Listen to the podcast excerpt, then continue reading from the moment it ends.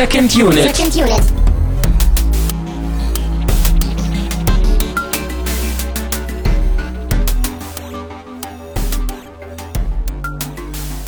Herzlich willkommen zu einer wie immer ganz besonderen Ausgabe von Second Unit. Mein Name ist Christian Steiner und ich habe bei mir Tamine Mut. Hallo, hallo. Hallo, hallo. Wir sind äh, wieder back zurück als Second Unit, aber wir sind heute ja nicht nur die Second Unit, wir sind heute entweder Second Talk oder die Enough Unit. Haben wir uns Of geeinigt? course. Haben wir uns darauf geeinigt, was wir sind? Hm. Tja, das ist eine gute Frage. Oder wir machen was Neues. Was ganz Neues. Ursprünglich sollte das ja mal ein Crossover werden, Hm. aber da wir zahlenmäßig überlegen sind, ne, Stimmt. Wir nennen es einfach das Second Unit Enough Talk Podcast Universe, Multiverse oder Second Unit plus Talk. oder so, ja. Genau. Second Unit V Talk. ja oh ja, das finde ich gut. Das finde ich gut. Second V Talk. Genau das.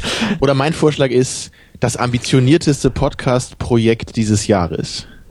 Ja. Das klingt gut. ja, wir brauchen auch noch Untertitel. Wir brauchen Untertitel wie Dawn of Podcasting.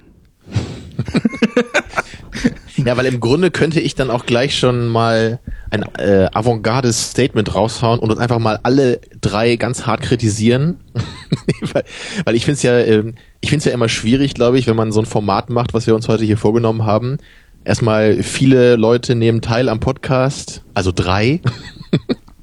Alles über zwei ist viel bei mir. Und außerdem wollen wir halt eben über ganz viele Filme reden, von denen auch äh, ja immer äh, der ein oder andere den halt eben nicht gesehen hat hier aus der Sendung. Also wird das sicherlich vom Gesprächsfluss ein bisschen schwieriger als sonst werden. Das heißt, Aber ich du, traue uns das zu. Unvertrauen. du übst schon gleich Selbstkritik, indem du sagst, wir machen alles falsch, aber dafür lange. Ja, Ich will die Messlatte nicht zu hoch ansetzen heute. Okay. Also das ist das Whiplash-Prinzip. Er tackelt jetzt erstmal die Zuhörer um und dann baut er uns und, uns selbst natürlich auch und dann baut er uns langsam wieder auf, sodass wir dann gegen Ende in nie gekanntem Glanze erstrahlen können. Ob ich das in Bezug auf den Film so sagen würde, weiß ich nicht, aber generell stimme ich dir über äh, stimme ich dir zu, ja.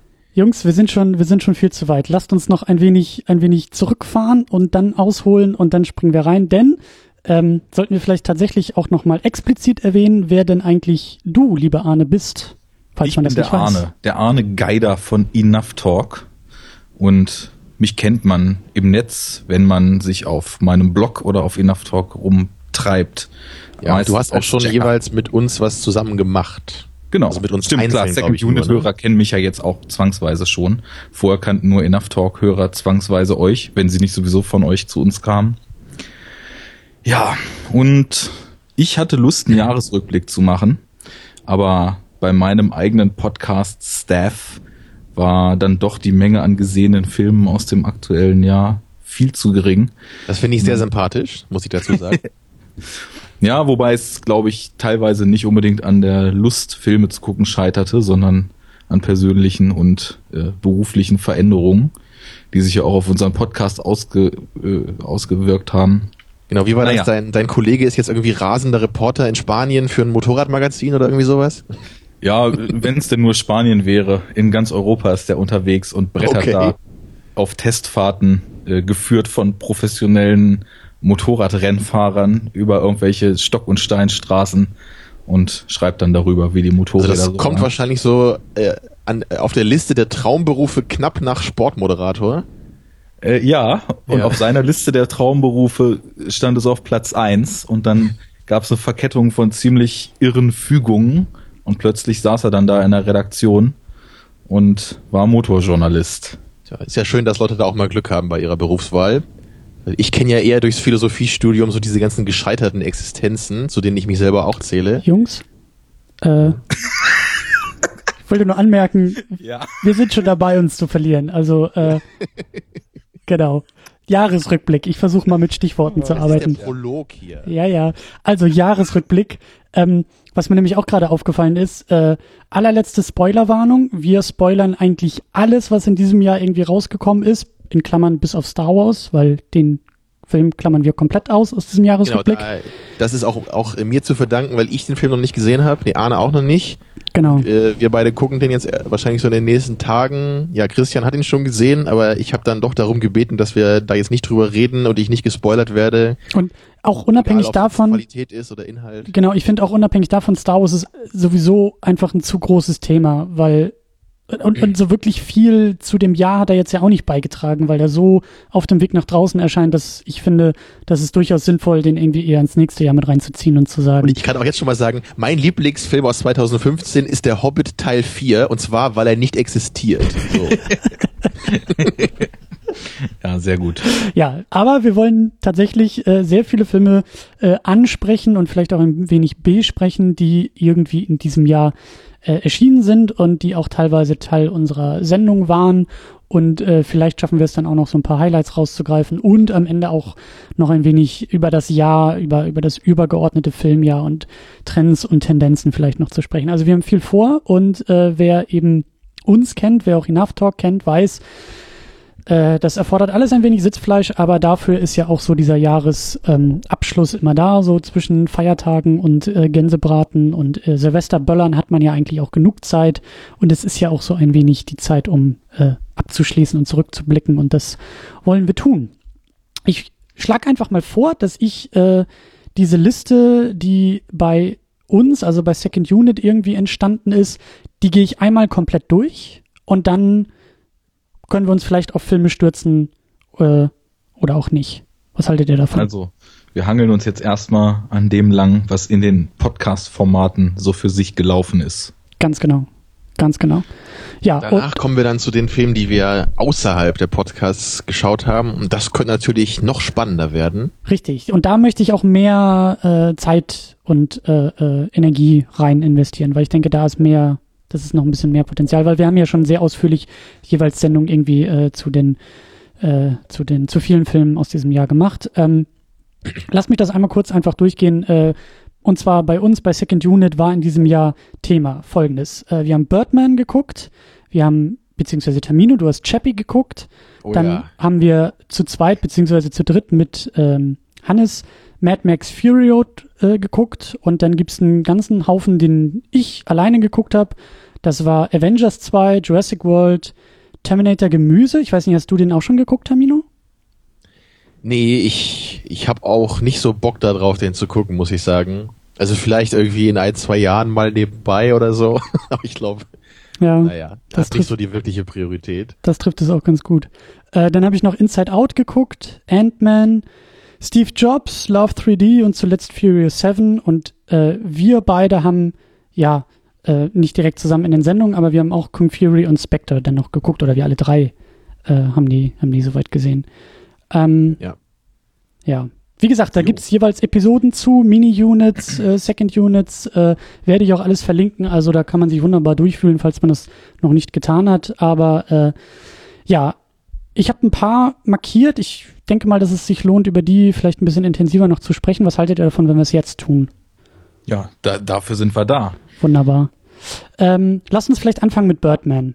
Äh, den haben wir, glaube ich, alle gesehen. Ja, und Jo. Arne und ich sind uns sicher, dass wir den nicht dieses Jahr geschaut haben, aber anscheinend doch. Es muss wohl so sein. Aber das liegt daran, dass das Jahr von Zurück in die Zukunft 2 ist. Das Raumzeitkontinuum ist verschoben. Spricht Das das, denn aber, sein. spricht das denn aber für oder gegen den Film? Ist das vielleicht so ein Ding, habt ihr den irgendwie noch, noch, weiß ich nicht, im Kopf oder habt ihr ihn vergessen oder weshalb glaubt ihr, dass ihr den nicht dieses Jahr gesehen habt?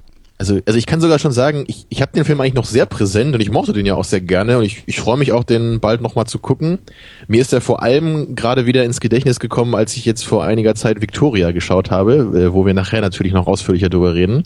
Aber ich glaube auch so der Vergleich so von der Audiovisualität dieser beiden Filme, den finde ich noch spannend im Verlauf der Sendung. Hm. Ja, lass uns da nachher auf jeden Fall mal zukommen. Hm. Ja, bei mir war es ja so, ich war von Birdman schon, ja, sagen wir mal, positiv angetan, insoweit, dass ich ihn so ein bisschen besser als ganz nett fand. Das lag aber daran, dass ich eigentlich die Grundmachart schon ganz nett fand und diesen Fluss, so diesen inszenatorischen Fluss ziemlich gelungen. Aber es gab halt so viele Einzelaspekte, die mich an dem Film dann doch wieder gestört haben, dass ich im Schnitt dann nicht auf einem Punkt war, dass ich gesagt habe, müsste ich jetzt sofort nochmal sehen, will ich irgendwie sofort nochmal sehen. Ich würde irgendwann da nochmal einen zweiten Blick riskieren, aber insgesamt ist er mir zwar auch noch relativ stark vor Augen. Gab es ja so ein paar ikonische Szenen, wo Edward Norton und äh, wie heißt hier Bad Birdman nochmal? Michael Keaton? Michael Keaton, genau, als er ihm diese Riesenansprache da hält und ihm schon die Spucke durch, die, durch den Mund fliegt, weil er sich so aufregt und dann doch irgendwie nur quasi Film im Film, Schauspiel im Film äh, markiert. Das habe ich mhm. schon noch ganz gut in Erinnerung.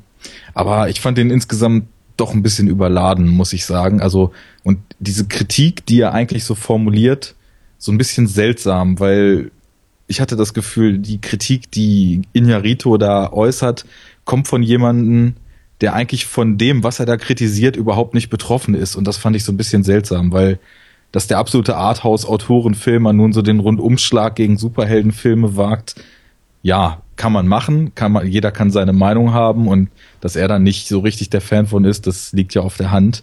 Aber das Warum ging mir so ein bisschen ab dabei. Deswegen, also ich habe viel Kritikpunkte, fanden aber auch gut. Also ich glaube, ich habe das Ganze auch eher so auf einer persönlicheren Ebene gesehen. Also ich habe so die Kritik jetzt gar nicht so sehr so so meta-filmmäßig wahrgenommen. Ich meine, klar, das war da auch drin, aber ich fand es einfach, ich, ich fand den Film einfach schön so in Bezug auf die Charaktere und also gerade eben auch genau wie du sagst, so Michael Keaton und Edward Norton fand ich beide einfach so klasse als Darsteller und die jeweiligen Figuren. Also immer wenn die eine Szene zusammen hatten, dann war ich einfach nur vollkommen begeistert eigentlich. Und ich, ich mochte halt auch genau wie du diesen Netzlust und diese diese lockere Kamera, die sich immer durch diesen kleinen Mikrokosmos Theater da bewegt das fand ich schon alles ziemlich klasse. Das Einzige, was mich halt äh, nicht so ganz überzeugt hat, war so das letzte Drittel vielleicht. Oder da wurde mir es dann so ein bisschen zu kitschig, so ein bisschen melodramatisch teilweise. Also zum Beispiel diese Szene, wo er dann so wahrscheinlich träumt, dass er durch die Stadt fliegt, da, das, das war mir ein bisschen zu viel des Guten. So, aber ansonsten, also gerade so die ersten zwei Drittel des Films, da war ich eigentlich voll dabei und hatte richtig Spaß im Kino. Das waren ja auch großartige Schauspielleistungen, gerade von den beiden. Also Emma Stone fand ich da so ein bisschen nicht blass, aber auch so ein bisschen verschenkt. Also da hätte man vielleicht noch mehr draus machen können. Aber das Schauspiel, das war schon top. Und ich finde es jetzt interessant, dass du die Kamera als locker bezeichnest, weil natürlich sie, sie fliegt und gleitet so. Ich weiß jetzt nicht, ob du das genau eben mit der Formulierung meintest, aber ich hatte die Kameraarbeit als so einen direkten Spiegel dieser inneren Aufgewühltheit von dem Protagonisten, der ja da eben auf seine große Premiere hinfiebert, empfunden. Und der ganze Film auch mit diesem, mit diesem nervösen Drum-Score, den ich auch sehr gut fand, ähm, hat für mich eher so ein, so ein fieberiges Gefühl erzeugt. Also so locker fand ich den gar nicht. Der hatte eher so eine Grundanspannung so und hat das Gefühl, was man wahrscheinlich als Künstler, wenn man auf so ein großes Werk hinarbeitet, wo es dann wirklich um alles oder nichts geht, was man wahrscheinlich so tief in sich hat, das hat er gut transportiert. Da, da müsste ich nochmal drauf achten bei einer zweiten Sichtung. Ja, locker ist vielleicht nicht ganz richtig, aber, aber so die Bewegung der Kamera war ja schon meistens so flüssig ne, und bewegt ja, genau. sich eben so von, von einer Figur zur nächsten, was ich immer sehr schön fand. Also du, also sie folgt so einer Figur, wenn sie da durch den Flur läuft und dann kommt jemand anders um die Ecke und die Kamera ne, äh, äh, ähm, wechselt dann so den Fokus und geht der anderen Figur hinterher. Das, das fand ich einfach cool, das so mit anzusehen. Ja, also für mich war das, war das, also ne, fand ich auch sehr, sehr gut, aber äh, mir ist der Film vor allen Dingen irgendwie im Gedächtnis auch geblieben, weil er für mich diesen, äh, wie heißt er, in, in, in Naruto, den Regisseur so irgendwie für mich in den Scheinwerfer gerückt hat. So, ich wusste, ich hatte gar keine Ahnung, wer das ist und bin sehr, sehr gespannt auf den nächsten Film, den er macht, der jetzt, glaube ich, auch im Januar oder so bei uns rauskommt mit DiCaprio und äh, von dem erhoffe ich mir sehr, sehr viel. Deswegen ähm, The Revenant mit genau. der wunderschönen deutschen Übersetzung Der Rückkehrer. Ja. ja, ja. Was deutsche Titel betrifft, werden wir nachher noch ein paar Highlights begegnen. da ist, glaube ich, dieses Jahr mal wieder was rausgekommen, was absolut den Vogel abschießt. Aber dazu später mehr. Ja, ja, ja. Lass uns mal weitergehen. Ähm, für mich eigentlich, glaube ich, Spoiler-Alarm, das Highlight des Jahres. Ich weiß nicht, ob es euch ähnlich geht, aber Mad Max Fury Road ist für mich eigentlich so das Ding, was für mich aus dem Nichts kam alles überholt hat, im wahrsten Sinne des Wortes, und ja, immer noch ein unglaubliches Brett ist. Ich habe ihn auch nur einmal gesehen. Wir haben ihn ja im Kino geguckt und äh, ich will den auch unbedingt mal wieder gucken. Ich habe ein bisschen Angst, dass er zu Hause ein bisschen weniger funktioniert, weil ich keine große Soundanlage habe und das alles vielleicht ein bisschen kleiner ist, aber äh, der ist mir sehr, sehr positiv im Gedächtnis geblieben. Wie, wie geht's dir, Arne? Ich glaube, du warst da ein bisschen anders eingestellt, oder? Ich war da ein bisschen anders eingestellt. Ja, Arne war ich, nämlich der Einzige auf der ganzen Welt, der den Film nicht mochte. Ach, du warst das. Ja, genau, er war ich bin, das. ich bin dieser seltsame Querulant, der sich da im Wüstensand irgendwo verrannt hat und plötzlich mit so einem Film gar nichts anfangen konnte. Das war so ein bisschen kritisch damals, weil ich, ich hatte von dem Film überhaupt gar keine Ahnung. Also ich habe auch überhaupt gar keine Verbindung zur Oldschool Mad Max Trilogie und dementsprechend hatte ich das auch nicht mal auf dem Schirm, dass da was kommt. Und dann war ich irgendwann mal im Kino und dann kam eine persönliche Ankündigung von George Miller, wie wir ja wissen, Director of Mad Max und ein Schweinchen namens Babe. Und der hat dann ähm, irgendwie das Publikum angesprochen, er würde viel Spaß wünschen, er hätte jetzt einen wonderful extended Trailer zu Mad Max Fury Road für die Leute. Und dann, ja, explodierten da so fünf bis sieben Minuten Autos auf dem Schirm. Ja. Und Und das hab Problem jetzt- ist, das Problem ist, dass ich bei diesem Trailer schon gemerkt habe, und das ist eine Tendenz, die sich dann im Kinojahr so weiterzieht, und da werden wir nachher auch noch drauf kommen, dass mir das einfach irgendwie nichts gegeben hat. Also ich habe einfach nicht das Gefühl gehabt, ich will diesen Film sehen. Hm. Und irgendwie, ja, fand ich es auch, also ich fand es auf einem Maße uninteressant, dass ich das erstmal ins Netz senfen musste und dann völlig baff war, dass das scheinbar so einer der meist erwartetsten Filme überhaupt ist. Und dass der einzige Kommentar, der da so durch die Bank weg zukam, wie gern hätte ich denn bitte diesen Extended Trailer gesehen, weil dann hätte ich ja schon drei Szenen mehr aus dem Film gesehen von anderen Leuten. Naja, und dann haben mich äh, einschlägige Befürworter des Films dazu überredet, ihn mir anzusehen. Das sind auch zwei Drittel der Menschen gewesen, die in eurer Filmbesprechung im Podcast dann diesen Film besprochen haben. und ja, ich habe einfach gemerkt, ich kann mit Big Scale Action und das ist völlig egal. Ich, ich würde ganz rational sagen, die Action ist auf jeden Fall vom, vom technischen Level her absolut brillant. Das, das ist überhaupt nicht das, was ich an dem Film angreifen würde. Ich merke einfach nur, ich kann damit nichts mehr anfangen. Also gar nichts. Und deswegen war so schwierig ihr euch das vorstellen könnt, dieser Kinobesuch so eine extreme Qual für mich, dass ich überlegt habe, ob ich so nach zwei Dritteln des Films einfach gehe, weil ich einfach, ich, also es, ich fand die ersten zehn Minuten noch cool und dann ging das Gefahre los und dann war ich raus und ja, drohte irgendwie so wegzudämmern und habe dem Ganzen einfach überhaupt nichts abgewinnen können. Ich fand den Score nervig. Äh, ich habe dann irgendwann beim 20. Auto gedacht, ja gut, wie viele sollen sich hier noch überschlagen? alle. Und Ich, ich finde das immer so geil, wenn ich, wenn ich das auch höre, weil ich, es, es gibt halt in dem Film wirklich eine Szene, das habe ich glaube ich im Podcast damals auch erwähnt, wo dieser coole Monster Truck ne, von diesem, äh, von dem Sohn von dem äh, Anführer der Gang da, wo dieser Monster Truck sich halt überschlägt. Weil, weil, der, weil der Typ, der ihn fährt, halt irgendwie eine, eine von diesen Mädels nicht überfahren will. Und ich habe halt im Kino richtig, ich bin halt zusammengezuckt und hatte halt Schiss, weil ich halt gemerkt habe, dass dieser Monster Truck sich gerade überschlägt und vermutlich danach äh, aus dem Film sein wird, weil er kaputt ist. Also für mich war das halt richtig, das war wie ein geliebter Charakter für mich, der jetzt gerade stirbt. Und ich dachte halt nur so, nein, lenk doch nicht, fahr sie doch platt, ist doch egal. Ja, ich meine, ich, ich habe natürlich jetzt auch direkt zum Anfang der Sendung jetzt wahrscheinlich schon sämtliche Hörer komplett gegen mich aufgebracht, aber also das, ich, ich muss bei dem Film halt extrem stark differenzieren. Also es gibt zwei Aspekte, das sind diese vollkommen subjektiven und das ist einmal die Kinoerfahrung und dann, wie ich den Film für mich persönlich einstufe. Und da ist er halt einfach ganz, ganz, ganz weit hinten in dem, wie ich so oder was, was ich so in Filmen sehen will. Und dann gibt es halt diese Ebene, wo ich halt einfach auf einem technischen und Manpower-Level anerkenne, was da geleistet wurde in diesen Jahren der Dreharbeiten in der Wüste.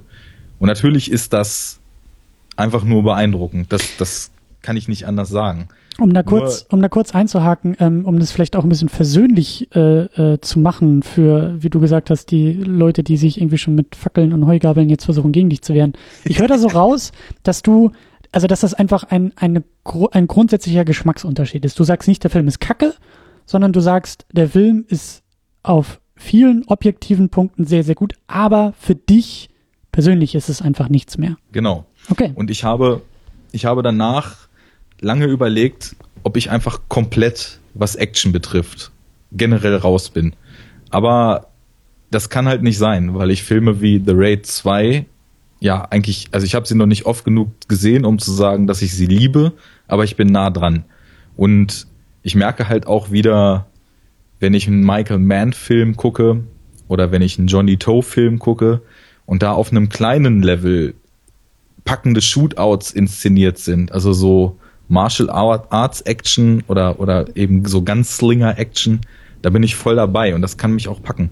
Aber genauso wie ich es halt in diesem Sommer und in diesem Herbst dann in zig anderen Blockbustern, in die ich dann doch, um mitreden zu können, noch reingegangen bin, gemerkt habe, Städte, die explodieren, unglaublich große Explosionen, sich überschlagende Autos, Raserei, das ist einfach nicht mehr meins. Und deswegen, die, diese ganze Debatte, die ich dann auch wochenlang um Fury Road geführt habe, wäre eigentlich ja gar nicht zustande gekommen, weil ich habe einfach nach dem Trailer auf mein Gefühl gehört und habe gedacht, okay, das ist nichts für mich und hätte wahrscheinlich, wenn ich nicht reingegangen wäre, einfach nur so gedacht, wow, der Film kommt ja gut an, äh, cool für die Leute, für die das scheinbar was ist. Nur dadurch, dass ich ihn dann gesehen habe, musste ich mich dann natürlich zwangsweise irgendwie zu positionieren.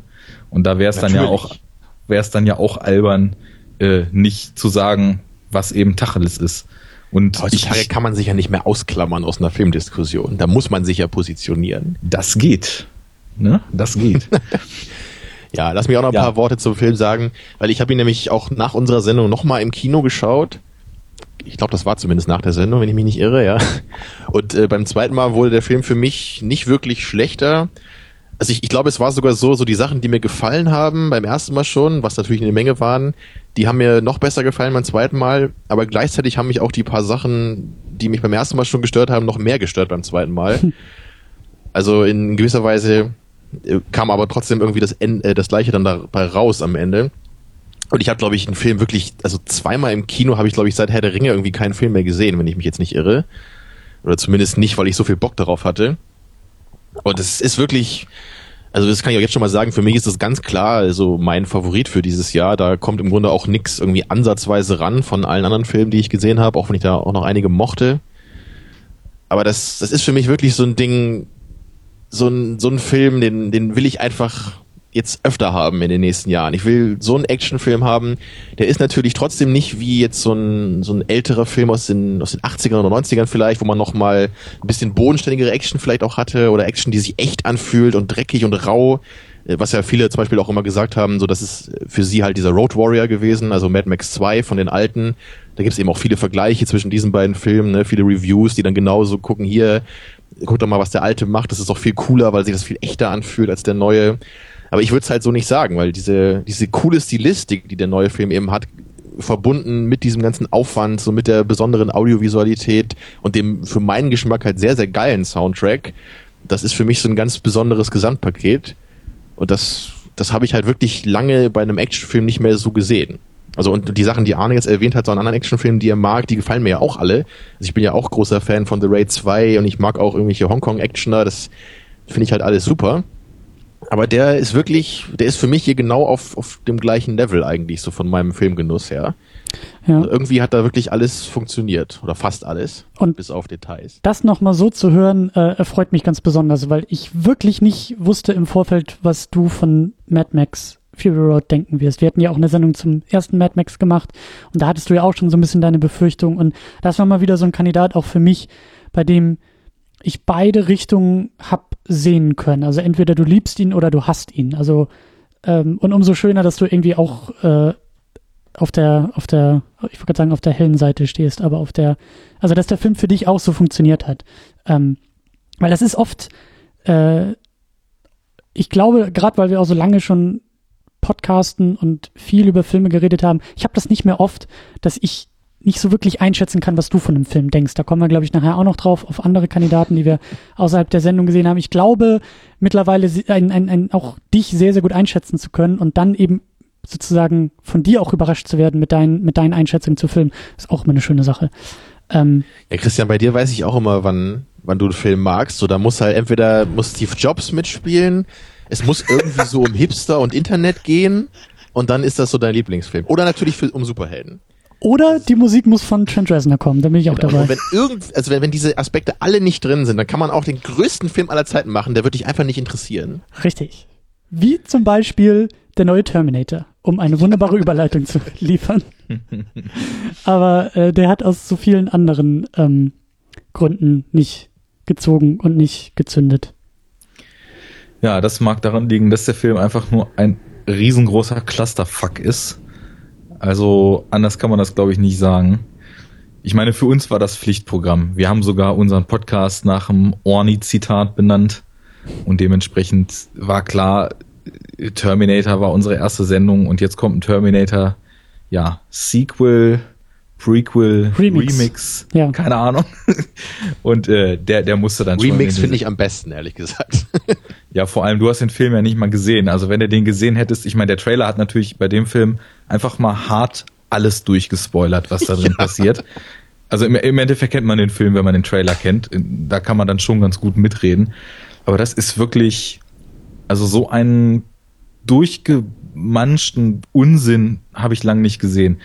Ich fand zwar schon, dass er in gewisser Weise dann auch noch ziemlich spaßige Segmente hatte, aber halt einfach nur aufgrund der immer noch vorhandenen Arnie-Präsenz, die natürlich total verschenkt war, weil er teilweise dann doch irgendwie fast Statist in seinem eigenen Franchise war und aber eben auch aufgrund dieser Zitatschlacht, Ja. die aber natürlich niemals über den Level von, ey cool, das habe ich schon mal gesehen, hinauskommt.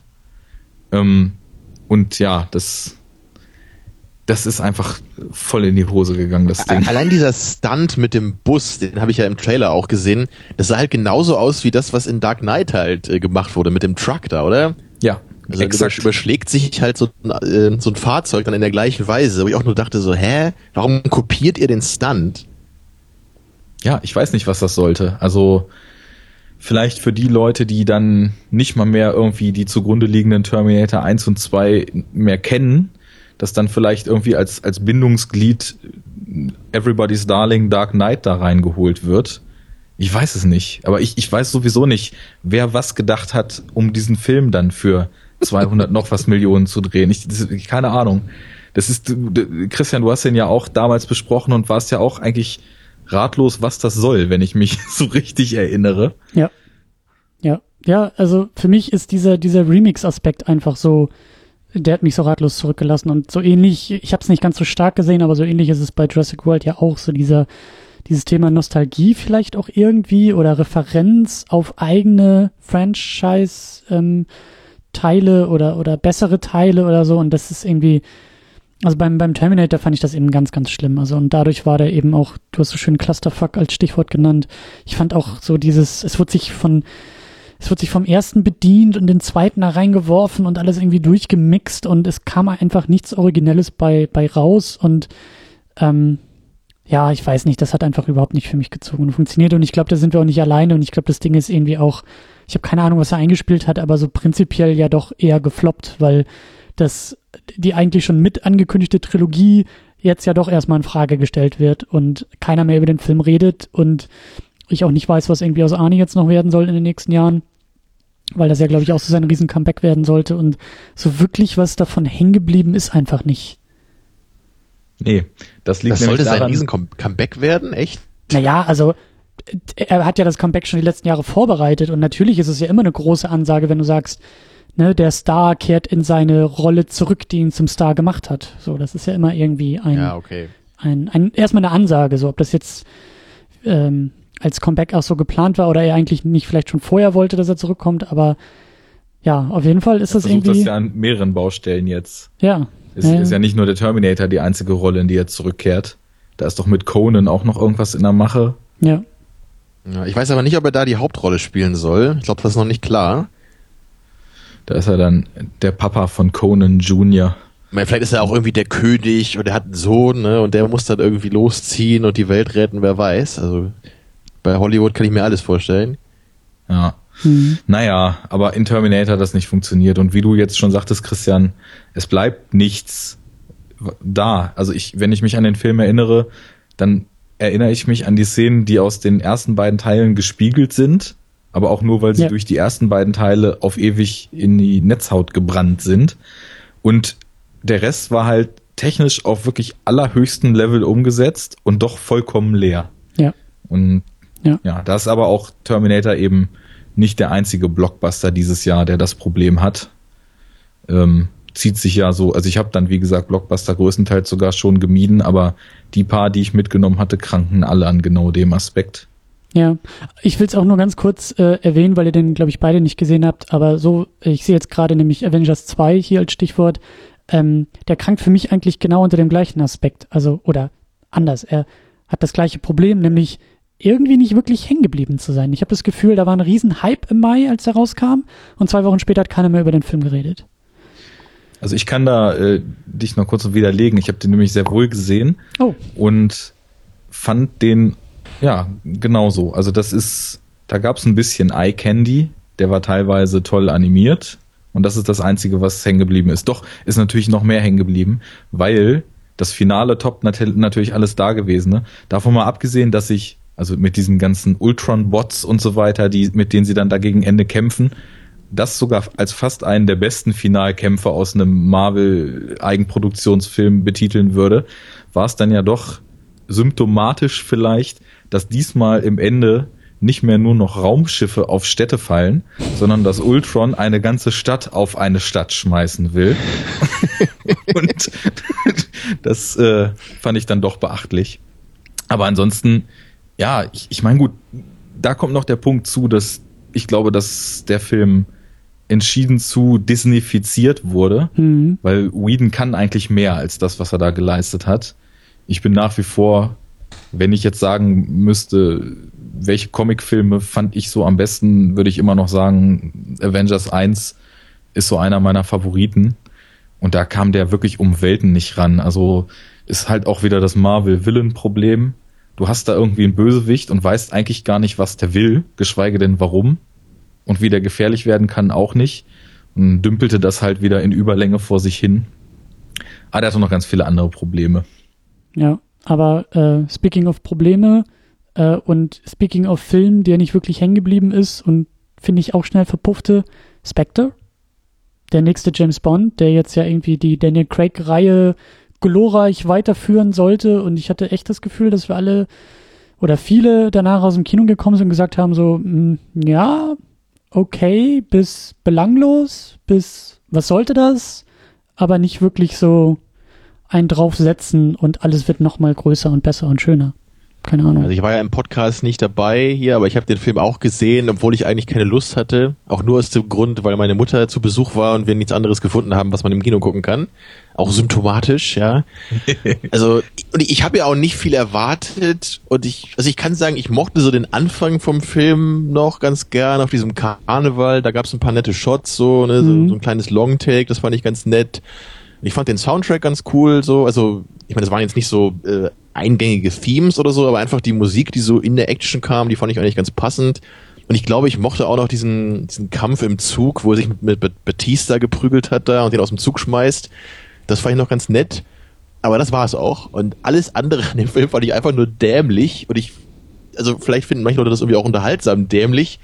Aber ich habe echt, also man kann überhaupt nicht verstehen, was da passiert. Nee. Also und am, am krassesten fand ich halt echt diese Szene in der Mitte des Films oder gegen Ende dann, wo sie dann mit diesem Zug in die Wüste fahren, ne, zu dem äh, zu dem Hauptquartier von von dem Villain. Und sie, sie fahren halt einfach dahin. So, und, und dann lassen Ja. sie sich halt gefangen nehmen und sie haben halt überhaupt keinen Plan. Und ich dachte mir nur so, was macht ihr denn da? Also haben sie geplant, dass sie am Ende dann irgendwie ganz knapp aus dieser Foltermaschine entkommen können und dann irgendwie alles in die Luft sprengen da? So, hä? Sie sind einfach nur, einfach nur dahin gefahren und haben sich abholen lassen von dem Chauffeur des Villains. Und dann gucken wir mal, was passiert oder was, ey. Ja, das ist so die Sache und das zog sich für mich durch diesen kompletten Film. Nichts war da auf irgendeine Art und Weise motiviert, was da passiert ist. Da ist einfach nur James Bond von Szene zu Szene gestolpert und da wurde halt Bond-Checklist abgehakt. Ja. Und ich fand das sehr ärgerlich, weil eigentlich die Craig-Reihe sich ziemlich schön von den klassischen Bond-Tropes gelöst hatte Ja. und versucht hatte, das Ganze auch in eine andere Richtung zu pushen, das Ganze ein bisschen dreckiger zu machen, teilweise sogar ein bisschen zynischer. Gut, Sean Connery war der Mega-Zyniker vor dem Herrn, aber das lassen wir mal dahingestellt. Und dem Ganzen vor allem auch durch Skyfall so eine etwas menschlichere Note zu geben. Und jetzt macht Sam Mendes das ganze Ding nochmal. Und das war natürlich eigentlich erstmal super, weil ich mochte Skyfall wirklich sehr. Und Skyfall sah ja auch toll aus. Ich meine, gut, den hatte, glaube ich, noch Roger Deakins fotografiert. Ne? Jetzt war es ja heut von heute mal. Aber. Das klingt schon wie eine Krankheit. Das ist keine Krankheit. Heute von heute mal ist ein großartiger Kameramann. Weißt du, was der sonst gedreht hat? Keine Ahnung. Ja, Interstellar hatte der zum Beispiel geschossen. Und davor so paar kleinere Filme, unter anderem so einen, so einen schwedischen Horrorfilm, So finster die Nacht, der extrem gut aussieht. Aber gut, das franzt schon wieder in äh, zu, zu große Richtung. Naja, zumindest ähm, bei Bond haben wir dann das zweite Mal Sam Mendes und plötzlich ist alles, was Bond früher ausgezeichnet hat, wieder da. Bond ist wieder der arrogante Player, der in einer Eröffnungsszene eine Frau abschleppt, die nächste Frau, die er abschleppt, mit ihm natürlich in die Kiste steigt, weil er gerade ihren Mann umgebracht hat. Genau nach der Beerdigung, ja. wo sie nichts drunter hat. und, und die dritte dann, die dritte dann aus dem absoluten Nichts nachdem sie ihm die ganze Zeit nicht vertraut hat und ihn total scheiße fand, von einem Moment auf den anderen ihn anguckt und ihm gesteht, er sei die Liebe ihres Lebens. Nur, what the fuck dachte. Genau, und dann gibt er seinen Agentenjob auf, weil er jetzt die endlich die wahre Frau fürs Leben gehabt hat, weil es die 150. ist, mit der er rumgemacht hat in den letzten zwei Wochen so. Genau. Ja, und du, du, das ist so, also ich meine, als dann Christoph Walz eingeführt wird, so da, da ist es dann halt so, so Geheimverschwörung, ne? Und die Welt wird von irgendeiner geheimen Organisation geleitet und so. Und er hat erstmal so ganz markanten Auftritt im Halbschatten. Ja, und dann ist er aber plötzlich weg und Bond sucht ihn oder weiß auch nicht, was er dann macht, weil er, er stolpert dann ja eigentlich nur so von Szene zu Szene, ohne dass man wirklich weiß, worauf es hinausläuft. Und als sie dann bei ihm sind, für mich war überhaupt nicht klar, was, was will denn jetzt hier der Blofeld eigentlich? Also, und, und was ist, was ist das Bedrohungsszenario, was der aufgemacht hat? Weil es war so, hoho, haha, Bond, ich hab dich und jetzt habe ich alle Daten der Welt. Und dann so, ja, was macht er jetzt damit? Was, wo, wo ist jetzt die Gefahr dabei? Ne? Böse also, sein. Er ist böse. Ja, das war echt so der Evil Villain. Ich weiß gar nicht, ob er sogar noch mal dieses dreimal in die Hand klatschen irgendwann mal gemacht hat oder das hämische Lachen, aber also ich fand es extrem bezeichnend, dass auch fünf Leute an diesem Skript rumgedoktert haben, weil keine Ahnung, ob da mal gute Ansätze drin waren und die dann aber totgeschrieben wurden, anstatt sie zu intensivieren. Aber das war wirklich, ich, ich kenne bei weitem nicht alle, aber das war wirklich jetzt der, der schwächste Bond, den ich jemals gesehen habe. Also ich kann das ja immer ganz gut an Zahlen festmachen und ich hatte vorher noch nie einem Bond unter vier Punkten gegeben, aber bei Spectre war es dann soweit. Das war einfach nur hohl und langweilig, auch wenn langweilig so ein Totschlagargument ist, aber Craig wirkte auch so unmotiviert. Also ich hatte das Gefühl, er hat gar keinen Bock auf das, was er da macht. Ich weiß nicht. Und Wir waren ja alle war ja nicht begeistert. So, ich, ich habe mir dann ja irgendwie auch relativ schnell überlegt, so okay, ich werde wahrscheinlich der Geschichte hier eh nicht wirklich folgen können können, weil ich auch wissen habe, was in anderen Filmen passiert ist, weil anscheinend äh, dieser komische Ring oder dieses Symbol kam ja anscheinend schon mal bei Casino Royale vor, so was weiß ich, den habe ich einmal gesehen vor ein paar Jahren. Ähm, naja, aber halt wirklich, wenn man halt nur die Action sich anguckt und nur sagt, hey, äh, Geschichte ist mir mal nicht so wichtig, ich will jetzt einfach nur die Action genießen. Ich persönlich, ich kann das irgendwie nicht bei sowas. Weil ich meine, ich, ich muss halt zumindest ein bisschen nachvollziehen können, was gerade auch zumindest in der Action passiert. Und ja. am Anfang des Films, ne, da, da springt Bond in so einen Hubschrauber ja, und da ist halt so ein Pilot und noch irgendein anderer Typ und er selber ist da drin. Und was macht er? Er prügelt wie so ein bekloppter Idiot auf den Piloten ein. Und er, ich meine, er ist selber in dem Hubschrauber und dieser Hubschrauber fliegt gerade über ein, so, ein, so ein Volksfest da. Und wenn er, wenn er halt abstürzt, dann sterben da äh, hunderte, tausende Menschen und er selber auch.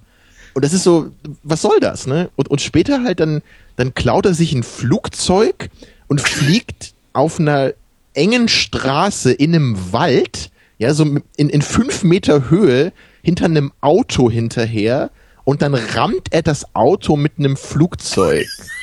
Ich meine, was, daran habe ich keinen Spaß mehr, ja. Das ist nee. eigentlich, äh, das ist ja so Kong Fury Niveau, ne? Ja, um weißt du, Foreshadowing ja, zu betreiben.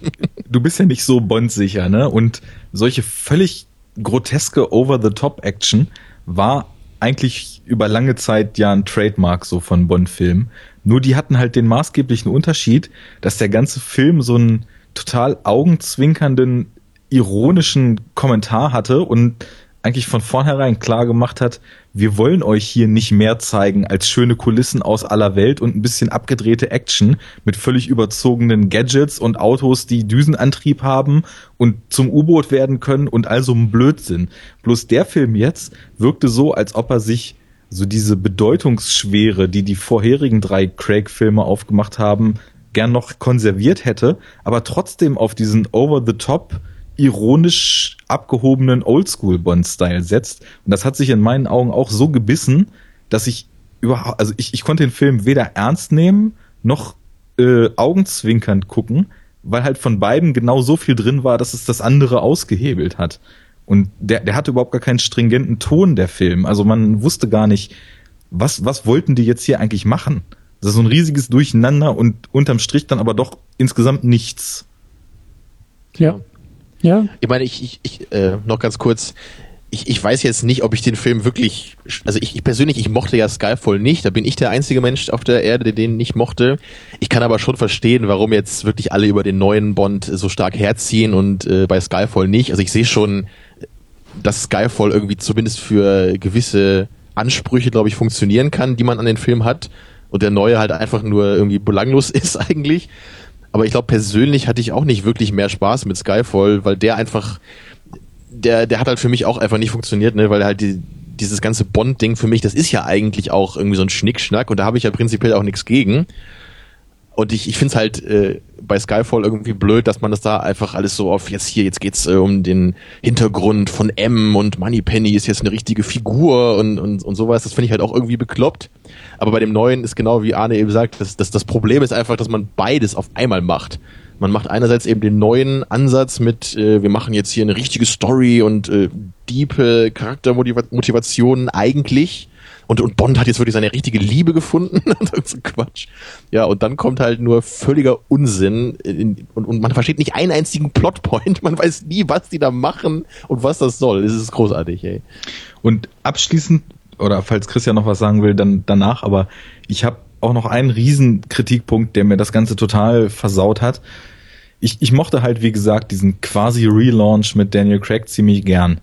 Und jetzt kommen die plötzlich dann im vierten Film daher und betreiben so ein Redconning, wo wirklich die abgedrehtesten Comic-Autoren stolz drauf wären, weil plötzlich alles, was in den drei Filmen vorher passiert ist, überhaupt keinen Wert mehr hat. Auf einmal war es doch alles der Oberwillen, der von seiner geheimen Basis in den Vulkanen der Wüste die Fäden gezogen hat und Mats Mikkelsen, der irgendwie so ikonisch im Casino Royale den, den Bösewicht gespielt hat, war nur einer von seinen, von seinen Handlangern und Javier Bardem im letzten Film war auch nur einer von seinen Handlangern und die haben eigentlich alle überhaupt gar keine Motivation gehabt, weil es war ja alles, hu, hu, ha, der böse Christoph Walz in seinem Vulkan. Und da denke ich mir, das entwertet sogar diese Vorgänger rückwirkend so ein bisschen. Also ich meine, klar, das ist wieder so dieses X-Men 3 Ding und X-Men Future Past Ding. Da kommt dann irgendwann wieder ein Bond-Film, der das auch alles wieder ungeschehen macht und dann geht's wieder von vorn los. Aber trotzdem, das äh, wozu, ne? Also äh, es wirkt halt nicht so, als ob man sich drei Filme lang gedacht hat, okay, wir bauen jetzt überall hier noch so ein paar lose Fäden ein, die wir dann vielleicht in einem abschließenden Daniel Craig Bond nochmal zusammenführen und plötzlich einem das Licht aufgeht, aha, so ist das also alles gewesen, sondern das wirkte so künstlich draufgeflanscht. Das wurde nie etabliert und jetzt einfach so mit dem Dampfhammer durchgeballert. Und dann hast du halt auch noch so einen Bösewicht wie jetzt Christoph Walz, der da einfach sein Standardprogramm runterspult, aber dafür eben leider noch nicht mal ein sonderlich gutes Skript serviert bekommen hat und dementsprechend auch total blass bleibt. Das ist einfach, ja, da hat, hat sich die ganze Reihe keinen Gefallen mitgetan. Ja, also ich äh, ihr habt das wunderbar gemacht. Also ich unterschreibe das alles und nicke die ganze Zeit und äh, ja, also ich kann dem auch nicht viel mehr hinzufügen, außer dass es eine riesengroße Enttäuschung war, genau aus den Gründen, die ihr, die ihr so wunderbar angeführt habt. Und für mich, da kommen wir vielleicht nachher auch noch so ein bisschen hin, für mich verhärtet sich dabei auch so ein bisschen die Beobachtung, dass ähm, ja, so in diesem Kinosommer, in diesem Blockbuster-Sommer doch echt vielleicht auch ich habe das in der Fast and the Furious Sendung neulich angedeutet, dass das vielleicht doch irgendwie ein, ein Beispiel sein könnte für die nächsten Jahre, wie Filme gemacht wurden, vielleicht hoffentlich bald nicht mehr gemacht werden, keine Ahnung, aber der Bond fühlt sich einfach an wie so ein, wie so ein Studiofilm, also wie so ein, wie so ein Produzentenfilm. Es findet sich keiner, der das Drehbuch schreiben will, es findet sich keiner, der den Film machen will, Craig will nicht spielen, aber irgendjemand, ja, so der, die Blofeld-Analogie bei, bei, ähm, bei Sony, beim Produktionsstudio, die sitzt da tatsächlich mit der Katze auf dem Schoß und sagt, nein, wir müssen aber im Jahr 2015 einen neuen Bond haben, weil irgendwie die nächste Milliarde muss irgendwie aufs Konto kommen und los, los, macht einen Film, so ungefähr. Und äh, ich habe den Eindruck, dass es dann auch so ein paar mehr in diesem Jahr irgendwie gab und äh, eben vielleicht auch ein paar, die nicht ganz so lieblos daherkamen und dadurch vielleicht ein bisschen besser funktioniert haben oder vielleicht auch erfolgreicher waren, aber ähm, ja, eine riesengroße Enttäuschung irgendwie und äh, ja. Ja, und gerade weil wir auch vorher eben gesehen haben, dass so ein Big-Scale-Franchising und eine künstlerische Vision darin sich per se gar nicht so stark ausschließen, wie man das vorher gedacht hat. Ja. Denn Skyfall hatte weit mehr inhaltliche Anknüpfungspunkte auch zu früheren Sam Mendes Filmen, die halt immer total starke Charakterdramen waren. Also ich meine, in Revolutionary Road geht's nur um DiCaprio und Winslet und das Scheitern ihrer Ehe in Zeiten, wo eine Ehe nicht scheitern durfte. Das ist der Inhalt des Films. Da ist Bond dann halt schon eine andere Nummer. Und das, da hat er die eigenen Schwerpunkte total gut transferiert bekommen. Und da ist halt nichts mehr von übrig. Und insofern ist das dann verschenkt, dass ein Regisseur, der, der auf Charakterseite und auch was die Audiovisualität betrifft, eigentlich so stark liefern kann, dass der dann quasi zum Auftragsregisseur wird und sowas wie Spectre abliefert. Und das war's jetzt von mir zu dem Film. ja, lasst uns, lasst uns weitermachen. Lasst uns zu einem ganz anderen Film kommen und vom riesengroßen ins riesenkleine gehen zu Kung Fury auf jeden Fall.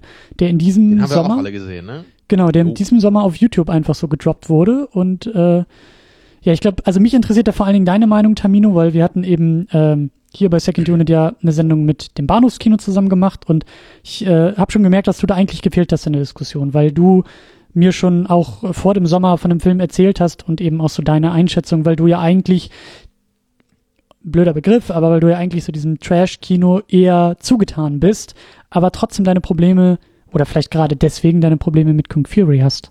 Ja. Ich habe mir auch gerne eure Sendung dazu angehört und äh, ich war auch ziemlich genau eurer Meinung eigentlich so bei, also sowohl bei dem, was du gesagt hast, als auch bei dem, was das, was die äh, Bahnhofskino-Leute gesagt haben. Es ist einfach, also der, der Anspruch oder diese Idee dahinter finde ich ja eigentlich schön. So, man macht so einen halbstündigen Film, der einfach versucht, so die Energie der 80er und frühen 90er vielleicht einzufangen, so einfach eine, eine Hommage, so ein Film, der eigentlich nur zeigen soll, ähm, wie, wie lieb man irgendwie so diese Zeit hatte oder diese Art von Filmen, die es da gab. Also so ein bisschen im Grunde das, was äh, Tarantino mit Death Proof äh, versucht hat, ne? so diese, also ein Film, der eigentlich nicht so richtig für sich selbst steht, sondern sich eigentlich nur auf irgendwas anderes bezieht und nur so einen Kommentar irgendwie äh, auf das Medium abgibt oder eben eine Hommage. Und das finde ich eigentlich eine sehr schöne Sache. Aber genau wie ihr eben in der Sendung auch äh, stark betont habt, es ist einfach sehr merkwürdig, was da teilweise gemacht wird, weil es erstens all das, was in dem Film passiert, passt halt überhaupt nicht zusammen. Es ist einfach nur so ein riesiger Haufen von verschiedenen Tropes, die mal mehr und mal weniger so in diese Zeit passen. Und es gibt halt überhaupt keine Kohärenz da drin. Ne? Also der und, und also mir persönlich ist es immer ein bisschen zu einfach, wenn man sagt, ja, so Plot war ja vielleicht nicht so das Stärkste in der Zeit und deswegen mache ich jetzt einen Film, der überhaupt keinen Plot mehr hat, weil und das ist dann der Witz. Das ist mir ein bisschen zu einfach. Ne? Ich, ich hätte da jetzt schon, also so ein bisschen was brauche ich halt schon und ich, also ich kann halt nicht anfangen mit hier ist der Polizist und äh, jetzt gibt's Zeitreisen und am Ende sind wir bei den Nazis und dann prügelt sich Hitler mit einem Dinosaurier oder irgendwie sowas. Ich weiß nicht. Also das ist, das ist einfach zu platt dann. Das Ja, ist dann auch- irgendwie nicht, nicht die Liebe, die da durchkommt, sondern da sehe ich dann einfach nur, jemand hat vielleicht zehn Minuten von 100 verschiedenen Filmen gesehen und packt jetzt alles zusammen in einen riesigen Topf.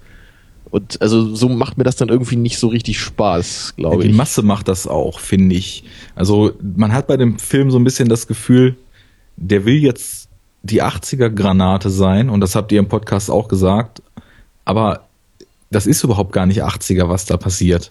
Also ich meine, wenn man sich so Actionfilme der 80er mal anguckt, dann ist halt bezeichnend für die Ära, dass viele Sachen so ein bisschen over the top sind und dass solche Sachen wie Logik oder sowas nicht unbedingt eine Rolle gespielt haben und dass egal ob ein Mann Armeen da äh, nun in Orni-Version irgendwen wegmähen oder in anderen Filmen irgendwelche absurden Sachen passieren. Nur in Kung Fury wird halt alles, was passiert, ins absolute Maximum überzeichnet und das dann aber halt in so fünf Sekunden Taktungen hintereinander geballert. Und man fragt sich so ein bisschen, was ist es denn jetzt eigentlich genau, an das der Film Hommage sein will? Weil ich meine, dieser ganze Irrsinn mit Nazi-Zombies und so weiter, ich habe das Gefühl, dass das eigentlich eher so eine Filmströmung ist, die sich später entwickelt hat und retrospektiv meint, 80er Jahre Kino zu zitieren und zu überzeichnen und Kung Fury noch so ein bisschen die Steigerung von all dem nochmal ist. Also ich kenne mich vielleicht auch zu wenig aus mit Filmen aus der Ära und gerade überzeichneten Actionfilmen und so weiter.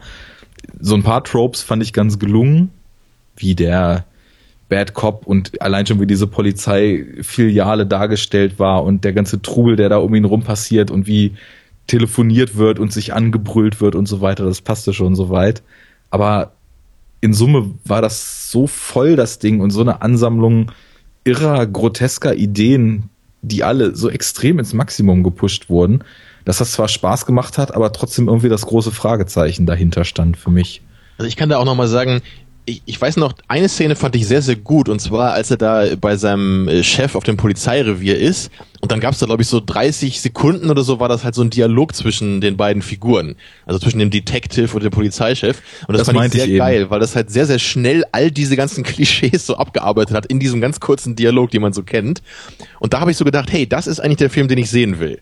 Ne, wo man, wo man natürlich schon mit hohem Tempo äh, was bekommt, aber es hat dadurch eine gewisse Pointe gehabt, ne? weil eben diese ganzen Ideen mit äh, hier haben Sie meine Marke und ich kündige jetzt ne? und und, und äh, ja ich habe jetzt eine persönliche Vergangenheit und ich muss jetzt auf meinen Rachefeld zugehen all diese Tropes, die man eben kennt, so das das war da sehr schön zusammen. Und da Aber hat man auch erkannt, wo drauf hinausläuft ne? eben. Äh, ja, und dann ist da der Dinosaurier und, und Odin und sowas. Das, das ist dann wieder was völlig anderes. Denk ich so, hä, what? Also das, das geht für mich so nicht zusammen. Ja, das, was du gerade beschrieben hast, Tamino, das war ja subtil. Und das versteht ja nicht jeder. Das muss eher in die Fresse und äh, Pedal to the Metal und äh, weiß ich nicht. Das muss alles, also das war so mein Eindruck bei, bei King Fury, dass er ein bisschen Angst auch hatte, zu subtil zu sein und zu clever vielleicht sogar und dann oftmals irgendwie so mit diesem, ja, so mit diesem, weiß ich nicht, Holzhammer, mit dieser Übertriebenheit eben versucht hat, irgendwie dann vielleicht massentauglicher zu sein oder keine Ahnung. Aber irgendwie, also ihr, auch da habt ihr vollkommen recht. Arne, das ist ein Problem, dass du hier in der Sendung bist. Ich, ich weiß gar nicht mehr, was ich sagen soll, außer immer nur zu nicken und das hört man nicht und das hätten wir uns anders überlegen müssen. Das ist ganz furchtbar gerade. Dann also abschließend dazu von mir hier nichts sagen können. Also abschließend von mir kann ich ja noch sagen, ich habe das Gefühl, das ist irgendwie ein Film, der eher bei jüngeren Leuten ankommt. So, das ist mein Eindruck, so was ich auch so gelesen habe in Reviews. Und äh, ich glaube, ich glaube bei Leuten, die jetzt ein bisschen älter sind oder auch vielleicht Leute, die noch älter sind als als wir jetzt oder zumindest als Christian und ich, Arne ist ja schon ein bisschen älter. also wir sind ja, also, also wir sind alle keine 60, ja, nur um das nochmal irgendwie zu erwähnen. Also ist, so schlimm ist auch noch nicht. Ja, wir sind fast 60. Ich ja, habe also auch bei Red Media zum Beispiel, da da haben sie ja auch gesagt, dass äh, dass sie mit dem Film nicht so wirklich was anfangen können. Und ich, ich habe da schon das Gefühl, dass eben Leute, die ein bisschen älter sind und die vielleicht auch wirklich äh, so Filme von, von damals eher noch so als Kinder auch gesehen haben, sogar vielleicht, dass, dass die eben merken, das passt nicht so richtig. So, da sind vielleicht ein paar Ansätze drin, die das ganz gut widerspiegeln, aber so im Großen und Ganzen, das sind nicht die 80er so, ne? Das, das ist, das ist zu einfach, das ist zu platt und so ist es eben keine, keine Liebeserklärung an diese Zeit, sondern einfach nur irgendein so äh, wilder Clusterfuck von äh, Tropes, die ja nicht mal alle wirklich da zu finden sind. Ich hatte da so einen schönen Vergleich damals auf der Zunge.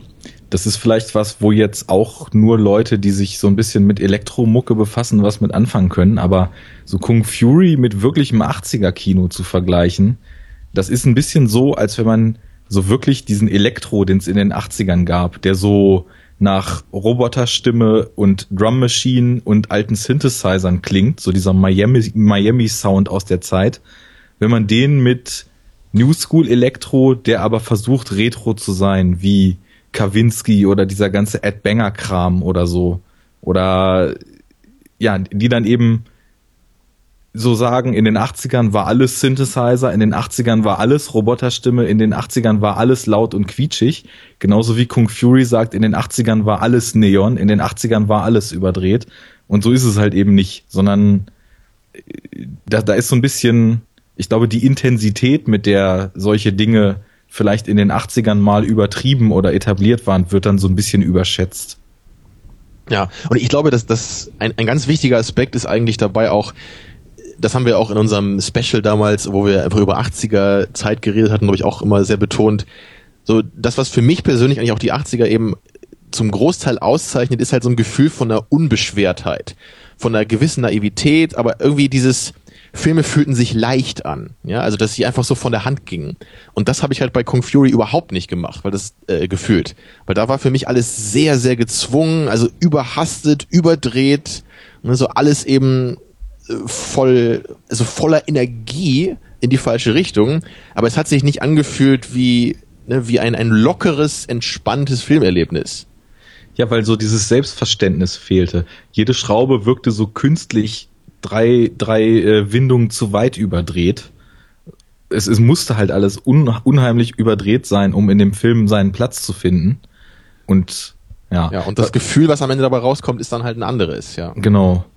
Was ich aber noch sagen muss, ähm, du hast ja gerade schon, was ich glaube, relativ treffend auch äh, so bejahen würde, dass dass das wahrscheinlich eher für junge Leute was ist.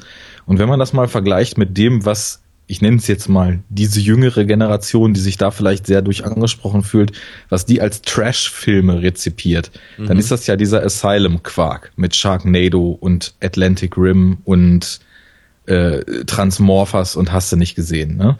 Und was aber dann doch Kung Fury finde ich entscheidend von diesen Filmen, die halt in meiner, in meinen Augen einfach nur der größte Müll sind, der überhaupt auf den Filmmarkt geschmissen wird.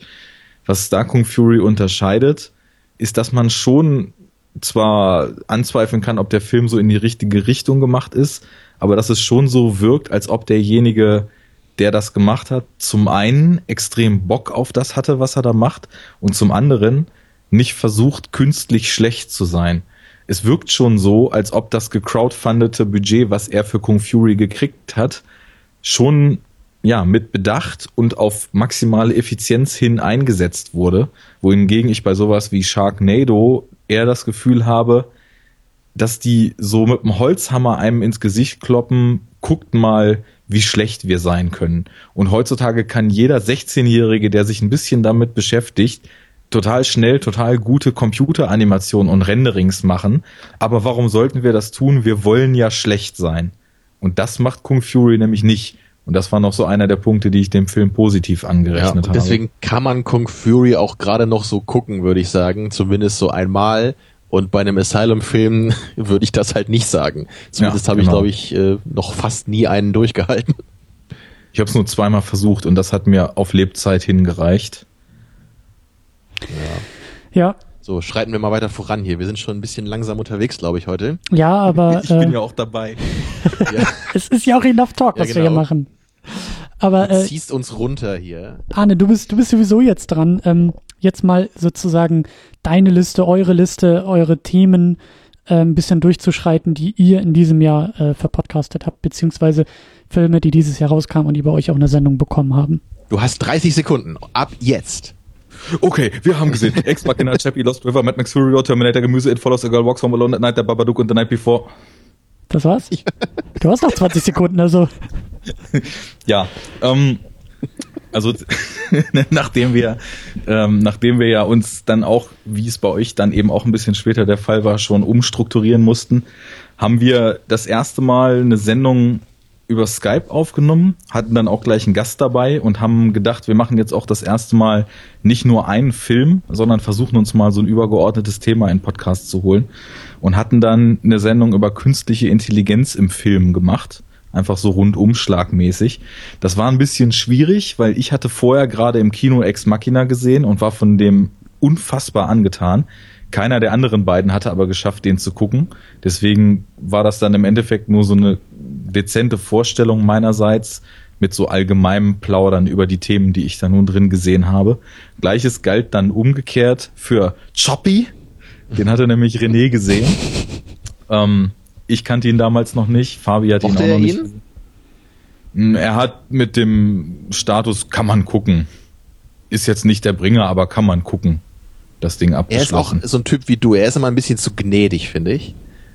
Ja, das kommt drauf an. Also ich würde ja auch sagen, man kann Chappie gucken, muss man aber nicht. ich habe den ja das nachgeholt. würde ich so nicht mehr sagen. Ja. Ich war sowieso sehr gespannt drauf, wenn wir über Chappie so ein bisschen diskutieren. Sollen wir das gleich machen? Das könnt ihr jetzt auch gerne machen. Also, Okay. Ich hoffe, wir klammern dich nicht heute zu sehr aus, Christian. nee, ich, ich spring nachher mal wieder rein. Aber macht Aber wenn ruhig. du, wenn du traurig bist oder so, dann, dann schrei einmal ins Mikrofon und dann bist du dabei. Ich, Christian ja, ja. hat ja auch so ein bisschen die allgemeinen Themen nachher noch am Start, was er so im Kinojahr beobachtet hat und so weiter. Und ich halte Also mich zurück. Ich spare Energie für die Diskussion zur Victoria. Oh Gott. dann müsste ich ja auch still sein jetzt eigentlich. Nee, nee, ver verausgab du dich mal, ich übernehme den nachher und dann kannst du dich, also, ja. Okay. ich ich gehe dann auf die äh, Ersatzbank. Ja. Also ich, ich habe ja bei, bei Chappie hier, da haben wir ja schon mal eine Mini-Unit gemacht. Äh, deswegen würde ich dann vorschlagen, Arne, dann fang du doch einfach mal an, ein bisschen was zu dem Film zu sagen, weil du fandst ihn ja irgendwie anscheinend noch halbwegs erträglich, nehme ich an. Ja, also ich fand ihn insgesamt durch und durch mittelmäßig. Und ähm, das liegt so ein bisschen daran, also sagen wir es mal so, es, es war eine starke, ein starkes Schwanken zwischen sehr positiven und dann irgendwann sehr nervigen Aspekten. Und ich glaube, das hat sich dann ziemlich gut auf die Mitte eingepegelt insgesamt. Ich muss sagen, also, ich meine, das ist ja auch das, was du bei Blomkamp am allerwenigsten kritisierst. Was so Worldbuilding und Optik des Films betraf, hat er mir eigentlich sehr gut gefallen. Ja. Und auch auf so einem technischen Level, wie, also hier mein persönlicher Überfavorit, Mr. Ich overacte, bis die Welt zugrunde geht, Charlton Copley, hatte ja den Chappie tatsächlich wirklich gespielt und dann haben die ja über Motion Capture ihm so eine Suit angezogen und so ein paar Buttons ins Gesicht gemacht und haben ja im Nachhinein komplett anhand seiner Körperbewegung Chappie animiert.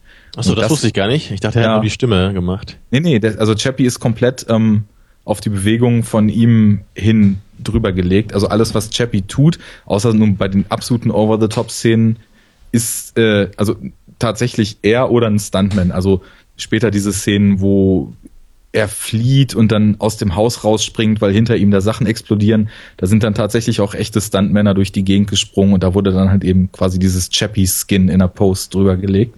Das fand ich schon relativ beeindruckend auf so einem technischen Level.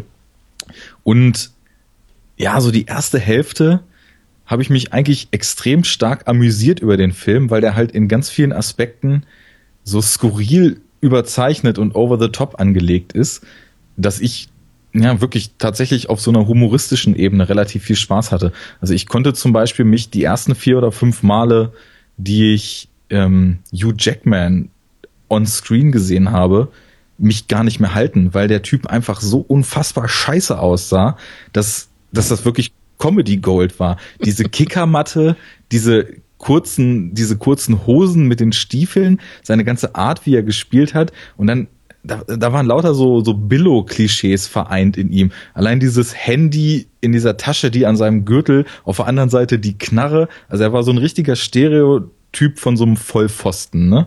Und hat, hat, das, hat das so perfekt rübergebracht.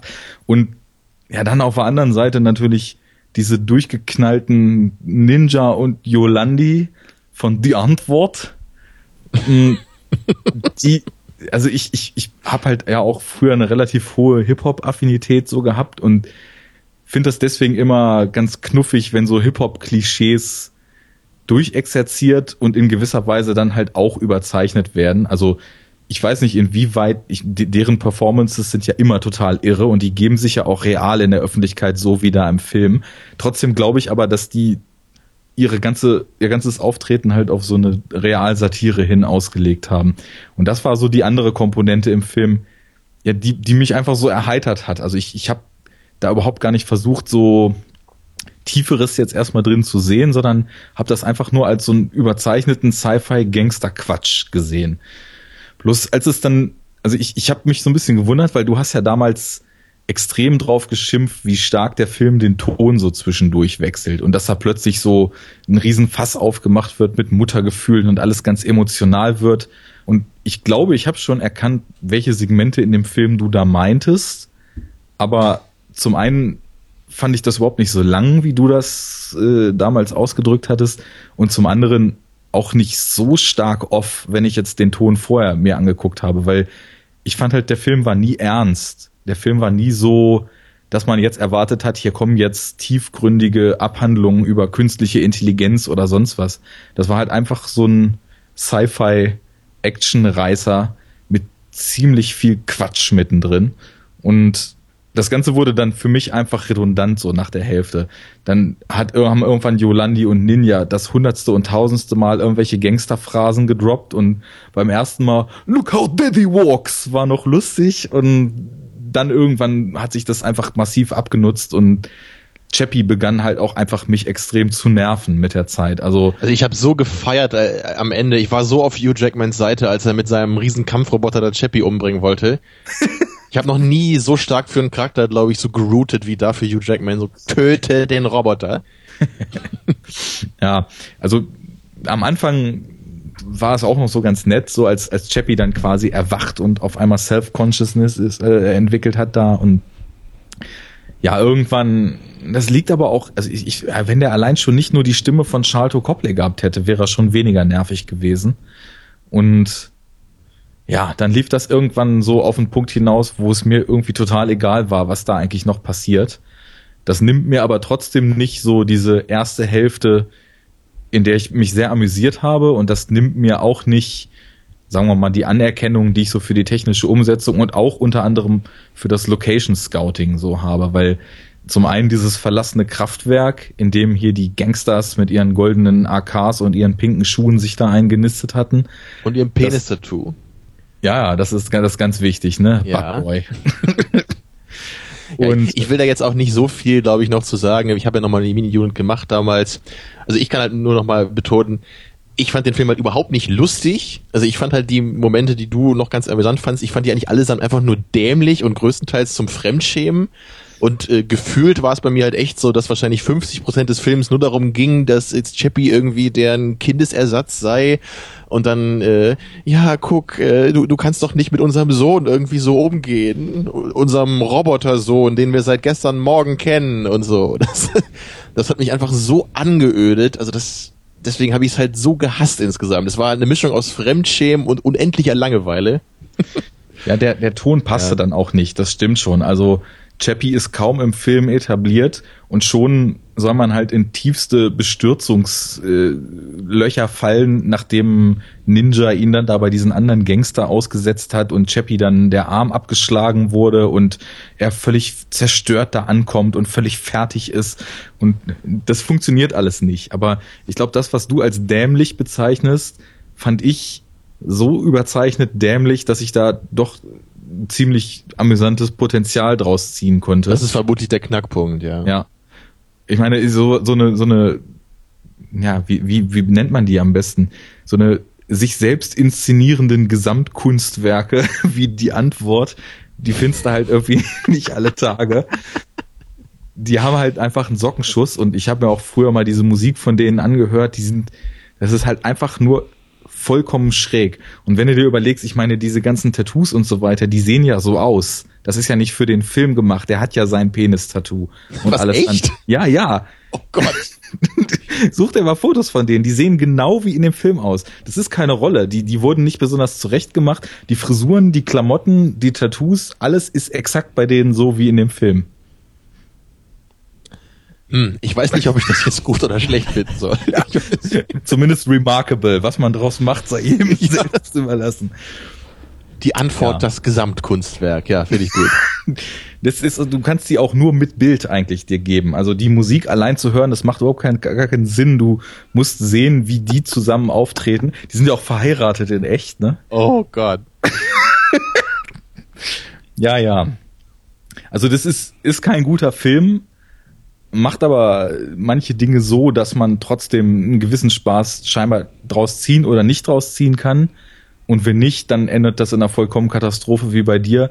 Und wenn schon, dann kann man den aber, glaube ich, auch nicht viel mehr als mittelmäßig finden. So wie ich. Denke ich mal. Tja. Christian, bist du auch noch da? Ich bin noch da, ich höre euch zu und ihr habt es auch, äh, äh, ich weiß nicht, ich glaube, das war ja eure Absicht, auch mit dem Film nicht besonders schmackhaft zu machen, deswegen, äh, ja, Mission erfüllt. Also ich stell, stelle dir hiermit ein Verbot aus, diesen Film zu gucken.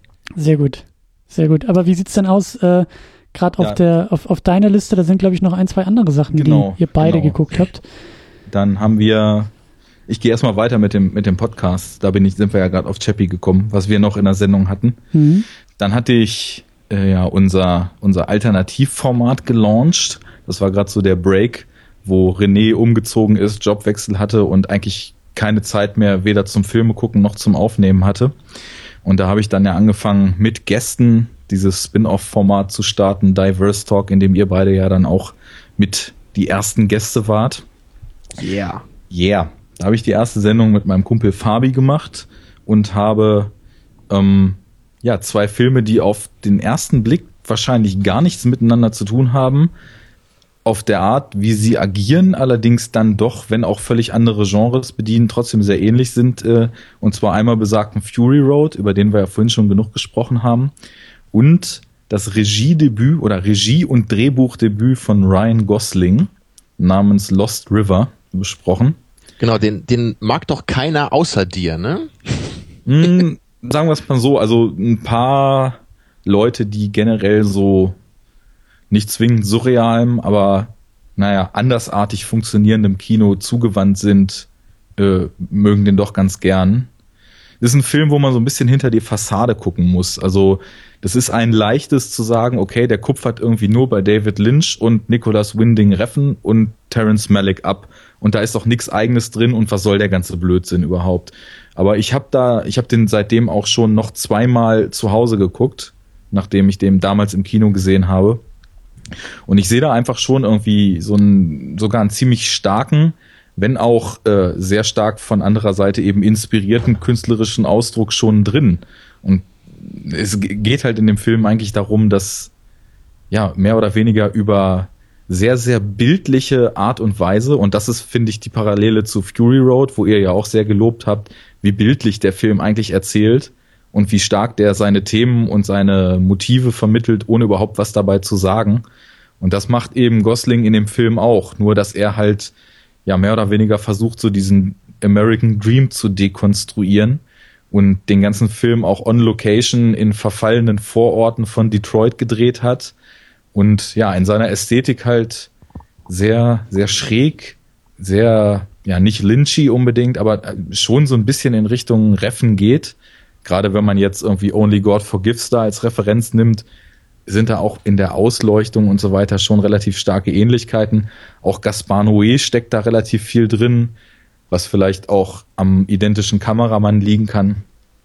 Aber ja, der Film hat mich irgendwie schon stark berührt, weil eben doch im Grunde genommen, obwohl das alles sehr kryptisch erzählt ist und sehr, sehr abstrakt, da ziemlich menschliche Themen so über Versagensängste, über überhaupt Angst, wie es mit dem eigenen Leben weitergehen kann, wenn alles um einen rum vor die Hunde geht, Ausbeutung und so weiter. Da, da steckt ziemlich viel drin, nur eben so stark chiffriert, dass, glaube ich, viele Leute an der Oberfläche abprallen und von vornherein sagen, da lasse ich mich gar nicht erst drauf ein, das ist doch sowieso alles nur zusammengeklaut.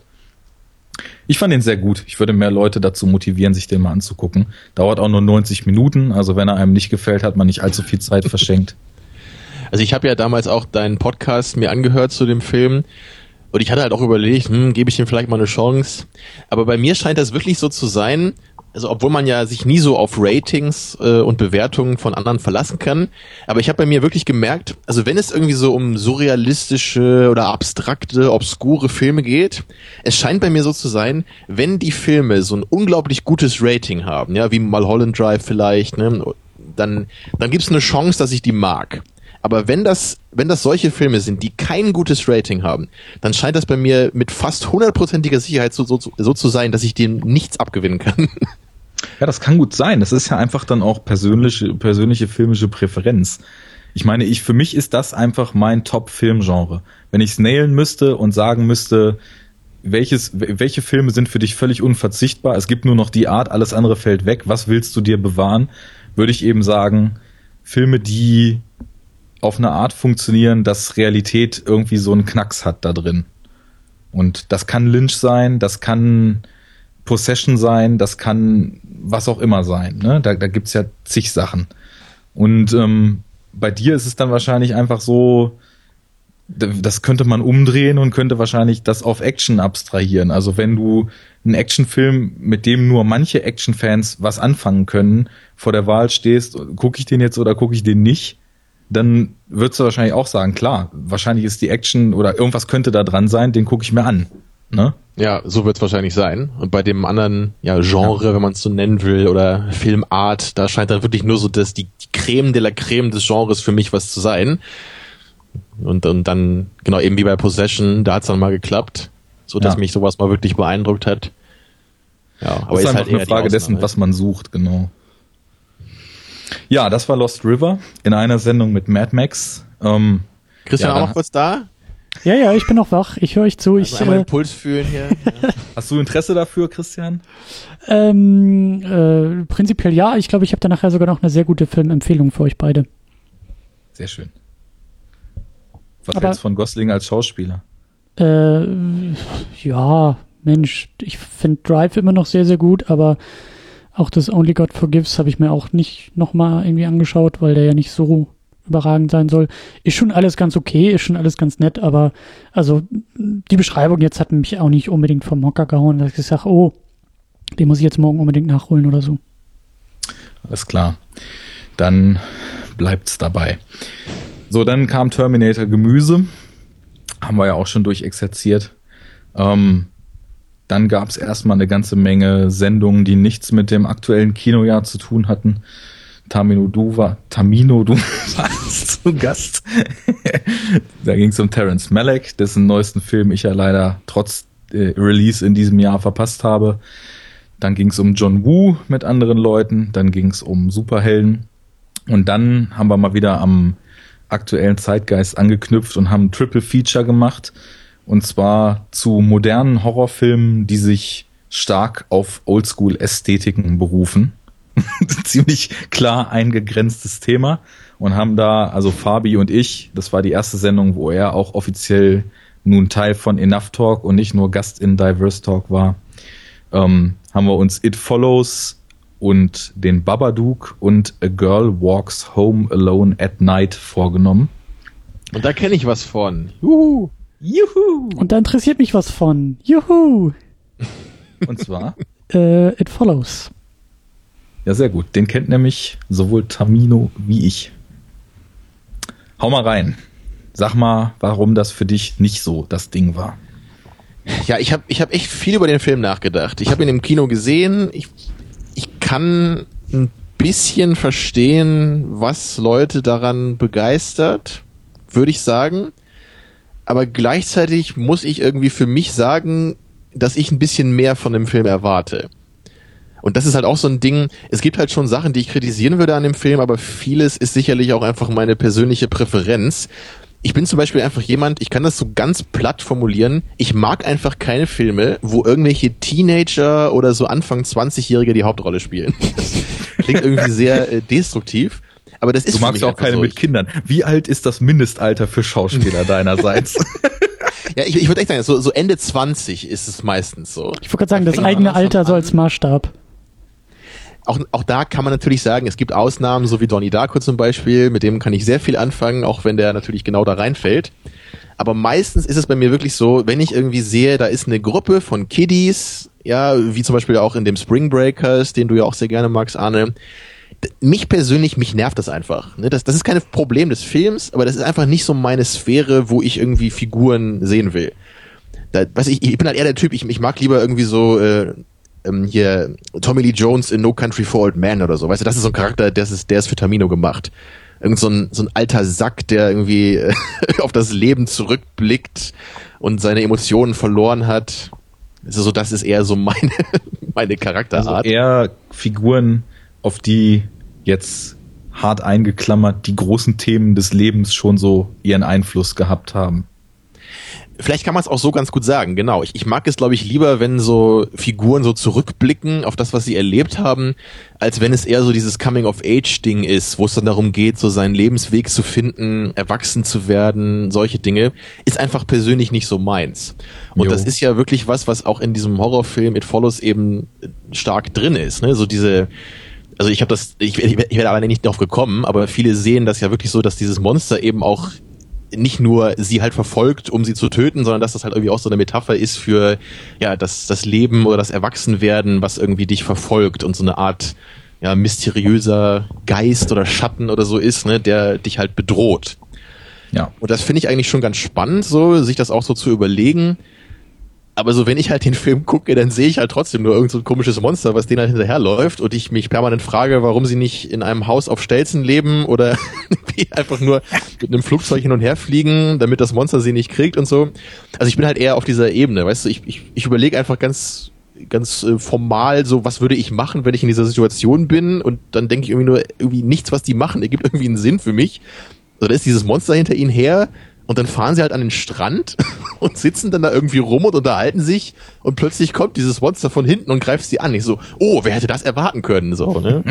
Aber ich glaube, wenn du den Film guckst, dann, dann guckst du halt eher so, der Score ist geil und ich sehe auch einen, der hat irgendwie was und dann irgendwie die Bildsprache, ne, diese, diese Carpenter-Referenzen teilweise, ja, und, und dieses, dieses Thema, die Metapher dabei. Also sehe ich wahrscheinlich ja. richtig, oder? Dass das genau. eher so die Sphäre ist. Ich muss das so ein bisschen abgrenzen, weil das ist nämlich total schwierig, Horrorfilme mit sämtlichen anderen Filmen in so einen direkt vergleichenden Kontext zu bringen. Weil es ist eigentlich immer so, dass Horrorfilme, wenn man mit den Aspekten, die man jetzt von einem Drama oder von einem Thriller oder was auch immer erwartet, wenn man mit dem Maß misst, dann kommt da eigentlich fast immer nur bei raus, dass das Ganze doch totaler Blödsinn ist. Aber ich, ich bin halt, wenn ich Horrorfilme gucke, auf der Suche nach ganz anderen Eindrücken. Also erstmal das, was du meinst, ist völlig richtig. Diese Coming-of-Age-Geschichte steckt da ziemlich stark drin. Und das ist, glaube ich, auch so ein Punkt, warum ich zum Beispiel dieses definitiv nicht immer sinnvolle Verhalten der Figuren ganz gut akzeptieren kann, weil die halt aber auch erst 15 sind und ihr ganzes Leben nichts anderes gemacht haben, als in, in ihrem Wohnzimmer rumzugammeln und über Bullshit zu reden. Und das, wenn plötzlich so eine lebensbedrohliche Situation aufkommt, nicht unbedingt jede Entscheidung rational und sinnvoll ist, das, das kann ich dann einfach ganz gut akzeptieren. Was du sagst, ist natürlich völlig richtig. Logisch wäre es, wenn man in so eine Situation kommt, ganz einfach immer in Bewegung zu bleiben und sich überhaupt gar nicht mehr angreifbar zu machen. Aber das funktioniert halt im Kontext und in der Logik dieses Films schon mal gar nicht, weil die ja irgendwie und das ist auch erstmal völlig sinnlos, weil du kannst das ja gar nicht mehr für immer loswerden. Selbst wenn du es weitergibst, wird es ja auf dich zurückfallen irgendwann.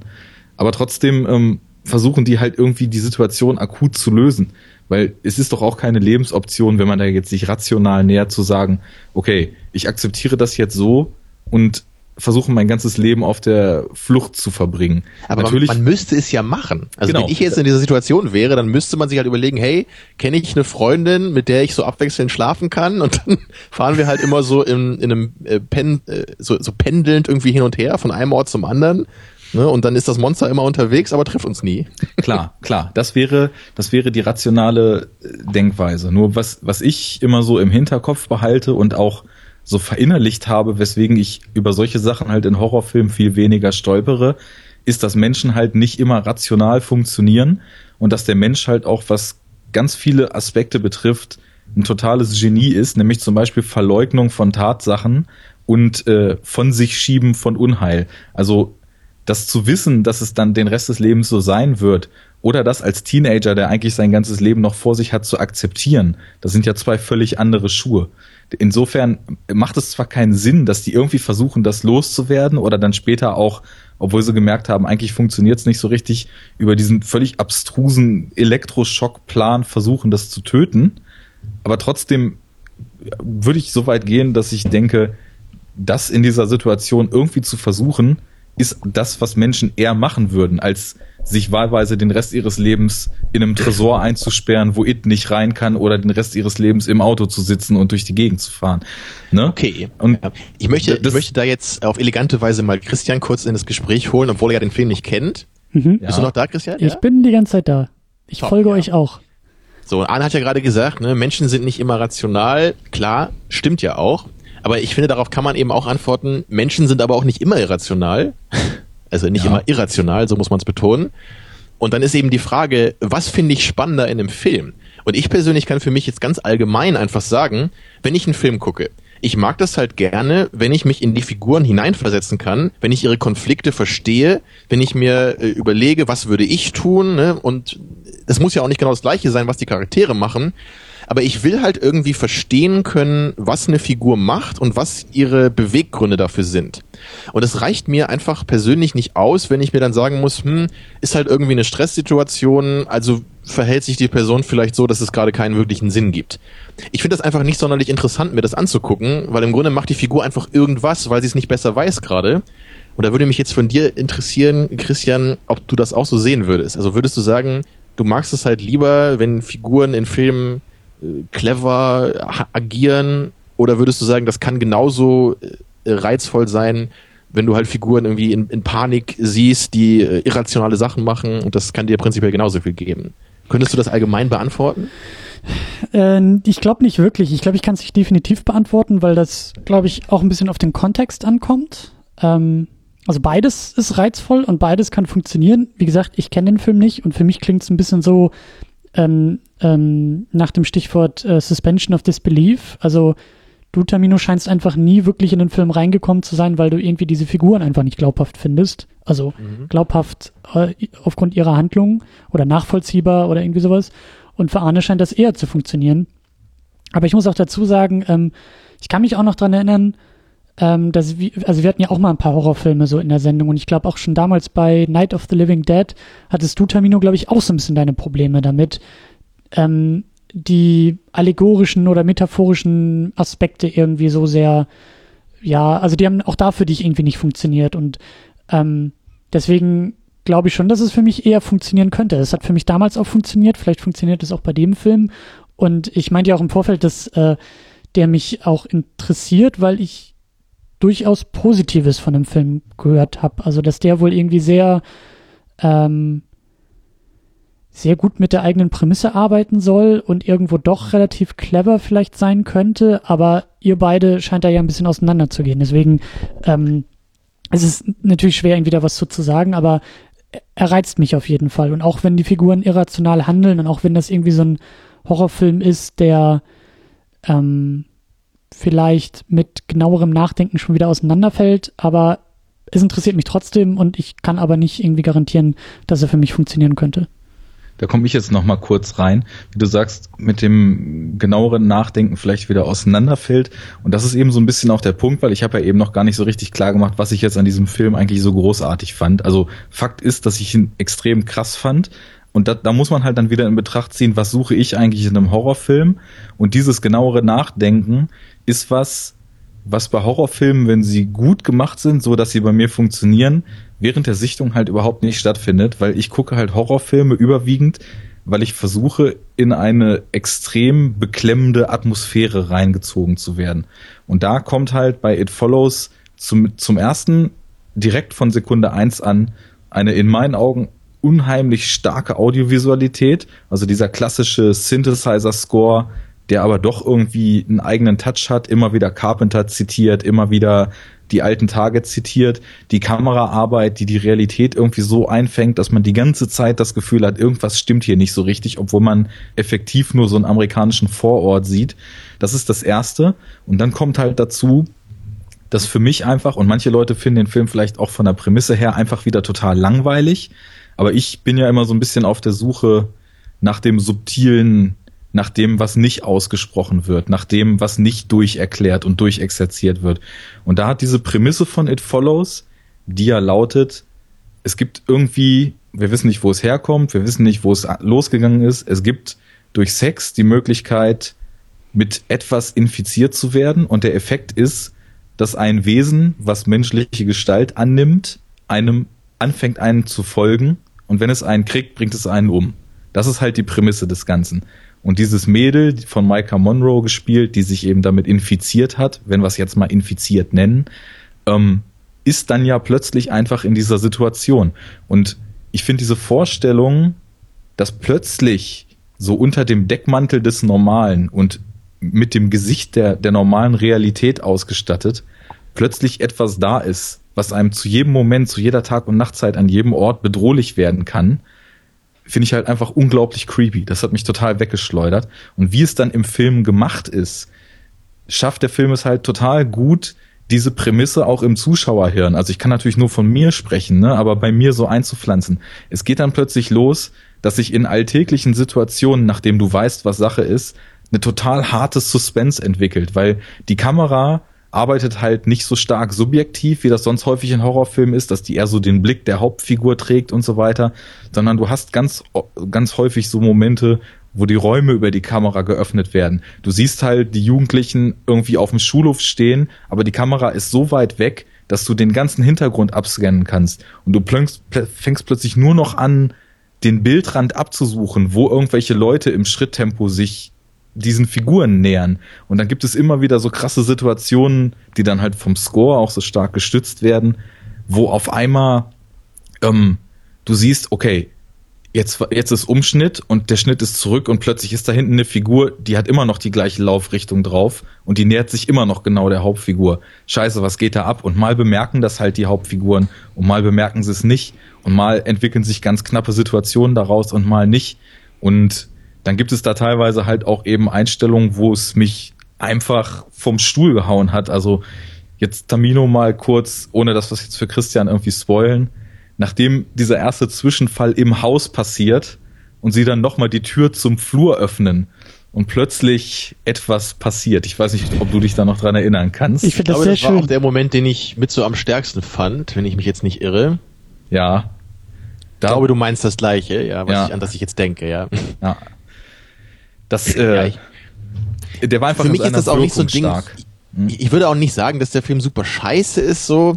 Er ist halt zu einem großen Teil nicht mein Ding und ich verstehe auch, dass ich da einfach anders funktioniere, wenn ich Filme gucke. So, weil ich, ich bin einfach immer jemand, ich gucke immer mit dem Kopf Filme zuerst. Ich denke immer über das nach, was ich sehe. Und ich kann das auch nicht abstellen. Also ich will es mhm. auch nicht abstellen, aber das ist so, mich kann halt auch ein atmosphärischer Film immer erst berühren, wenn ich irgendwie den auch gleichzeitig durchdenken kann. Irgendwie. Oder wenn ich wenn ich das Gefühl habe zu verstehen, ne, was machen die Leute, ne, was, was passiert so von der Geschichte, ne, da muss ich irgendwie reinkommen, so auf diesem Level. Und ja. dann kann ich auch von der Atmosphäre sehr begeistert werden. Aber ich glaube, für dich ist das eher so, Arne, du, du kannst das auch gut andersrum oder du kannst auch dich nur auf der atmosphärischen Ebene gut aufhalten. Ja. Und für mich ja. ist das einfach fast nie möglich. Deswegen hat es ja auch so lange gedauert, bis ich irgendwie mit Lynch was anfangen konnte. Ja. Ja, und interessanterweise dann auch erst ab dem Punkt, wo du verstehen konntest, was Lynch da eigentlich bewirken will, ne? Also als du dann doch die Gedanken dahinter verstanden hast. Also ja. ich, die, die Atmosphäre für sich hat es dann wahrscheinlich doch irgendwie gar nicht geschafft, dich noch zu kriegen, sondern ja, es erst ging halt Unterbau. danach dann besser. Ne? Also ich habe ja. ja mal Hollow Drive zweimal gesehen. Beim ersten Mal war es halt hauptsächlich dieses Hä? Obwohl ich es jetzt nicht super scheiße fand, aber es war irgendwie so ein irgendwas passiert hier, aber ich weiß nicht warum und was das soll. und ja, als ich dann ein paar Interviews von Lynch mir angehört habe, dann habe ich langsam gedacht, ja, ja, okay, versuche ich es mal eher so zu gucken und dann ging's halt. Ja, und ich meine, das ist jetzt auch wieder so, um It Follows abzuschließen. Der David Robert Mitchell, der den gedreht hat, ist ja auch so ein junger Indie-Filmemacher da aus den USA. Der hat halt auch, was in deiner Sicht ja oft auch so als, ja, Foul Play, weil es halt so weil es halt alles zulässt, betitelt wurde, gesagt, er hat den Film ja gar nicht auf irgendwelchen inhaltlichen Aspekten oder so aufbauen wollen, sondern an Albträume, die er als Kind hatte, wo ihn halt jemand verfolgt hat, anzuknüpfen und hat halt versucht, genau dieses Gefühl, diese Angst, diese Beklemmung, die er bei der Erinnerung an diese Träume hat, in den Film zu verpacken. Und da, insofern ist die Filmsprache, die er da wählt, soll halt auf was Emotionales abzielen. Ne? Und ob das Skript dann funktioniert oder nicht, da kann man dann ja geteilter Meinung sein. Aber für mich war es halt auch primär ähm, einfach eine Erfahrung, so wirklich auf reinem e-, emotionalen Level und das bricht für mich nicht zusammen, wenn ich darüber nachdenke, auch wenn ich als einzigen Kritikpunkt sagen würde, dass er mir im Finale dann doch wieder too much liefert. Da hätte ich es gern auch noch reduzierter, genau wie vorher gehabt. Aber ja, also sagen wir es mal so, ich auf der Horrorfilm-Skala hat er bei mir eigentlich fast das Maximum erreicht. Also mehr geht kaum. Und insofern war es halt so ein Hauptgewinn. Aber es ist halt die Horrorfilm-Skala. Es ist nicht die Film-Insgesamt-Skala, ne? Okay. Jo. Wollen wir dann langsam mal zu den Filmen kommen, die wir außerhalb unserer Podcasts geschaut haben? Ich möchte noch den Film mit dem dämlichsten deutschen Titel des Jahres nennen. Oh ja, gerne. Und Ich die Auszeichnung geht an. An die Hai, geschrieben wie ich bin Hai, weil ich einen geraucht habe. Die Heiligen drei Könige, Oh mein Gott. der im Original The Night Before heißt. Ja. Okay. Da denkt mal drüber nach, Kinder. ja. Hm. Ist eine Seth Rogen Comedy, die Freunden von Seth Rogen Comedies gefallen wird und Hatern von Seth Rogen Comedies nicht. Ein etwas anderer Weihnachtsfilm mit hier unserem General Zod in einer sehr interessanten Rolle. Und mehr will ich da auch nicht zu sagen, nur dass der Titel einfach gar nicht geht. Und damit kommen wir zu Victoria. Ja, endlich mal ein Film, den wir alle gesehen haben. Ja. Ich Und weiß, ein weiteres Highlight für das. Jahr 2015. Ja, ich, ich weiß, wie ich ihn finde, aber ich weiß gar nicht, wie Christian ihn findet. Also ich bin gespannt, was wir jetzt hier erörtern. Ja. Ich weiß gar nicht, soll ich einfach anfangen? Genau, fang Ja. du doch mal an. Ja, großartig. Ein wunderbarer, wunderbarer Film, ein wunderbares äh, Werk aus Deutschland, das mir die Schuhe ausgezogen hat. Äh, ich bin sehr unbedarft ins Kino gegangen oder um noch weiter auszuholen, ich habe schon äh, im, im Urlaub habe ich sehr viele Lobeshymnen über Twitter und sämtliche sozialen Medien und Filmplattformen irgendwie reingespielt bekommen und hatte das Ding auf dem Schirm, aber wusste gar nichts, außer dass viele Leute den hart abgefeiert haben. Und dann bin ich zurückgekommen und dann war ich irgendwie auch schon hier in Berlin ein bisschen unterwegs und dann war das eine ziemlich spontane Aktion. Mensch, lass doch ins Kino gehen. Da läuft er irgendwie noch und äh, ich wusste, jo, der soll ja sehr gut sein. Ich wusste irgendwas von keine Schnitte und äh, das war's dann auch schon. Und dann bin ich halt reingegangen und dann bin ich halt rausgekommen und habe gesagt, das war sehr, sehr gut. Dann habe ich noch ein bisschen über den Film nachgedacht und da äh, ist, glaube ich, auch die Meinung zwischen mir und Arne vielleicht ein bisschen konträrer, aber das sind, glaube ich, eher Nuancen, dass ich nicht so ganz sicher bin, ob dieser, ob dieses, ob es ein Gimmick ist, dass keine Schnitte gesetzt werden, aber mit längerem Nachdenken hatte ich das Problem, nicht ganz zu verstehen, wer sozusagen oder was die Erzählperspektive sein soll. Ist es eine, ist es ein stiller Beobachter? Ist es, ähm, ich, ich konnte das einfach nicht so, nicht so genau zuordnen und das wäre für mich nochmal für eine Zweitsichtung sehr, sehr entscheidend, den Film nochmal zu gucken, um zu sagen, okay, wer erzählt hier eigentlich gerade? Welche Rolle spielt die Kamera eigentlich äh, vor Ort? Was, was, was soll sie irgendwie darstellen? Was soll sie vielleicht auch verkörpern? Aber ansonsten hat der Film mir sehr, sehr gut gefallen. Und äh, ich hoffe auch, dass wir im neuen Jahr, ich weiß noch nicht in welcher Konstellation, aber ich hoffe, dass ich irgendwie auch eine längere Sendung im neuen Jahr zu diesem Ding machen kann, weil ich der Meinung bin, dass der Film jede Menge Aufmerksamkeit verdient. So, dann lass mich da doch mal einhaken. Ich glaube, ich muss, bevor ich was zu dem Film sage, erstmal noch ein paar allgemeinere Äußerungen machen. Äh, ich fange an mit, ich bin ein netter Typ. ich, äh, ich bin nicht hassenswert oder so. Auch wenn ich mich negativ gegenüber Filmen oder Kunstwerken äußere, heißt das nicht, dass ich die Leute, die diese Kunstwerke mögen oder gemacht haben, angreifen möchte. Ich möchte nur das Kunstwerk äh, besprechen oder kritisieren. Ja, um das mal kurz gesagt zu haben. Jetzt kann ich sagen, emotional bin ich momentan der Meinung, dass das der schlechteste, furchtbarste, beschisseste Film ist, den ich jemals gesehen habe. emotional erstmal nur. Ja, ich vermute nicht, dass es der schlechteste Film ist, den ich jemals gesehen habe, aber wirklich, was mein Viewing Pleasure anging, war es so schlimm, dass ich ihn nicht ganz durchgehalten habe. Deswegen kann ich wahrscheinlich auch nicht so hundertprozentig perfekt über den Film diskutieren. Also ich habe ungefähr die Hälfte geguckt. Ich war dann wirklich so unfassbar sauer, dass ich es nicht mehr ausgehalten habe. Ich habe dann noch ein bisschen so fast forward gemacht, mir noch ein paar Szenen geguckt. Äh, Ich habe mir auch noch mal den Plot durchgelesen, also ich weiß, was da noch passiert so am Ende in der zweiten Hälfte. Du hast die zweite Hälfte des Filmes nicht gesehen? Was? Das Du- muss ich jetzt aber auch mal nachhaken. Bis Du- wo hast du geguckt? Ich habe so äh, bis zu dieser Szene da äh, ein bisschen danach, glaube ich, geguckt, äh, als sie sich halt entschließt, ihnen zu helfen da. Das war halt irgendwo bei der Hälfte dann. Moment mal, Moment mal, Moment mal, Moment mal, Mo- Mo- Mo- Mo- Mo- Moment mal, Moment mal, Moment mal, Moment mal. Du hast den Film geguckt bis zu dem Café, wo sie irgendwie mit Sonne war und dann kommen aber die Jungs noch hinterher und sagen, übrigens, Ja, wir brauchen deine die Hilfe. Hälfte der Laufzeit. Das heißt, du hast, Stunde 10 oder sowas, also ein bisschen, bisschen mehr als, also als dann der quasi Plot losging nach der Hälfte des Films, was ja schon mal großartig ist. das ist, als ob ich Star Wars Episode 4 gucken würde und irgendwie dabei aufhöre, als irgendwie Luke Skywalker eingeführt wird. Und sag, nö, ach, das danach, das ist nicht so wichtig. Das hat ja gereicht. Die zwei Ja, Droiden das und so. Nach 20 Minuten passieren oder nach einer Viertelstunde vielleicht. Und hier ist es nach der Hälfte der Laufzeit. Und wie ich ja schon sagte, ich habe ja noch ein bisschen weiter geguckt dann, aber halt nur mit Sprüngen. Weil ich es halt, wie gesagt, ich, ich meine, ich bin ja auch jemand, das haben wir ja auch durch den Podcast, diese Einstellung habe ich ja auch bekommen. Ich interessiere mich für Filme, klar, ich äh, interessiere mich manchmal auch für Filme, die ich nicht mag. Aber dennoch muss ich sagen, ich, ich muss irgendwie noch eine, eine gewisse Form von, ja, von, nein, nicht unbedingt Viewing Pleasure, aber ich muss irgendwie noch meine Emotionen im Zaum halten können, wenn ich einen Film gucke. Und wenn ich so unfassbar sauer werde, dass ich nur noch schreien und kotzen will, dann kann ich, glaube ich, den Film nicht weitergucken. Okay, das ist schon echt, das ist schon, Und das, ich, ich, wir wollen das ja jetzt auch hier erörtern, woher das kommt bei mir. Ich, ich weiß auch gar nicht, wo man da am besten anfangen sollte, aber also vielleicht erstmal ein paar subjektive Sachen von mir, die das, die meine Kritik vielleicht noch ein bisschen verorten. Ich habe ja vorhin schon mal gesagt, äh, trifft hier wieder genau zu. Ich mag halt keine Filme, die so Coming-of-Age-Themen haben und irgendwie, was jetzt hier vielleicht nicht ganz so stark ist, aber einfach äh, wieder ein paar jugendliche Idioten als Protagonisten haben. Ich mag irgendwie gerne interessante Figuren, die, weiß ich nicht, die irgendwie was hergeben, so, und nicht einfach nur irgendwelche Idioten sind, die man auf der Straße treffen könnte. Ich meine, was sind denn das für Figuren? Also wenn wir da vielleicht erstmal bei bleiben. Also das, das sind halt irgendwelche Asozialen, die sind besoffen, die reden die ganze Zeit nur wie, ey, Alter, was geht, Alter, guck mal, ich kann hier irgendwie einen Flickflack machen oder ich kann ein bisschen Breakdance, guck mal, äh, äh. Die ganze Zeit labern die so. Und dann gibt's dieses Mädel, das Einzige, was sie halt macht, ist halt irgendwie so ein bisschen schüchtern, naiv zu grinsen die ganze Zeit.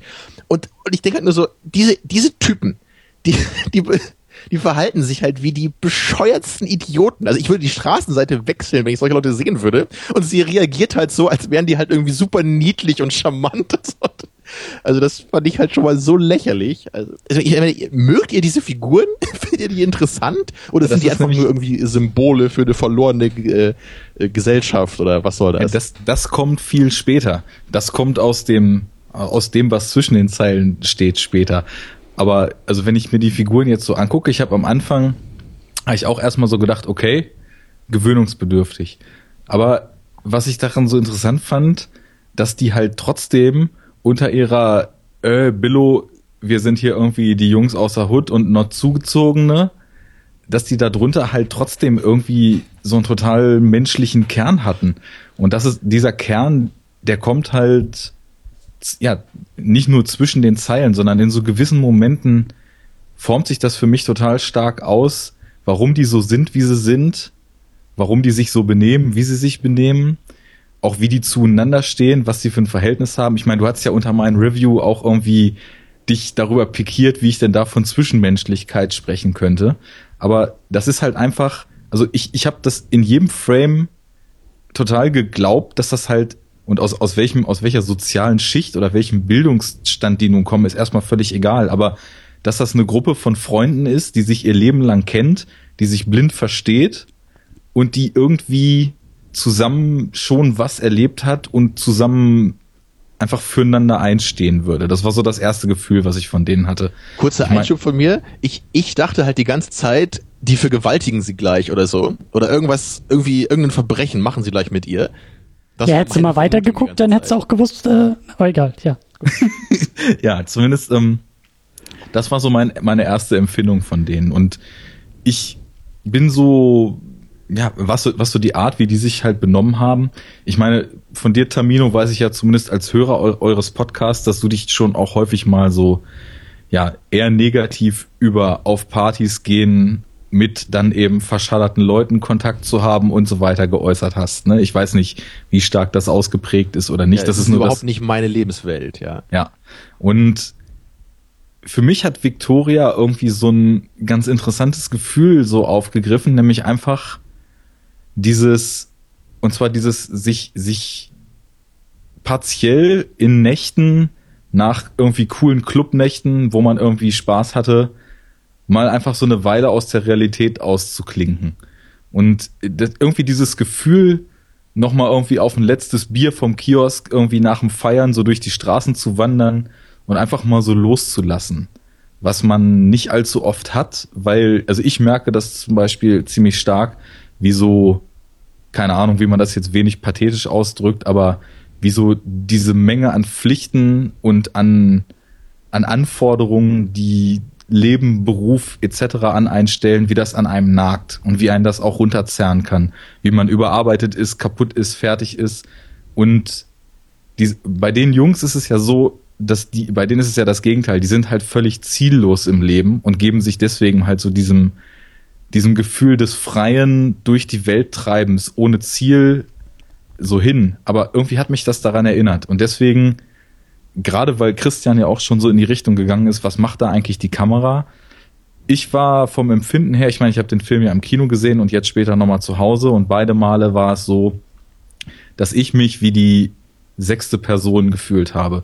Wie so ein stiller Beobachter, der die ganze Zeit halt dabei ist, der einfach nur so mitläuft. Und vom Gefühl war es so, ich könnte in so einer lauen Sommernacht auch irgendwie gerade aus dem Club gekommen sein, könnte vielleicht gut einen Sitzen haben und könnte einfach nur mal mit irgendwelchen Typen so ein bisschen Bullshit quatschen und so dieses befreite, freundschaftliche, auch wenn es substanzlos ist, sich einfach nur irgendwie so spaßeshalber zu beleidigen und rumzuschubsen und irgendwie rumzualbern. Das ja. habe ich da irgendwie drin wiedergefunden. So ja, aber ich finde eben, um, um das auch noch zu unterstreichen, ich finde besonders ihre Rolle da, da äh, so entscheidend. Also es beginnt ja mit, mit ihr, mit Victoria im Club, die zu irgendwie Techno und Lasershow irgendwie tanzt. In the club with my homies. Nee, das. Falsches Musikgenre. Ja, also, also ganz ehrlich, also ich meine, gut, bei mir war es vielleicht auch noch mal, ähm, bei mir kam das Sahnehäubchen oben drauf, dass ich tatsächlich den Film gesehen habe in Berlin als ich neu in Berlin angekommen bin. Ja, also ihre Rolle, ihre Perspektive, die habe ich hautnah miterlebt. Ich saß halt dann in dem Moment nicht in dem Club mit Techno und Lasern, sondern in dem Kino. Aber dieses, wo bin ich hier eigentlich gelandet?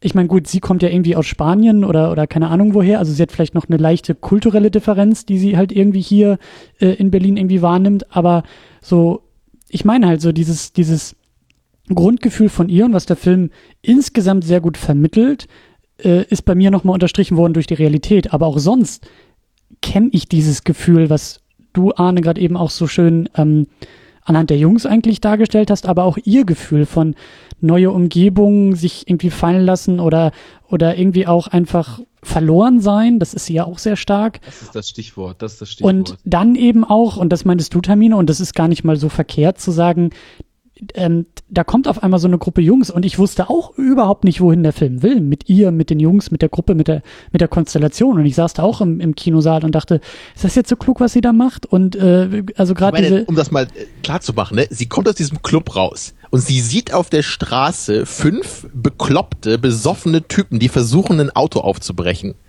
Und, ich mein, und sie ist halt ein kleines, zierliches Mädchen ja, aus dem ja, Ausland. Ja. Natürlich, das naheliegendste, was ich machen würde, ist einfach mit diesen potenziellen Kriminellen alleine wegzugehen. Aber genau das ist ja gerade die. Ich bin ja so naiv und ich fühle mich so nein, verloren. Nein, aber genau das, das ist doch, genau das ist doch das Spannende dabei. Und das ist auch die, die Schlüsselrolle von Sonne. Und das ist auch total toll besetzt und gespielt, weil Sonne die das ganze der, Zeit. Der Junge, ne? Genau. Sonne, weil er dieses, er trägt ja auch irgendwie dieses, dieses, ein bisschen albern gesagt, aber dieses Verletzliche in sich. Du siehst ihm sofort an, dass er nicht der harte Macker ist, der, den er da irgendwie spielt und auch, dass seine Jungs nicht die harten Macker sind, die sie da aber geben. Das, das muss ich echt sagen, das, das habe ich gar nicht so wahrgenommen. Also ich, ich war mir halt gar nicht sicher am Anfang, so in der ersten halben Stunde, ob die hier einfach gerade so tun, als seien sie irgendwie äh, normale Typen und wollen sie einfach vergewaltigen gleich. Ja, aber, aber genau, aber, aber genau das finde ich ist ja gerade das Geile. Diese Spannung, die da aufgebaut wird durch die Figuren und auch durch das Spiel, nicht ganz zu wissen, was da jetzt eigentlich passiert. Also ob sie jetzt gleich irgendwie in die dunkle Gasse gezogen wird oder nicht, was die Jungs eigentlich vorhaben, wer sie wirklich sind und das, Das ist dann auch der Vorteil von dieser langen Laufzeit und vielleicht auch von dieser klaustrophobischen Kameraarbeit. Aber das entfaltet sich eben langsam im Verlauf des Films. Ich bin auch der Meinung, dass der Film 20 Minuten zu lang ist. Aufgrund des One-Takes hätten, also und keine Schnitte hatten sie eben keine Möglichkeit, Leerläufe da irgendwie rauszuschmeißen. Aber ähm, das ist eine andere Diskussion. Ich finde grundsätzlich ist das sehr, sehr spannend, die Dynamik, gerade sie. Ähm, also für mich ist das kein Kritikpunkt an dem Film, was du da formulierst, sondern das ist genau die Stärke des Films. Zuerst gar nicht zu wissen, wer die Leute sind, was sie wollen, wie die Konstellation wirklich ausgeht. Und das hat mich sehr stark reingezogen. Und dann eben also da, auch noch. Da würde ich dir jetzt auch gar nicht widersprechen. Also das, das stimmt natürlich schon. Dass man nicht genau weiß, worauf das hinausläuft, ist ja okay. Und es wird ja auch ungefähr angedeutet, dass es vermutlich irgendwas mit krimineller Energie zu tun haben wird, eben durch diese Autogeschichte, die man da gleich sieht. Und äh, das ist mit der Kameraarbeit, da müssen wir auch irgendwann auch drüber reden. Lass uns aber gleich zu kommen. Ich, ich würde erstmal noch beim Inhalt Also mach, mach du mal. Ja. ja, und zwar bei dem ich meine, was ich halt so richtig beschissen finde, ist einfach so, dass diese Victoria, also sie soll halt naiv sein irgendwie, ne? Und sie, sie soll irgendwie als eine verlorene äh, Figur nee, nicht naiv. Sie soll nicht naiv sein. Das also wenn sie nicht naiv ist, dann würde sie halt nicht mit diesen Leuten weggehen. Nee, pass auf, das ist ein ganz entscheidender Punkt. Ich habe auch, als es losging, habe ich mich gefragt, also wie du das beschreibst, ist das erstmal völlig richtig. Diese Art von Typen, die sind ja auch irgendwie so stilecht im Jogginganzug unterwegs teilweise, ne? Und wirken eher so halt. Ja, ich muss auch drüber lachen. Also Arne, red ruhig weiter, weil das ist großartig, wie du diesen Film beschreibst. Kommen ja schon so ein bisschen atzenmäßig rüber halt, ne? Und ja. ich habe mich natürlich auch, als das losging, gefragt, wieso geht die denn jetzt mit denen mit? Was soll das eigentlich? Ich wäre da auch erstmal so ein bisschen suspicious eher und würde mir so denken, hm, ob, die, ob das mit denen so mit Rechten und wo das wohl hinführt, ob das mit rechten Dingen zugeht, weiß ich nicht. Aber es gibt, finde ich, einen total entscheidenden Moment im Film, wo sich das Ganze quasi selbsterklärend vor einem ausbreitet und wo dann auch rückwirkend die Motive, die der Film in der ersten Hälfte sich sucht, total Sinn machen. Und das ist nämlich, als Victoria ihm die Lebensgeschichte erzählt und erzählt, wie, wie sie ihr ganzes Leben lang nichts anderes gemacht hat, als dafür zu üben, eine der besten Pianistinnen der Welt zu werden und von einem Moment auf den anderen die Ansage gekriegt hat, das wird nichts mit dir, such dir was anderes. Die, das, man, da muss man sich natürlich drauf einlassen, auf so eine Lebensgeschichte, aber wenn man jetzt das mal ganz, die Fakten einfach nur ausbreitet, da ist jemand, der hat sein ganzes Leben lang auf einen Traum hingearbeitet und hat dann, hat keine Freunde gehabt, hat soziale Kontakte gemieden, hat mehr oder weniger kein Familienleben gehabt, hat keine anderen Hobbys gehabt, hat einfach nur auf diesen einen Punkt hingearbeitet und dann kommt jemand, nimmt den Baseballschläger und zerschlägt diesen Traum von einem Moment auf den anderen. Alle Hoffnung ist dahin, es wird nichts werden. Und dann geht sie aus Spanien weg, weil sie es nicht mehr aushalten kann und kommt halt in Berlin an und alles, was man vorher sieht, charakterisiert, charakterisiert sie zwischen den Zeilen total stark. Sie ist alleine in einem Club. Man ja. geht nicht alleine ja. in Clubs. Man geht mit ja. seinen Freunden in Clubs, aber sie hat keine Freunde. Sie treibt alleine durch diese Stadt. Sie geht an die Bar, bestellt sich einen doppelten Wodka-Shot und bezahlt einen Stundenlohn, weil sie so ausgebeutet in irgendeinem Café wird, weil man es mit solchen Leuten wie ihr, die ziellos im Leben sind, ja machen kann, bezahlt einen Stundenlohn für diesen scheiß Schnaps, fragt irgendwie noch rum, ob jemand mit ihr einen trinken will, ist aber wie ein Fremdkörper isoliert in diesem ganzen Mikrokosmos. Keiner will mit ihr einen trinken, gar nichts. Und dann kommt halt der erste Kontakt mit Sonne zusammen. Und ich finde halt, dass Frederik Lauda einfach exakt perfekt den Ton trifft er wirkt halt so ein bisschen atzig, aber er schafft es halt trotzdem irgendwie knuffig und zugänglich zu sein dabei. Und er fragt sie am Anfang so, ist gut drin, ist gut drin so im Club, ne? Und das sind auch genau diese Typen, die man auch so kennt, die keinen Eintritt bezahlen wollen und irgendwie, ey, ist gut, ist gut. Und am besten noch, hier kannst du mir einen Stempel drauf drücken, dass ich so rein kann, ne? Und, und ja, alles, was sie dann tut, ist irgendwie ein Resultat dessen, dass sie einfach ausgebrannt ist. Alles, wofür sie je gelebt hat, ist weg. Sie wabert nur noch wie so ein Geist durch Berlin. Ich meine, über, sie muss auch zur Arbeit, irgendwie zwei Stunden nachdem sie besoffen den Club verlässt. Also sie ist ja nicht richtig voll, ne? Aber, und es ist ihr halt völlig egal, weil das keinen Wert hat, keinen Sinn hat, was sie da tut. Das ist einfach nur, um die Mindestmaß oder um die, um die Flamme, auf der man gerade noch so leben kann, auf einem Mindestmaß am, am Glimmen zu halten. Aber sie, es gibt nichts mehr, wofür sie lebt. Und dann kommen halt diese Typen und sind auf einmal so das totale Kontrastprogramm. Die haben das, was sie nie hatte. Die haben Freundschaft. Die wirken loyal. Die wirken, als wenn sie mit den anderen irgendwie durch dick und dünn gehen würden. Und das die tun sie dann rum. später ja auch. Ja. Ich habe Das das, ist halt überhaupt Punkt. nicht so gesehen. Also ich, ich habe da nicht einmal, ich habe nicht eine Sekunde irgendwas Positives an diesen Idioten erkennen können. Also weder, dass die sich Okay. mögen, noch dass die irgendwie eine Freundschaft haben. Okay, okay, okay, okay. Einfach nur Idi- Idioten, asoziale. Okay, ja, okay, okay. Das, wir werden dich da auch nicht mehr überzeugen können. Aber ein, ein Es weiterer. geht doch gar nicht um überzeugen, finde ich. Ich finde, es geht nur darum, einfach darzustellen, was wir darin gesehen haben. Ja, ne? also, Okay, ich meine, aber ich, ich lass mich mal- auch ein bisschen, was ihr damit meint, so, ja, das, das erkenne ich ja noch ein bisschen. Aber ich will da noch mal einmal auf diesen Punkt, ähm, okay, also dass sie mit ihnen mitkommt, da hatte ich halt schon mal krasse Probleme, mir das vorzustellen. Aber ich meine, okay, da, da kann man vielleicht sich irgendwie noch vorstellen, dass sie das machen würde. Aber es geht ja dann weiter eben. Und dann, dann nach dieser Szene im Café, wo sie ihm ihre Lebensgeschichte erzählt, ich meine, dann, dann kommen halt diese Typen da rein und dann fragen sie sie halt, ob sie einen Fluchtwagen irgendwie fahren will, wenn sie eine Bank überfallen. Nee, meine, wie, sie wie, wie fragen- bescheuert und konstruiert ist das denn? Ich meine, sie wenn sie sie Auto fragen fahren würden, hey, äh, ich habe halt super Stress mit meinem Nachbarn, würdest du bitte mit rüberkommen und den mit einer Axt umbringen? Würde sie dann auch sagen, ja klar, das mache ich, weil ich, ich hab euch ja so lieb und ich fühle mich so verloren. Ich meine, wo ist denn die Grenze da? Können die ihr alle, können sie sie irgendwas fragen und sie macht das dann oder was? Ich meine, das, Also ist, das ist lebensgefährlich, das ist irgendwie ein Verbrechen. Sie wollen eine Bank überfallen und dann auch noch mit einem Haufen Idioten, die halt keine Ahnung haben davon. Das weiß sie doch zu dem Zeitpunkt noch gar nicht. Tut mir mal einen Gefallen. Lasst uns mal, ich, wir werden uns da im Kreis noch viel, viel weiter drehen und wir, wir kommen da nicht voran auf dieser Ebene. Ein, ich will nämlich ein weiteres Stichwort irgendwie ähm, reinwerfen und das ist halt das Problem, also dadurch, dass der Film dich, Tamino, nicht reinziehen konnte, ähm, ging das, glaube ich, für dich auch nicht auf. Aber für mich war, war der Film auch so stark, weil er auf einmal nach, weiß ich nicht, zwei Dritteln zum Genrefilm wurde. Aus dem, äh, hey, wir lassen uns hier durch Berlin treiben und wir sind die verlorene Generation, keine Ahnung, wie sie mittlerweile heißt, Generation Selfie oder keine Ahnung was. Aber ähm, dann wird das ganze Ding auf einmal ein spannender Thriller, der für mich völlig unerwartet aus dieser langweilig belanglosen persönlichen Kiste ein richtig spannendes Ding gezogen hat. Und ähm, Aber es hat doch nichts mit der ersten Hälfte des Films zu tun. Ich meine, sie fahren da, da rum und werden von der Polizei verfolgt. Also was soll das denn? Doch, doch, das hat mit der ersten Hälfte zu tun, weil die erste Hälfte komplett dazu dient, das zu etablieren, was ich gerade lang und breit ausgeführt habe. Das ist und deswegen ist halt auch die Sache, wenn du das nicht fühlst im ersten Verlauf, dann kann der Rest des Films auch, wenn du ihn ganz guckst, nicht funktionieren, weil du musst halt einfach, also ich ich war an dem Punkt so weit, dass ich verstanden habe, warum die sich mit ihrem Kumpel auf so eine Scheiße einlassen und dass ich auch sie verstanden habe, warum sie auf so eine dubiose, wir brauchen jetzt hier eine Person für irgendwas nicht weiter spezifiziert ist, dann einfach mit denen, mit denen losfährt, ne? Und das, das ist dann, also im Endeffekt ist die ganze erste Hälfte so ein emotionales Build-up für das, was dann passiert, um das glauben zu können. Und das ist mir zum Beispiel total gut gelungen.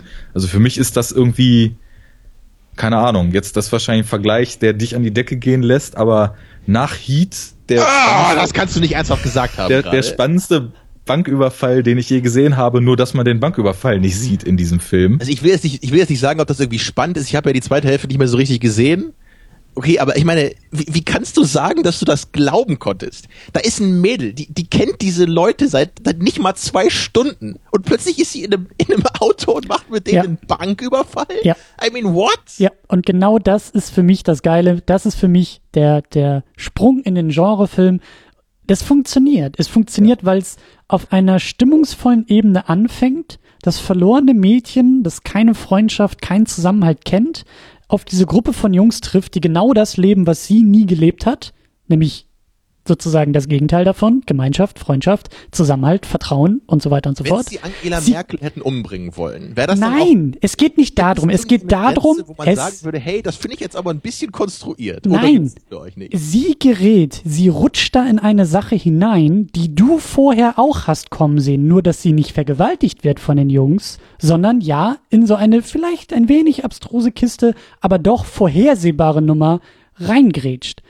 Deswegen ist es für mich auch kein Bruch, das passt wunderbar zusammen. Es war klar, dass sie auf die Schnauze fliegen muss, genau weil der Film das die ganze Zeit aufgemacht hat. Der Film spielt die ganze Zeit mit dem gefährlichen Potenzial, was in den Jungs steckt.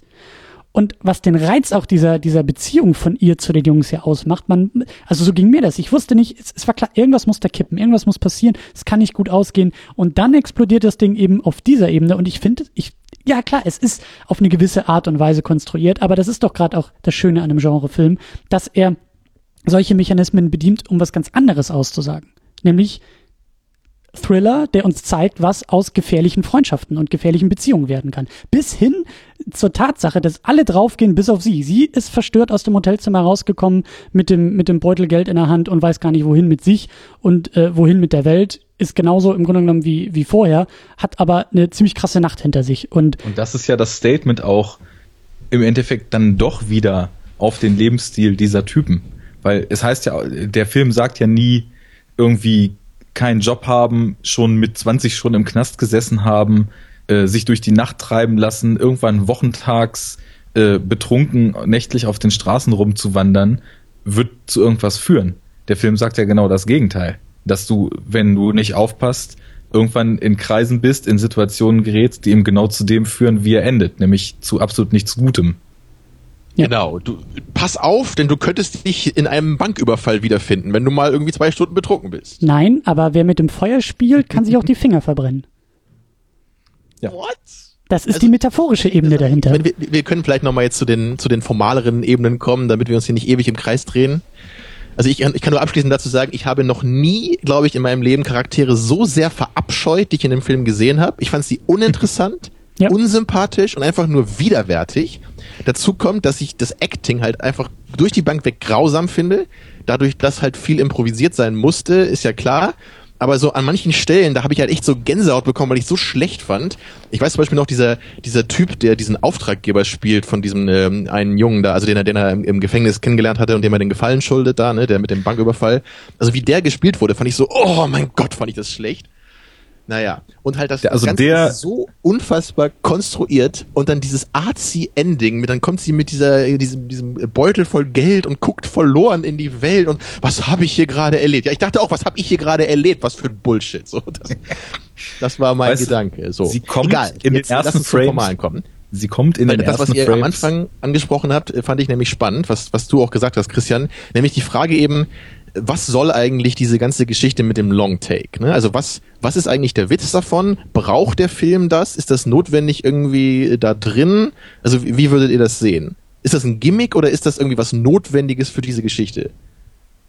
Für die Art, wie die Geschichte erzählt ist, finde ich es sogar essentiell, weil ich kann ja nur nochmal sagen, oder ich weiß nicht, ob ich es jetzt hier in der Sendung schon konkret gesagt habe, meine Rezeption des Films hat eben hauptsächlich darüber funktioniert, dass ich da extremst reingezogen wurde und mich wirklich wie in dem Film als Teil dieser Gruppe gefühlt habe. Und zwar, weil nämlich der Blick der Kamera eben ungebrochen, nicht durch Schnitte aufgebrochen, sondern ja. im konstanten zeitlichen Fluss ist. Ja, aber sowas funktioniert für mich einfach nicht. Also, ähm, oder nicht so gut. Ähm, das Argument, vielleicht bin ich durch Videospiele zu sehr geschädigt, weil gibt mir einen Controller in die Hand und ich kann eine Kamera selber bedienen in einem Ego-Shooter. Und dann bin ich auch derjenige, der guckt, weil ich entscheide, wohin der Blick geht.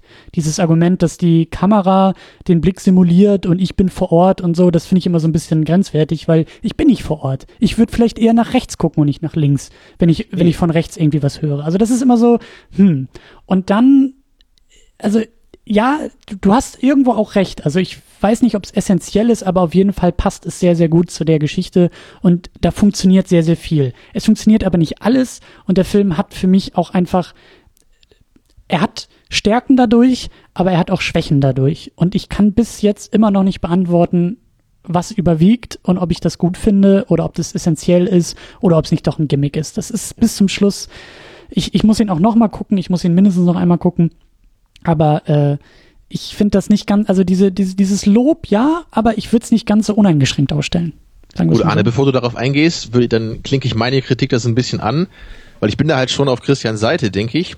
Und ich, ich verstehe im Grunde einfach nicht, was das soll. Also für mich klingt das so ein bisschen nach dem Found-Footage-Argument, dass man halt sagt, äh, wenn wir halt die Kamera nicht irgendwie artistisch verfälschen, um es vereinfacht zu sagen, dann sind wir halt irgendwie näher im, am Geschehen und dann haben wir viel größere Emotionen etc. Also ich würde halt sagen, bei einem Film erwarte ich eigentlich eher, dass die Kamera für mich filtert, dass sie artistisch für mich äh, Einstellungen liefert, dass ich eben Emotionen, die durch die Geschichte rüberkommen sollen, dass ich die stärker empfinde, als wenn einfach nur jemand draufhält. Und jetzt sehe ich hier halt dieses Longtake, was natürlich äh, super schwierig zu machen ist und dafür hat der Film irgendwie Respekt verdient, würde ich schon sagen. Aber letztendlich, ich sehe einfach nicht, was das bringt. Ich sehe halt vor allem auch im Vergleich zu Birdman zum Beispiel, der ja auch fast keine Schnitte hat, aber ich sehe hier eben keine Artistik. Ich sehe hier irgendeinen so Typen, also den sehe ich nicht, aber der hat eine Handheld-Kamera und der läuft den Leuten hinterher und äh, teilweise wird dann irgendwie rumgewackelt oder er muss ein bisschen laufen, wenn sie dann mit dem Fahrrad fahren oder später im Auto. Das ist so, für mich ist das Gefühl da, da hält einfach nur irgendjemand eine gammlige Kamera auf das, was ich hier sehe. Das hat für mich nichts mit einer äh, ästhetischen, künstlerischen Filmerfahrung zu tun. Gut, das ist auf jeden Fall auch eine legitime Sicht, würde ich sagen. Also für mich hat es zum einen, ähm, wie gesagt, den, den eben schon von mir beschriebenen Effekt gehabt. Und da kann ich ja auch nur von dem gehen, was ich gefühlt habe. Für mich hat sich das einfach so angefühlt. Mich würde aber total interessieren und deswegen werde ich beim dritten Mal, wo ich den Film dann gucken werde, auch mal den Audiokommentar zuschalten, weil der soll sowieso recht unterhaltsam sein, weil Regisseur Sebastian Schipper da wohl zwischendurch auch einfach mal irgendwie Schauspieler anruft, die da mitgespielt haben und mit denen so ein bisschen quatscht und nochmal erzählt, äh, hier war das Problem, da musste die Hauptdarstellerin aufs Klo und da haben wir irgendwie hinter den Kulissen überlegt, wie wir das gerade mal einbauen können, weil sie sollte eigentlich immer im Bild sein und so weiter und so weiter. Ähm, das würde mich aber, mehr interessieren als der Film selber. ja, komm hier, zweiter Versuch, Tamino.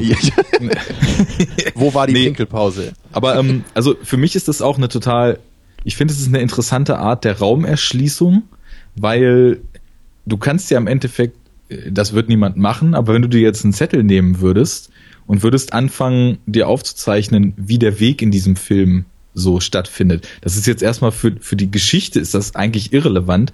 Ich finde es halt einfach nur aus der Sicht der, der Raum- und Stadterschließung total spannend, einfach ungebrochen den Blick darauf zu haben. Du, du weißt, wie die Orte zusammenhängen, du bist quasi diesen Weg selber mit abgegangen. Ähm, da, da wird eine Geometrie erschlossen, die später wieder aufgegriffen wird. Irgendwann überschlägt sich das alles und plötzlich hast du doch denkst du, ah, jetzt verstehe ich gar nichts mehr und dann gehen sie da aus der Gasse, wo sie ihren Fluchtwagen geparkt haben, raus und sind plötzlich wieder an dem Club, wo sie am Anfang rausgekommen sind und so weiter und so fort. Also das ist noch ein interessanter Aspekt dafür. Und ansonsten kann ich da eigentlich nicht mehr groß für argumentieren, weil es hat für mich einfach diese, diese emotionale Wirkung gehabt und ich habe den Film dadurch anders rezipiert als einen ne, dick eingeklammert gewöhnlichen Film. Und da hat es dadurch automatisch schon die Daseinsberechtigung für mich bekommen. Ja, also das ist auch völlig legitim und ich glaube, ich stehe da irgendwo zwischen euch und ähm, sehe das aber als ähm, insgesamt doch vielleicht größtes Diskussionspotenzial bei dem Film. Also die, die, die anderen Geschichten mit irgendwie Figuren, ist das glaubhaft, ist es nicht, das ist irgendwie weniger spannend, finde ich persönlich, weil das ist schnell abgehandelt. Weil offensichtlich ist, dass das Skript scheiße ist. Ja, ja gut, aber das ist so, das ist so, äh, da kann man nicht lange drüber diskutieren. Der Film hat dich nicht abgeholt, dann okay. Also verstehst du, das, das kann man argumentativ, finde ich, nicht weiter ergründen, außer zu sagen, es hat für dich nicht funktioniert, es hat für uns funktioniert.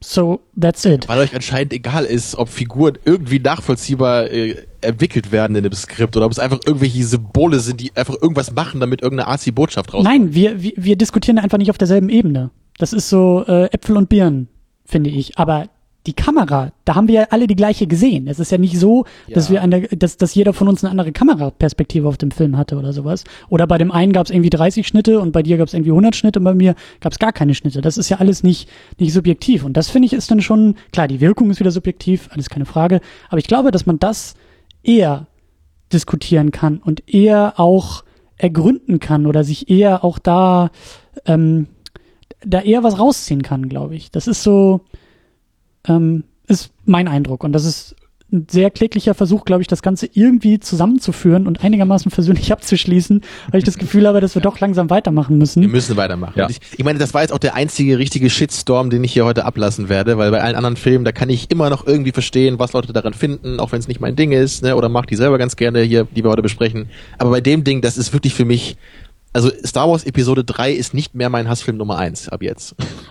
Tamino, ich, ich wünsche mir so sehr eigentlich, dass wir beide noch eine Sendung dazu machen, aber ich weiß nicht, ob ich dich dazu kriege, äh, nochmal anderthalb Stunden. alleine durchgehalten. Ja, eben, aber. Vielleicht würde ich es schaffen, nur die zweite Hälfte nochmal zu gucken. Vielleicht kriege ich ja die Kinobetreiber äh, am Montag dazu überredet, dass sie nicht Star Wars zeigen, sondern nochmal Victoria und äh, Lass muss ich jetzt noch mal kurz reden. Ja, ich, eine allerletzte Sache wollte ich noch gerade ganz kurz sagen. Dein flapsiger Kommentar eben, vielleicht gucke ich die zweite Hälfte noch mal, ist interessanterweise eine Sache, wo ich mir im Vorfeld, nachdem ich den Film im Kino gesehen habe, wo man natürlich nicht zwischendurch mal auf Pause drückt oder den Film mal unterbricht oder so. Und da habe ich mich gefragt, wie gut funktioniert eigentlich Victoria, wenn man zwischendurch mal auf Pause drückt, wenn man diesen kontinuierlichen Flow, der extra so gemacht ist, dass Filmzeit gleich Echtzeit ist.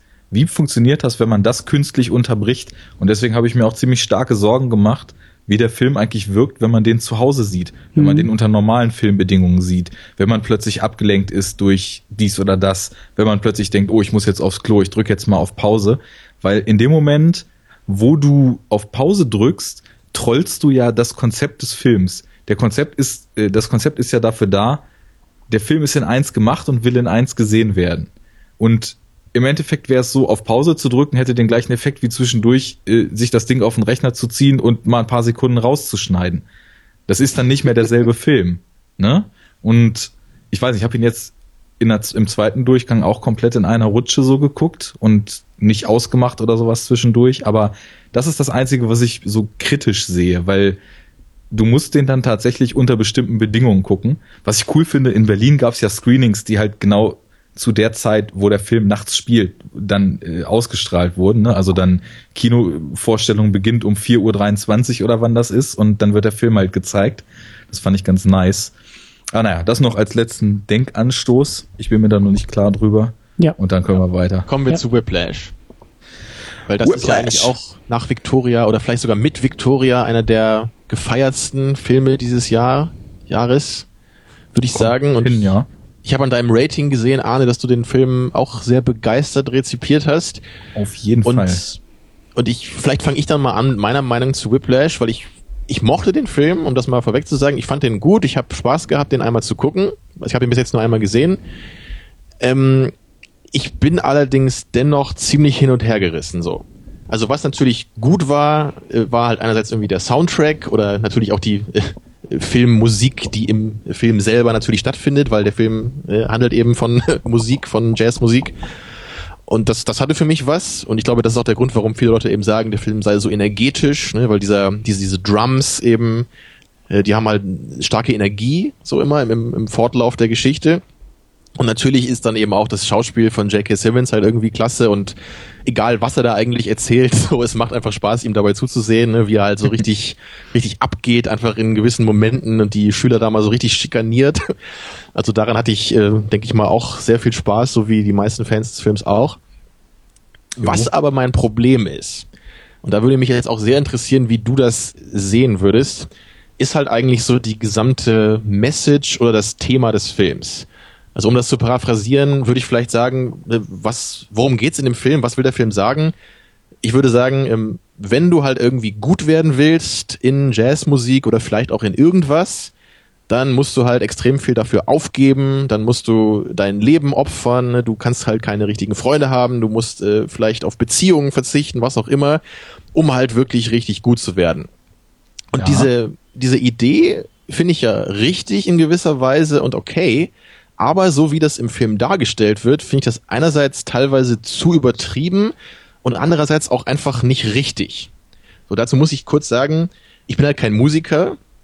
Ich habe auch nie Sport so intensiv gemacht, dass ich da irgendwie richtig gut gewesen wäre. Aber ich habe halt vor ein paar Jahren mal sehr intensiv jongliert auch wenn Leute vielleicht denken, das ist ja irgendwie nur so ein Zirkus-Kinderquatsch oder so, aber man, ja, ganz sicher man kann, nicht.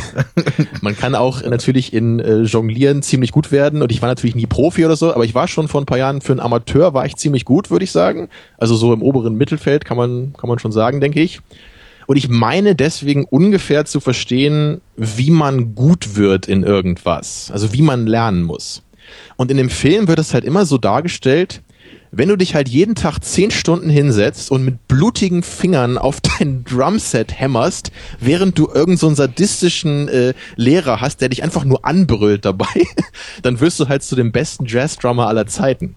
Und ich würde halt behaupten, das ist einfach Quatsch weil du kannst halt nicht einfach nur durch rohe Technik, die dir eingeprügelt wird, wirklich gut werden. Du brauchst halt auch ein Verständnis, also gerade für Musik. Du musst ja auch, also ein guter Jazzmusiker ist ja nicht einfach nur jemand, der nur Technik kann. Du musst ja auch wissen beim Improvisieren da gerade, wie du da spielst, ne, welche, äh, naja, Noten oder ich weiß nicht, wie das beim Schlagzeug heißt, aber welche, äh, ja, welche Beats du da eben triffst und, und wie du das eben abstimmst mit anderen Leuten. Und all diese Aspekte, die werden ja gar nicht angesprochen in dem Film. Ne? Es, es geht da ja nie auch so um zusammen Musik machen zum Beispiel. Es, es gibt ja auch nur zwei Figuren. Das ist einmal J.K. Simmons ne, als der Lehrer ja. und dann eben der Hauptcharakter, dessen Namen ich nicht kenne, äh, der halt eben nicht. der Schüler ist. So, Es geht nur ja. um diese beiden Figuren. Und alles andere ist irrelevant. So, die, die Familie von dem Jungen siehst du nicht. Du siehst halt keine anderen Schüler da in dieser äh, Jazzschule. Es geht nur um diese beiden Personen und nur um dieses Verhältnis. Und das, das kommt für mich irgendwie also im, insgesamt ist es dafür für mich ein bisschen wenig. Also okay. würde ich mich jetzt, würde ich, mich sehr interessieren, wie du das siehst, weil du den Film ja eben sehr gerne mochtest. Ja, also zum einen diese, diese ganze Entwicklung hin zu einem überdurchschnittlich guten, unendlich guten Musiker, das, was du eben so umrissen hast, da würde ich auch sagen, darauf steuert der Film so ein bisschen hin. Und das entlädt sich dann ja auch in diesem krassen Finale, wo er dann wirklich, also alles gibt. Aber ich würde noch den entscheidenden Zusatz hinterhängen, dass der Film auch noch die Frage stellt, lohnt sich das denn? Lohnt sich diese Tortur, die er da durchgemacht hat? Lohnt es sich, alles aufzugeben, alles zu vernachlässigen, um diesen einen Traum zu leben? Und das ist eben so, also wenn ich den Film auf eine spezielle Frage runterbrechen müsste, dann würde ich, also jetzt angelehnt an diese Praktiken, die ja eindeutig sadistisch sind von diesem Lehrer J.K. Simmons, der da ja wirklich eine mega Performance abliefert, würde ich sagen, der Film stellt die Frage, bis zu welchem Punkt heiligt der Zweck denn noch die Mittel? Und wo ist die Grenze? Und diese Grenze lotet der Film, finde ich, auf eine extrem spannende Art und Weise aus, nämlich indem er zeigt, welche Auslassungen dieser ja, Drummer, dessen Namen uns beiden jetzt entfallen ist, in seinem Leben eigentlich macht, gegen welche Widerstände er ankämpft und was er vielleicht auch teilweise nur denkt tun zu müssen, weil das ist nämlich die spannende Frage daran. Müsste er wirklich seine Freundin verlassen? Müsste wirklich er sein ganzes Privatleben beiseite legen? Oder gäbe es natürlich, also der Film stellt ja auch erstmal in Raum, dass Kompromiss für Erfolg nie gut sein kann. Aber ginge es nicht auch ohne Kompromiss? Könnte er nicht trotzdem jeden Tag zehn Stunden an den Drums äh, trainieren und üben und trotzdem irgendwie noch normal mit anderen Menschen agieren? Ginge das nicht? Das, das sind so Fragen, die der Film für mich stellt und die er auch über die, über das Innenleben dieser Hauptfigur auf eine ganz spannende Weise aufgreift, weil bei dem hat man ja auch das Gefühl, er stellt sich diese Fragen, lohnt sich das, ist irgendwann so weit, dass er das alles hinschmeißen möchte. Und insofern, also das, das war einer der Punkte, die ich daran total spannend fand, weil also Simmons ist natürlich mit der Art, wie er, also als Fletcher heißt er ja im Film, wie Fletcher da die Leute rund macht, beleidigt, erniedrigt. Ähm, das ist natürlich in gewisser Weise so ein kleines Stückchen drüber, dass man sich denkt, okay, ist das irgendwie realistisch? Aber da ist mir dann auch wieder wichtiger, wofür das steht. Und dass halt er eben diese, ja, diese, diese Sicht vertritt. Man muss halt durch die Hölle gehen und erstmal völlig umgerissen werden, um dann wieder aufgebaut zu werden. Und er bringt ja immer diesen schönen Vergleich, ähm, ob dieser eine große Jazzmusiker heute so groß wäre, wenn ihm nicht nach seinem ersten Saxophon-Solo sein Becken an den Kopf geworfen wurde. Genau, jemand ja. das Becken an den Kopf geworfen hätte und dass die schlimmsten Wörter der amerikanischen Sprache äh, Good Job sind, weil es würde niemals was bringen, irgendjemandem zu sagen, dass er einen guten Job erledigt hat, weil immer nur die Kritik Ansporn sein kann, um noch besser zu werden. Und ja, ich, ich würde fast sagen, dass der Film aufgrund der Tortur, die er zeigt und dem Endergebnis, was daraus resultiert, einem selber offen lässt, sich da eine Meinung zuzubilden. Also der Film sagt nicht, es ist gut so, dass du durch die Hölle gehst und dann bist du vielleicht in der Lage zur Höchstleistung. Er sagt nicht, du musst alles beiseite lassen, sondern er sagt, das kann der Weg sein Und jetzt überleg mal, was du davon hältst. Findest du das richtig? fragt mich Whiplash und sag mir nicht, das ist falsch oder das ist richtig. Ne? Ja, und also ich, ich stimme dir ja auch größtenteils zu und das waren auch alles Aspekte, die du jetzt genannt hast, die ich ja durchaus gut fand an dem Film. So irgendwie das, das Gesamtpaket insgesamt war mir, glaube ich, einfach zu überzogen. So in, ja. in der, in Bezug auf die Message also man muss sich einfach mal klar machen, es gibt da diese eine Szene in der Mitte des Films, wo er irgendwie so einen Leihwagen hat und dann will er zu diesem Jazz-Contest fahren und dann hat er halt irgendwie einen Unfall und sein Auto überschlägt sich und er kommt dann halt so mit blutigen, zittrigen Händen dahin und will halt trotzdem noch da mitmachen. Also da dachte ich halt auch nur so, also sorry, das ist mir jetzt einfach ein bisschen too much hier. So, ich, das war es mir auch. Also ich, ich kann auch die Message äh, bekommen ja. mit einer vernünftigen, relativ bodenständigen Geschichte, wo halt nicht solche Sachen passieren. Also und so dieses Gefühl hatte ich irgendwie trotzdem immer so im ganzen Film. Es, es war mir immer ein bisschen too much so. Also okay. auch auch dann bei bei deren Beziehungen und und wie er eben so diese also J.K. Simmons wie er diese äh, Schüler behandelt, ein bisschen weniger hätte mir da glaube ich besser gefallen. Mhm. Und und irgendwie auch so insgesamt, ich weiß auch nicht, ob dich das gestört hat, aber ich habe den Film so ein bisschen trist empfunden in in der Hinsicht, dass man eigentlich wirklich nur zwei Charaktere hatte. Man hat eben diese beiden Hauptfiguren. Du hast so ein bisschen vielleicht noch die Freundin gehabt von ihm für so ein paar Szenen. Und sonst gab es eigentlich wirklich, also ich würde echt sagen, es gab eigentlich keine Figur mehr sonst. Also alle Schüler oder so, die, die man da gesehen hat, die hatten eigentlich nur Namen und waren irgend so ein Gesicht. Es, es gab da halt nie irgendwie so Szenen, die auch so ein bisschen gezeigt haben, wie er da jetzt lebt ne, und, und was jetzt irgendwie, was für eine Art Konkurrenz es da vielleicht gibt zwischen den Schülern. Sowas hätte ich irgendwie schon spannend gefunden. Aber es hat sich ausschließlich auf diese beiden Charaktere bezogen und das ist vielleicht nicht unbedingt schlecht, aber das ist nicht so ganz, glaube ich, das, was ich von so einem Film jetzt so sehen möchte. Wie siehst du das? Also für mich hat das hervorragend mit der Erzählperspektive halt korreliert, weil der Film ist komplett durch die Bank weg aus seiner Sicht auf das Drum, auf das Besserwerden und auf die Chancen, die sich eben aus der Lehre von diesem Fletcher ergeben, durcherzählt. Und es gibt im Endeffekt in seiner Sicht, es gibt die Musik, es gibt ihn selbst und es gibt den Lehrer. Alle anderen mhm. sind entweder nur Konkurrenten oder Statisten, die ihm völlig egal sind, weil das Einzige, was ihn antreibt, ist äh, Whiplash perfekt zu spielen und den 400er-Takt so zu halten, wie Fletcher das will. Und ähm, insofern hat mich das eigentlich, habe ich das eigentlich sehr gut gefunden, dass das alles so ausgeblendet war, weil das war so auf den Kern seiner Lebenswahrnehmung war auch die Wahrnehmung im Film reduziert und das passte, also hat ganz gut harmonisiert. Aber ich muss auch sagen, dass das, was du eben kritisiert hast, dass das auch so mein einziger Kritikpunkt an dem Film ist, dass er sich teilweise, also den Fletcher, wie gesagt, der war drüber, das konnte ich aber akzeptieren, aber diese anderen dramaturgischen Kniffe, die eigentlich keine Kniffe, sondern eher so Klischees sind, die der Film sich dann zunutze macht, um so bestimmte Sachen eben klarzustellen. Zum Beispiel, er ist so besessen davon, gut zu werden, dass er sich selbst völlig vernachlässigt, aber dann dann kommt halt irgendwie so ein Blödsinn wie der platte Reifen und dann kommt auch noch der Bus von der Seite. Und das das sind alles das waren so gewöhnliche inszenatorische Tricks, wo ich dann das Gefühl hatte, okay, hier werde ich jetzt geblendet, das wäre auch wesentlich subtiler gegangen und oder dass am Anfang der Wecker nicht klingelt und da, das waren dann doch, da hat man vielleicht auch dem noch recht jungen Regisseur so ein bisschen die Unerfahrenheit angemerkt. Sowas wäre vermeidbar gewesen.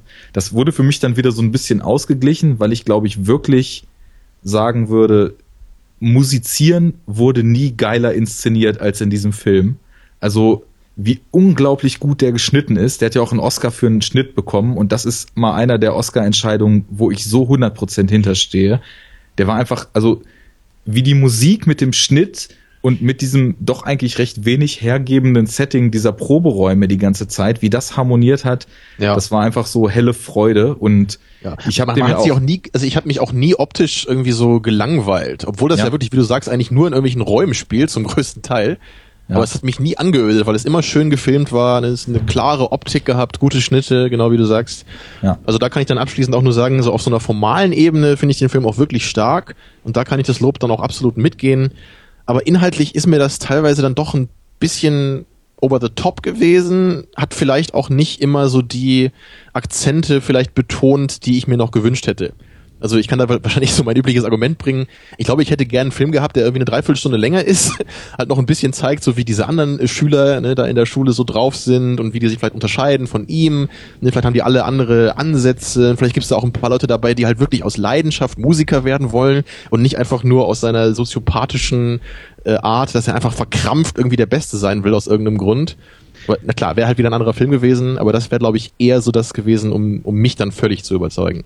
Ich glaube gar nicht mal, dass er unbedingt der Beste so, so sehr sein will, wenn man jetzt der Beste als sich über andere Stellen definiert. Ich glaube nur, dass er diese Musik unfassbar liebt und von diesem Buddy Rich, der da ja immer wieder auch referiert wird, äh, die, die Drum-Solos einfach so unglaublich findet, dass es halt auch und das ist eine interessante Parallele jetzt wieder zu Victoria und ihrer Klavierausbildung, dass er bereit ist, alles dafür geben, zu geben, diese Perfektion mal zu erreichen. Und ich glaube, dass äh, dieses Konkurrenzdenken, dass er sich damit über andere stellen will, das kommt zwangsweise aus der Art und Weise, wie in dieser spezifischen Klasse damit umgegangen wird wie dieser Fletcher der Meinung ist, dass Lehren funktioniert und dass Motivation ich, und Ansporn funktioniert. Das stimmt, aber ich kann da echt nur sagen, ich habe bei dem Film nie das Gefühl gehabt, dass ich ansatzweise wirklich äh, verstehe, warum er Musik liebt. So, dass das war für mich einfach kein Thema da drin und das fand ich schade. Okay, das hatte ich nämlich ständig, weil also wenn, wenn er mit seinen Kopfhörern auf seinem Bett liegt und völlig fasziniert diese Buddy Rich Solos hört, dann hatte ich das Gefühl, genau das, das muss ich wissen, da will er hin und er liebt es so stark, dass er bereit ist, alles dafür zu geben. Und deswegen hat es auch so Klick gemacht dann, dass ich einfach voll drin war so in seiner Geschichte. Jungs, wir müssen weiter. Ja. Christian ist auch noch da. Ich bin die auch noch da. Bremse Christian ist am Start. Ich wollte gerade sagen, ihr habt jetzt noch die Möglichkeit, kurz und knapp über Sicario zu sprechen und dann springen wir weiter. Oder ihr klammert den komplett aus und wir springen direkt weiter. Also wenn ich die Wahl habe, würde ich lieber über Ex Machina reden. Hast du nicht. Weil ich habe Angst, dass ihr mir Ex Machina spoilert und ich glaube, da ist noch viel größeres Konfliktpotenzial, sodass wir in einer Dreiviertelstunde einfach dann nur zumachen und gar nicht also, mehr dahin kommen, wo wir noch hinwollen. Also wenn, wenn wir die Ex Machina nicht spoilern dürfen, dann können wir den gerne ausklammern. Dann sage ich aber zumindest einen Satz dazu, weil ich, ich fand den mhm. Film gut und ich glaube, das ist meine Nummer zwei auch in diesem Jahr gewesen nach ähm, Mad Max Fury Road mit großem Abstand, aber das war für mich wirklich ein Film, da hatte ich mal das Gefühl, das ist mal endlich ein intelligenter Science-Fiction-Film. Der ist zwar nicht völlig mein Ding, weil er eben ein bisschen Indie-Feeling hat und sehr reduziert und klein ist, aber da habe ich das Gefühl, hey, das ist ein intelligenter Science-Fiction-Film, wo ich über ne, wichtige philosophische Themen nachdenken kann, so wie bei Blade Runner eben und äh, das Ganze noch mit einer sehr schönen Audiovisualität und äh, ganz guten Performances verknüpft.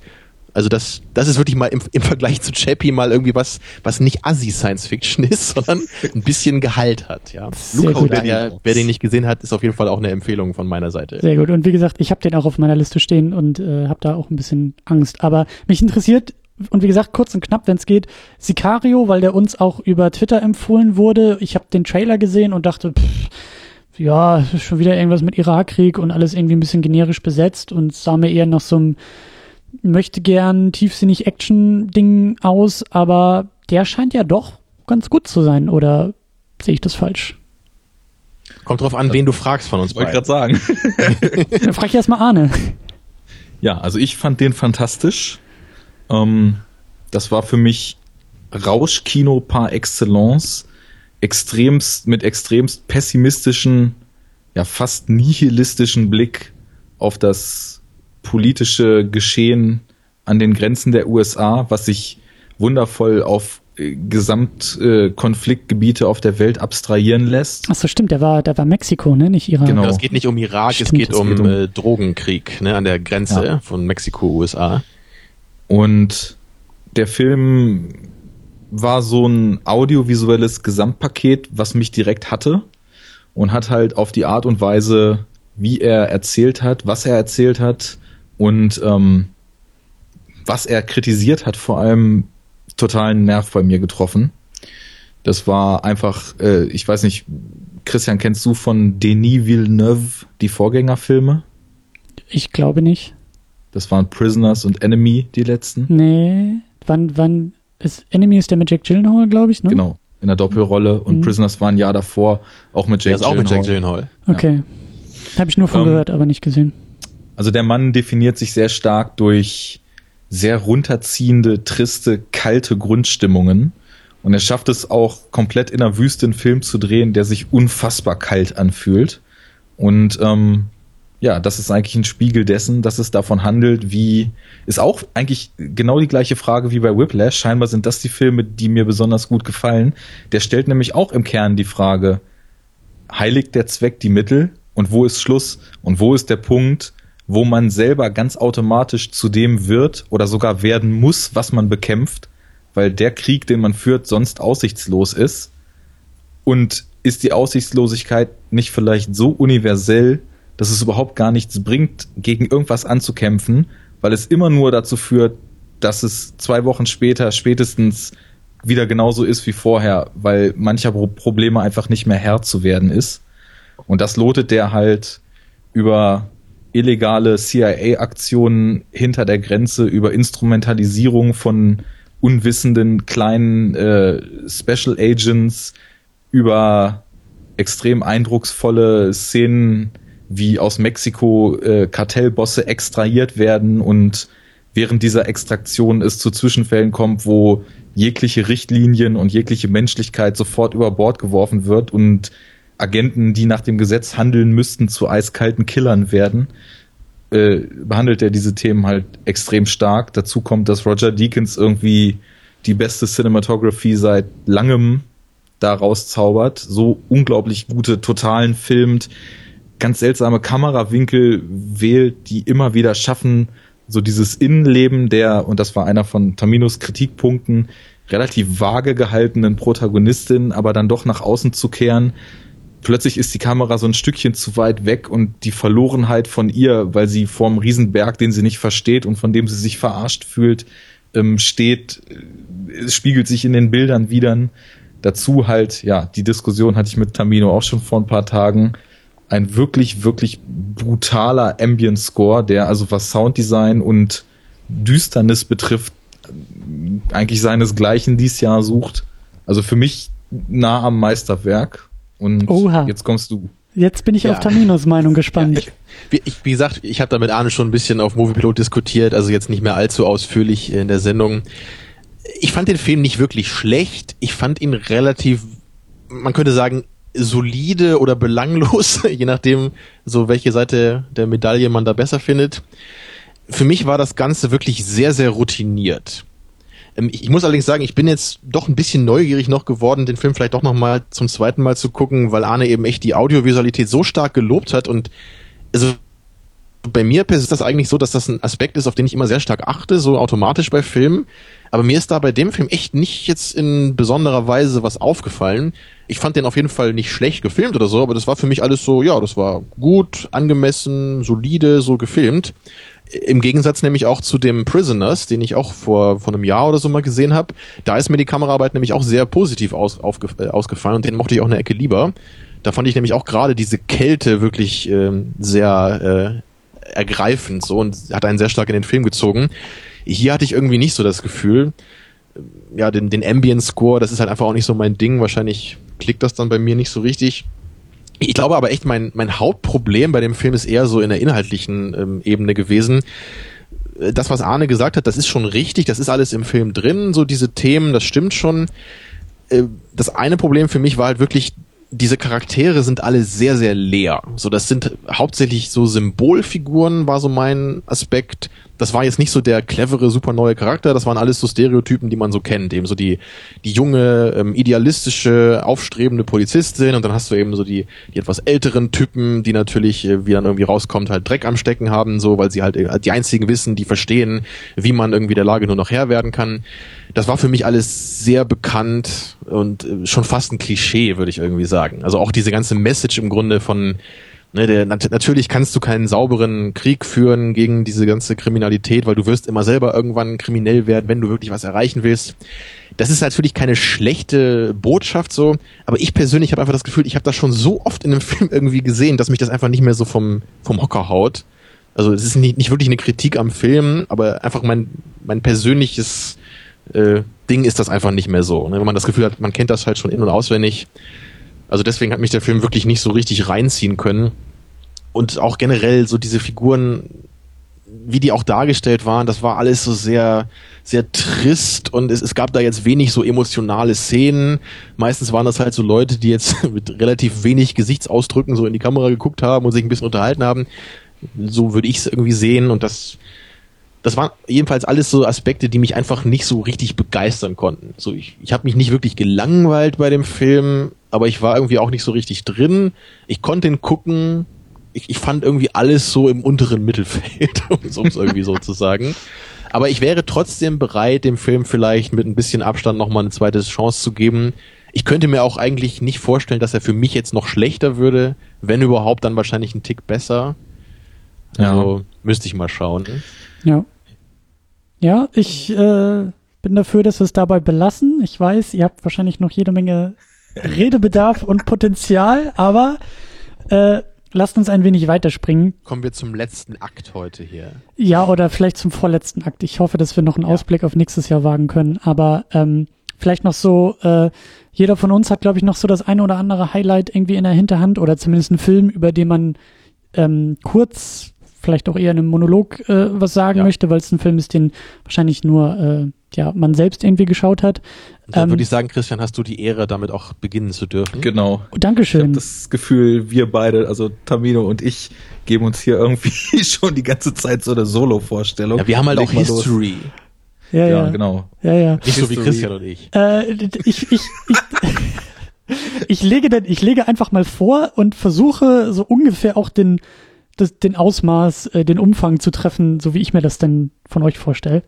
Ähm, wir immer so, wir wechseln dann nach einem Film so, würde ich vorschlagen. Äh, ich, ich, äh, noch nicht mal. Ich handle das jetzt einfach so in einem Block ab. Ich will einfach Pro nur noch mal äh, wiederholen, dass ich äh, den Love 3D immer noch sehr, sehr gut finde und immer noch ein für mich ziemlich einzigartiges Kinoerlebnis dieses Jahr war. Und äh, da gibt's ja auch eine Mini-Unit äh, mit Patrick ähm, zusammen und ich bin. Das ist der äh, Gaspar Noé-Film, ne? Das ist der Noé-Film, genau. Und äh, in 3D und im Kino war das wirklich äh, sehr, sehr äh, spannend und schön mit anzusehen und sehr einmalig. Aber. Da, da würde ich dich jetzt würde ich auch ganz äh, persönlich mich fragen wollen, so der ist was für mich.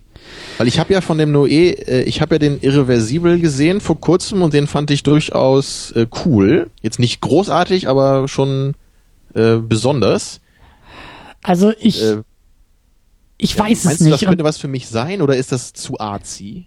Das weiß ich eben nicht. Also ich sehe Potenzial, weil das so ein Ding ist, bei dem ich nicht so ganz einschätzen kann, ob er was für dich ist. Und das ist vielleicht sogar noch spannender als Filme, bei denen ich irgendwie das ganz genau sagen kann. Ähm, ich, ich weiß es einfach nicht. Ich weiß auch nicht, ob der ohne äh, 3D und irgendwie im Heimkino irgendwie anders funktioniert oder weniger oder besser oder keine Ahnung. Aber ähm, er hat er, er hat Reibungsfläche und er hat Potenzial und deshalb würde ich ihn dir eigentlich empfehlen. Kann aber auch voll in die Hose gehen und du sagst, pff, nee, tatsächlich zu azi oder auch zu mh, hm, eindimensional vielleicht, also nicht, weil 3D Also fehlt. wenn ich mal gefährlich drauf bin an einem Tag, dann kann ich mir den anschauen. Genau, genau. Aber der Film, über den ich eigentlich sprechen möchte, äh, ist der Bunker, der äh, offiziell im Januar 2016 erst äh, erscheint, aber ich konnte den schon äh, im, De im Dezember gucken. Und ähm, der ist für mich und gerade für euch beide eine ganz klare Empfehlung. Ähm, für dich, Arne, ganz besonders, weil es ein richtig schöner deutsche, deutscher Genrefilm ist, also aus dieser Ecke eine äh, ne, ne großartige Empfehlung. Aber für dich, Tamino, und für euch beide, aber für dich ganz besonders, ähm, weil der so ein spiritueller, äh, auf eine gewisse Art und Weise Fortsetzung von Eraserhead ist. Also die ganze Stimmung ist äh, David Lynch, der ganze Film ist sehr beklemmend und sehr, sehr, ähm, ja auch indirekt wieder, der muss auch interpretiert werden, aber ich finde einfach unglaublich stimmungsvoll und unglaublich unglaublich großartig mit anzusehen und das Problem ist, dass halt so auch der Trailer, den ich vorher gesehen habe, der versucht das Ganze und da gibt es auch ein unsägliches Zitat irgendwie aus dem Spiegel, der versucht das Ganze in so eine Helge Schneider Ecke noch irgendwie zu stellen. So, ja, da ist irgendwie das Stichwort eine Mischung aus David Lynch und Helge Schneider, bei dem ich einfach sage so nee. Das ist ja für mich das Beste, was es gibt. Ja. naja, das Ding ist halt, also die die Prämisse ist es ist eigentlich auch ein Kammerspiel, das ist vielleicht für Termino nicht so ganz das Ding, aber es ist halt ein, ein Bunker irgendwo in Deutschland, glaube ich. Äh, Und da wohnt eine Familie drin, ja, äh, ein Ehepaar und ein Sohn. Und der Sohn ist irgendwie acht, aber er wird gespielt von einem erwachsenen Schauspieler und die ziehen da manchmal so ein paar Tricks durch, wie bei, ähm, bei Herr der Ringe damals ja eben noch, so mit Kamerawinkeln und so, dass der einfach tatsächlich wie ein Achtjähriger wirken soll. Ähm, aber der Knaller ist eben, da kommt ein Student dazu, der sucht da eigentlich nur seine Ruhe, um seine komische Mathe- oder Physik-Abschlussarbeit äh, zu schreiben und der wird halt so reingezogen. Und die eigentlichen, also das ist nur der Aufhänger, eigentlich geht es um so Themen wie Bildung, Elternsein, vielleicht auch ein bisschen erwachsen werden. Also irgendwo. Naja, aber auf, auf eine bessere Art und Weise. Und wenn Eraserhead ein Film ist, der die Angst des Vaterwerdens in meinen Augen thematisiert, dann ist dieser Film irgendwie ein sehr ein sehr David Lynchhafter Blick auf deutsche Ideale, das deutsche Bildungsideal, das deutsche Bildungsbürgertum und ganz besonders vielleicht auch diese, dieser Aspekt des Elternseins. Also das Kind ist schon da und will aber irgendwie vorbereitet werden für die Welt und das ist die Aufgabe der Eltern und das passiert halt in diesem Bunker und das ist alles sehr, sehr merkwürdig. Aber eben, wie das, gesagt. Das klingt echt so abgefahren. Also egal, ob man das mag oder nicht, das würde mich schon mal interessieren. Ja, und das ist halt eben dieser Fehler, den der Trailer und auch dieses Zitat in meinen Augen macht, ist eben, das, das hat keine Helge Schneider witzig absurden Aspekte, ja. Helge Schneider steht für was ganz anderes als dieser Film. Und ja, es ist merkwürdig, dass da ein Erwachsener sitzt und einen Achtjährigen spielt. Und der Film der Film spielt. Lass mich es ist Colin Farrell. nein, nein, es ist ein deutscher Film. Es ist ja alles äh, mit deutschen Schauspielern gemacht. Es wäre die perfekte Besetzung, die mir sofort einfallen würde für einen Achtjährigen. Aber großartig. Also deswegen ist es schon fast so der Vorausblick auf das neue Jahr, aber ähm, unbedingt gucken und gerade für euch beide eine ganz, ganz starke Empfehlung. Und äh, ich, ich äh, hoffe, dass der Film auch irgendwie gut einschlagen wird, wenn er rauskommt. Und damit bin ich durch und übergebe an Tamino, weil ich ganz besonders wissen will und auch nochmal auf Band haben will, was du von The Martian hältst. Okay, ja. Ja, ja, The Martian ist ja auch so ein Film, wo ich, wo ich wieder sehr überrascht bin, dass der so großartig rezipiert wird. Ich weiß jetzt auch nicht, ob ich sagen würde, dass ich ihn schlecht fand, aber ich würde auf keinen Fall sagen, dass ich ihn gut fand. Also er ist bestenfalls mittelmäßig für mich. Und ich muss da auch mal sagen nochmal, also ich bin ja immer so der Hater oder werde so gesehen eigentlich von der gesamten Welt, ist ja klar. Aber als ich im Kino war, da war ich mit drei äh, Freunden und Bekannten im Kino und ich fand den Film am besten, ja, von unserer Gruppe. Obwohl ich den nicht sonderlich toll fand. Aber alle anderen, mit denen ich im Kino war, waren ziemlich sauer danach auf den Film. Das möchte ich jetzt nur noch mal fürs Protokoll festhalten. War da etwa das Filmzerstörer-Gen irgendwie ausgesetzt? ja. Ja, also erstmal, ähm, ich habe ja auch eben bei Ex Machina gesagt, dass ich es schön fand, mal einen intelligenten, glaubwürdigen Science-Fiction-Film zu bekommen. Ja, und dann habe ich The Martian gesehen. Ähm, um mal das Gute vielleicht äh, vorwegzunehmen, der Film sieht auch ziemlich geil aus. Das ist im Grunde auch genau wie bei Prometheus, wo ich halt auch inhaltlich eine Menge Probleme hatte, aber schon das Gefühl hatte, hey, audiovisuell ist das genau das, was ich eigentlich von einem modernen Science-Fiction-Film haben will. Also wirklich wunderschöne Bilder auch von diesem Mars und äh, also das, da, da kann man dem Film wirklich nichts vorwerfen. Das aller, allergrößte Problem aber ist bei The Martian die äh, auf jeden Fall gewagte Idee, einen modernen Science-Fiction-Film auf eine sehr humoristische Weise aufzuziehen. Und das ist, glaube ich, das, was für viele Leute den Film irgendwie besonders macht und äh, weswegen sie ihn auch sehr schön fanden so aber der Humor für mich im Film war, war eben nicht das, was, die, was die, viele Leute eben sehen da drin, dieses, wir sehen halt diesen Mark Watney auf dem Mars und er verliert eben trotz äh, seiner äh, prekären Situation eben nicht so seine Lebensfreude und er sieht auch seine Missgeschicke ein bisschen mit Humor, ja, oder er betrachtet seine Probleme auch ein bisschen auf eine lockere Weise. Hin und wieder fand ich's okay, aber die meisten humoristischen Einlagen, und das haben eben, hat eben meine äh, Filmvernichtergruppe noch stärker so gesehen als ich, waren halt wirklich zum Fremdschämen. Also der Humor war teilweise unter aller Sau. Und da, da will ich jetzt äh, ein paar Beispiele zumindest mal nennen, weil es, also Sean Bean spielt in dem Film mit in der Nebenrolle und, und er ist da irgendwie bei der NASA so ein Berater oder so. Und dann überlegen sie sich einmal, wie es dieses neue Projekt heißen soll, um halt Mark Watney da runterzuholen. Und dann fangen sie halt plötzlich an, irgendwelche Herr der Ringe-Witze zu machen. Ja, so nach dem Motto, oh, das ist jetzt Projekt Elrond und wir nennen jetzt alle mal unseren Lieblings-Herr der Ringe-Charakter und so. Einfach nur, weil Sean Bean halt in dem Film mitspielt. Und ich dachte nur so, what? Oh Was macht ihr da? Und das, das Allerschlimmste, also das war die, die dümmste Szene aus dem ganzen Film. Ja, also da geht's halt darum, dass sie sich überlegen, okay, wir können Mark Watney zurückholen, wenn wir so ein Schiff mit einem Swing by um die Erde schicken, ja, also dass das so halb um die Erde fliegt, um halt Schwung aufzunehmen, damit es wieder zurückfliegen kann zum Mars, ja, um dann eben Watney zu holen. Und dann ist halt, das ist halt irgend so ein, äh, so das Klischee, halt irgend so ein kleiner Wissenschaftler bei der NASA hat halt diese irre Idee und stellt das dann eben den Leuten vor. Und dann ist er da in der Chefetage der NASA.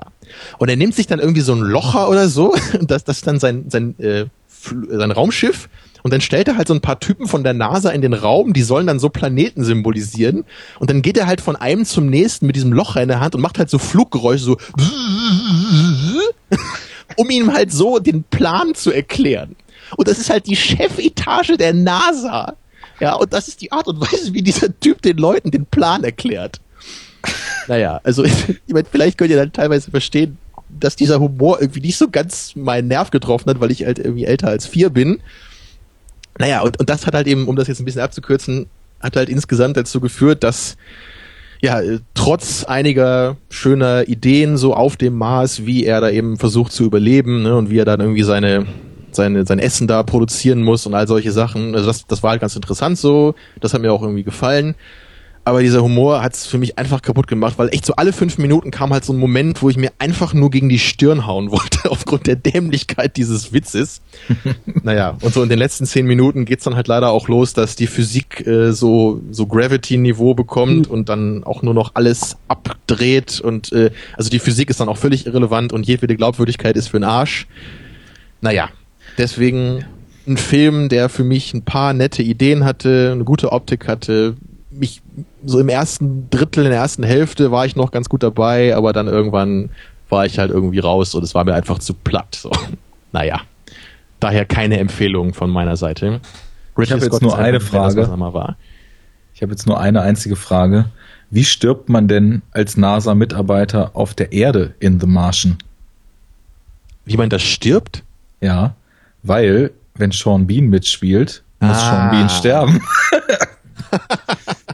Jetzt verstehe ich, was du meinst, ja.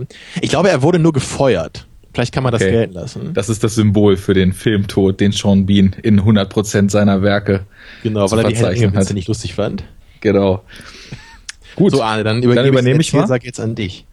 ich hätte eine schöne Brücke von Christian schlagen können, denn der von ihm eben so schön geplackte Der Bunker wird ja von Bildstörung in Deutschland vertrieben. Ein äh, DVD- und Blu-ray-Label, was ich nur sehr empfehlen kann und was generell in unserem Dreierkreise hier anscheinend auch bestimmt ganz hohes Ansehen äh, erfährt, weil Tamino, du zum Beispiel, liebst ja Possession, der ja auch bei Bildstörung veröffentlicht wurde.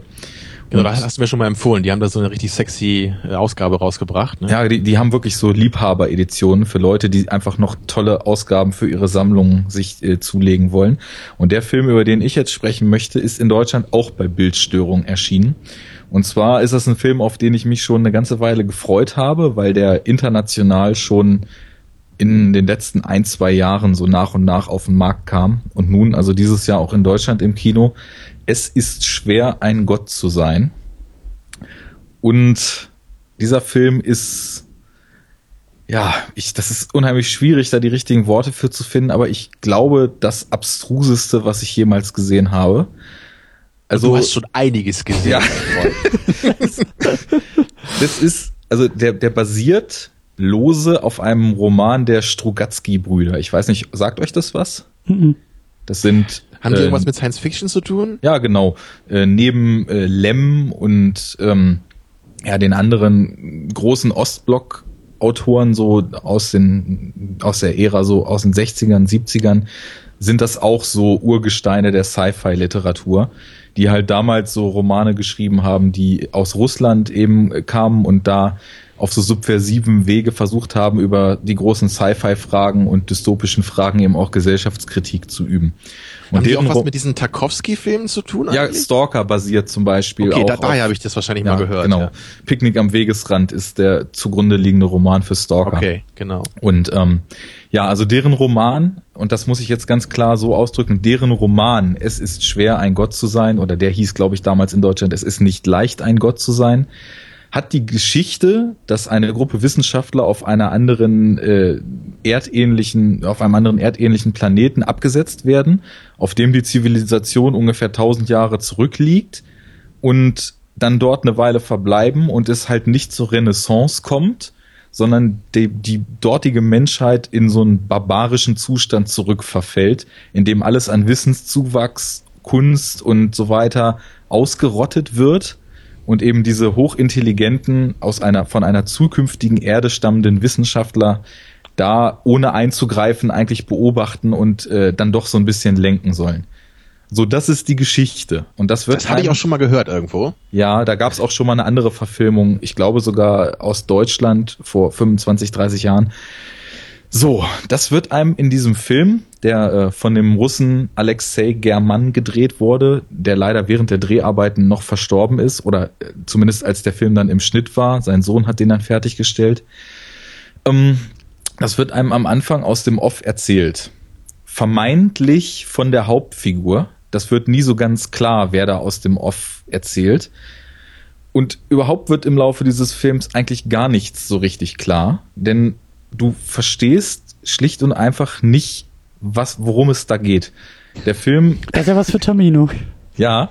Und Klingt großartig, ja. Auf eine, auf eine dermaßen abstruse Weise, dass ich das eigentlich, ja, dass man das gesehen haben muss. Und deswegen, also völlig egal, ob da ein Hassfilm bei rauskommt oder ein Liebe Lieblingsfilm, das, das, man muss das gesehen haben. Der Film ist in Schwarz-Weiß gedreht und widersetzt sich tatsächlich auch allem, was man irgendwie so von Filmen gewohnt ist. Diese Schon Welt. So ein Helge Schneider Film im Geiste. Ja, diese Welt, also muss man sich so vorstellen, ist ungefähr so das, was man vor dem inneren Auge hat, wenn man sich die dreckigste, stinkendste und jauchigste Version eines Mittelalters, die man sich überhaupt vorstellen kann, vor Augen ruft und das Ganze dann noch zehnfach überdreht. Also die wortwörtlich warten die Figuren in dem Film durch den Schlamm, durch die Scheiße, durch die Jauche. Diese Welt ist bis in einen Detailgrad dargestellt, den man nicht in Worte fassen kann. Also du hast niemals auch nur im entferntesten das Gefühl, dass das irgendwie ein Film sein könnte, sondern es, du, es ist einfach eine in sich vollkommen stringente Welt. Es hängen irgendwelche aufgehängten Leute in der Gegend rum. Es sind an Wänden irgendwelche Scheißhäuser außen an die Häuser rangebaut, wo die Kacke die Wände runterläuft. es, es, es, es, es werden Leute in Jauchegruben geschmissen. Es, es liegen Leute im Schlamm, es werden abstruseste Dialoge geführt, du hast Ameisen im Mund, versuch nicht zu furzen und so weiter, sind auch nur so kurzzeitige Ausschnitte davon. Und dieser Typ, der halt quasi dieser Wissenschaftler wahrscheinlich sein soll, wird da halt so ein bisschen als Adliger oder als Gott angesehen von diesen völlig degenerierten Menschen, weil das ist nämlich so einer der Kernpunkte. Diese Gesellschaft dort ist sowas von degeneriert, dass du nach den drei Stunden, die dieses Werk dauert, da sitzt und einfach nur denkst, es ist das größte und bewahrenswerteste Gut schlechthin, dass wir sowas wie Zivilisation entwickelt haben. Und also der, der Film ist sowas von seltsam. Die Kamera schwebt durch diese Settings. Es sind ganz lange Einstellungen, die teilweise auch ohne Schnitte dann gedreht sind. Und die Raumerschließung ist so bizarr. Es immer hängt irgendwas im Bild, du bewegst dich durch Räume, wo irgendwelche ausgeweideten Tiere von der Decke hängen, Ketten rumklimpern, ständig laufen irgendwelche Leute an der Kamera lang, aber äh, du weißt auch nicht, ob die Kamera für eine Person steht. Auf jeden Fall ist die Kamera auch in der Filmwelt da. Die Leute nehmen die Kamera wahr, machen teilweise irgendwelche Faxen, ähm, gehen, gehen, gehen auf die Kamera ein, ähm, laufen gegen die Kamera gegen, wie die Menschen miteinander umgehen. Die schlagen sich, beleidigen sich, rempeln sich aus dem Bild, äh, diskriminieren sich. Das geht jetzt so wie bei Second Unit. Was, was da geredet wird, es, es ist nicht in Worte zu fassen. Und oh ich dachte, ich dachte danach, nachdem ich den Film gesehen habe, das ist gar nicht so lange her, okay, also das war jetzt definitiv eine Erfahrung, die ich nicht missen will. Aber hat das drei Stunden dauern müssen? Äh, worum ging's da eigentlich? Weil es, der Film, es, es gibt keine Handlung. Es, es, gibt, es gibt nichts, was, was du im Nachhinein zusammenfassen könntest, wo du sagen kannst, das oder das ist jetzt die Grundaussage des Ganzen. Du meanderst da durch eine abstoßende, widerwärtige Welt, drei Stunden lang und bist fassungslos. Und das ist der Effekt, den der Film hat. Und es läuft dann darauf hinaus, dass es gibt vage doch sowas wie, wie zumindest so ein paar Plotpoints. Irgendjemand soll da befreit werden. Irgendwie gibt's dann doch eine Revolution und am Ende sitzt der Typ alleine und desillusioniert da. Aber es ist nicht mal klar, ob das alles, also es wird zwar gesagt, er ist dieser Wissenschaftler, aber der ist halt auch immer besoffen, die Hauptfigur. Da haben wir Victoria wieder. Natürlich. Und alle anderen sind auch nur besoffen. Und du, du, ganz nebenbei werden irgendwelche Folterinstrumente im Bild noch etabliert, mit denen Hexenverbrennungen durchgeführt werden sollen oder irgendwelche Ramböcke, die die Leute aufspießen sollen. Die Leute schmieren sich Dreck ins Gesicht, warten da durch den Schmodder, baden in irgendwelchen Essensresten. Es ist widerlich abstoßend. Darf ich da eine Frage, was? darf ich da eine ja. Frage einwerfen? Ähm, wenn du, also du hast Schwierigkeiten zu beschreiben, was der Film ist ja, oder was ja. er sein will. Ähm, du wirst es, du wirst auch nicht sagen können, für wen der Film, also für wen der Film ist, aber für Unmöglich. wen, für wen Unmöglich. könnte er sein? Also kannst du dir ein Publikum vorstellen und gerne auch mit Platten vergleichen oder Referenzen, so wie ich das gerade eben mit äh, der Bunker gemacht habe und David Lynch. Also kannst du dir ein Publikum vorstellen, das sich von dem Film angesprochen fühlt? Also, ist es ein Tamino-Film? naja, also jenseits ist, von äh, eine wertvolle Seherfahrung, meine ich. Ähm, ich glaube, dass das ist ein Film für Leute, die dazu bereit sind, mal zu versuchen, Kino als vollkommen andere Erfahrung auszutesten und sich auf so eine Reise zu begeben, deren Inhalt einem erst klar werden kann, wenn man sie getätigt hat und sich dann später dazu ein Bild zu machen. Also der spaltet halt auch enorm, der kriegt Höchst- oder Niedrigstwertungen überall, dazwischen eigentlich gar nichts. Und es ist, also ich würde den für jeden, der auch nur im entferntesten an Kino abseits von etablierten Strukturen interessiert ist, würde ich den empfehlen, weil ich merke, wie ich schwimme dabei zu beschreiben, was das für ein Werk ist. Es ist halt ein Mammutwerk, der, der hat auch so eine Production Hell, ist über zehn Jahre entstanden und ist, was okay. das Worldbuilding betrifft, das abgefahrenste, was ich jemals gesehen habe. Da, bis zum letzten Schlammspritzer ist das in sich geschlossen. Also völlig krass. Geil. Sehr, sehr also Vor einer Viertelstunde dachte ich ja noch, ich hätte das meiste so gesehen bei Filmen, aber Jetzt, wo ihr beide hier von euren komischen Filmen erzählt, da nehme ich das wohl zurück. Siehst du, siehst du, auch du hast noch nicht alles gesehen. Das ist doch, das ist doch wunderbar. Ja. So, einen Film habe ich auch noch, den ich erwähnen möchte. Mhm. Ja. Southpaw heißt der. Habt ihr von dem gehört? Ja, das ist der mit Jake Gyllenhaal als Boxer. Genau, den habe ich noch kürzlich gesehen. Und das ist auch ein schöner Kontrast zu dem letzten erwähnten Film gerade hier, weil das ist nämlich so der konventionellste Film, den du dir vorstellen kannst. also, und ähm, also ich muss dazu sagen, ich habe halt ein Fable so für Boxfilme. Ich habe keine Ahnung warum, muss ich echt sagen. Ich habe ich hab keinerlei Kontakt mit Kampfsport in meinem Leben gehabt. Aber aus irgendeinem Grund mag ich gerne Kampfsportfilme sehen.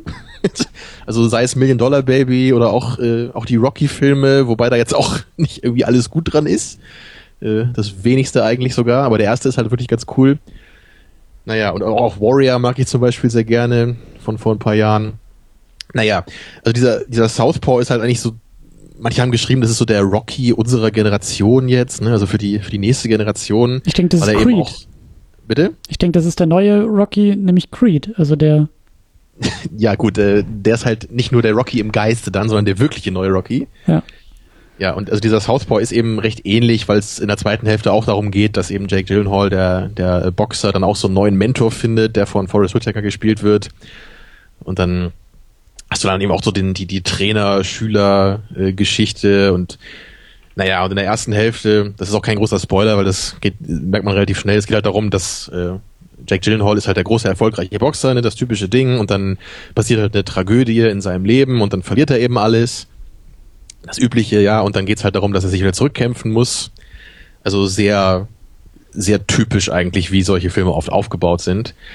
Und das ist im Grunde auch ein bisschen das Problem dabei, weil man hat eigentlich bei allen Aspekten im Film das Gefühl, das habe ich eigentlich schon mal so gesehen in einem anderen Film, so dieses Genres.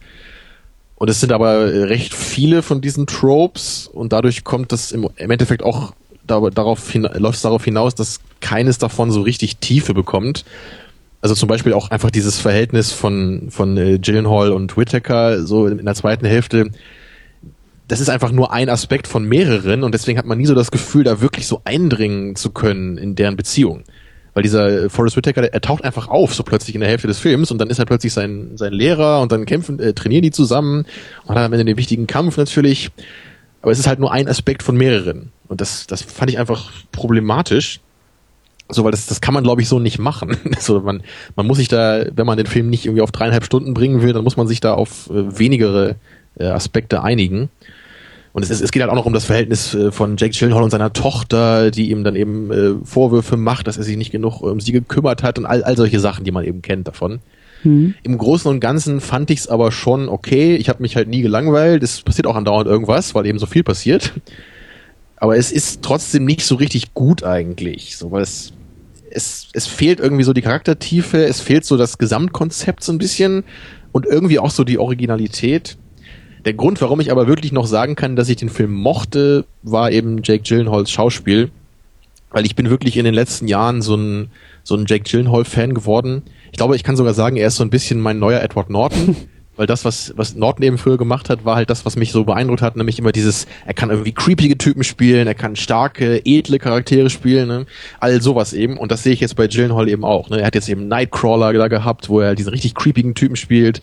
Oder natürlich eben früher Donnie Darko, aber er kann halt eben auch so einen aufrichtigen Detective spielen, wie in Prisoners. Also ich habe halt immer Spaß eigentlich an Jake Gyllenhaals Performance. Und allein deswegen lohnt sich der Film eigentlich schon. Aber man sollte trotzdem auch als Kampfsport-Filmfan, glaube ich, da jetzt nicht irgendwie so Großes erwarten. Mhm. Ja, also auf den Creed, da, da freue ich mich eigentlich auch noch drauf. Also den würde ich auf jeden Fall auch noch mal sehen. Der kommt bei uns erst nix, also 2016 oder, oder wie? Ich glaube schon, ne? Ja, ich glaube glaub, Der kommt jetzt irgendwie gerade so raus in den USA. Ja. Also da habe ich auf jeden Fall auch Bock drauf. Lasst uns das doch vielleicht als Überleitung nehmen, um schon warte, über warte, Filme warte. zu sprechen von 2016. Ich weiß, Arne, du hast noch eine sehr lange Liste, aber... Ich, will, Arne ich will nur noch einen Film machen. Genau, ich will nur noch einen. Okay. Okay, erstmal noch Wenn du es in fünf Minuten schaffst, ist okay. Das, ich mache ich Mach zwei draus. als den eben. Genau. Erstmal noch kurz, äh, Tamino, dann guck dir mal Enemy an. Gyllenhaal in ein und demselben Film als verschreckter, unsicherer Typ und als selbstsicherer, vor Kraft strotzender äh, Agroman. Äh, Doppelrolle sehr zu empfehlen, auch wenn der Film an sich vielleicht nicht so ganz was für dich sein könnte. So, und dann plugge ich nochmal, äh, auch im Zuge der In Internationalität unserer Auswahl hier, nachdem ich eben den russischen Film hatte, nochmal einen weiteren, von dem ich, bis ich Es ist schwer, ein Gott zu sein, äh, gesehen habe, dachte, dass es das so die befremdlichste Filmerfahrung gewesen sei, die ich dieses Jahr vorher eben hatte. Und zwar ist das, nächster genialer Titel, eine Taube sitzt auf einem Zweig und denkt über das Leben nach. Und dieser schwedische Film ist auch äh, ja einfach befremdlich. Also es geht um zwei Typen, sofern man auch da davon sprechen kann, dass es überhaupt um irgendwas geht. Es geht um zwei Typen, die als Verkäufer von Spaßmasken durch die Welt touren und die Freude zurück in die Welt bringen wollen. Und dieser Film wirkt in allen Aspekten vollkommen aus der Zeit gefallen. Er spielt im Jetzt. Sämtliche Kulissen sehen aber so aus, als ob man vor 50 Jahren in einer Pinte gedreht hätte. Und nur mal so, um eine Idee zu kriegen, wie Fiktion, Realität, Traum, Wahrnehmung und ähnliches in diesem Film miteinander verschmelzen. Sie kommen in eine Bar und wollen, wollen Schulden eintreiben, weil der Betreiber dieser Bar die letzten drei Lieferungen an falschen Zähnen nicht bezahlt hat.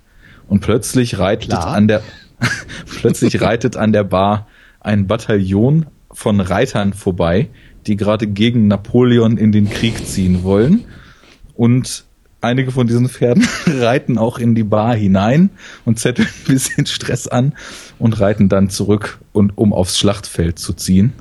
So viel dazu.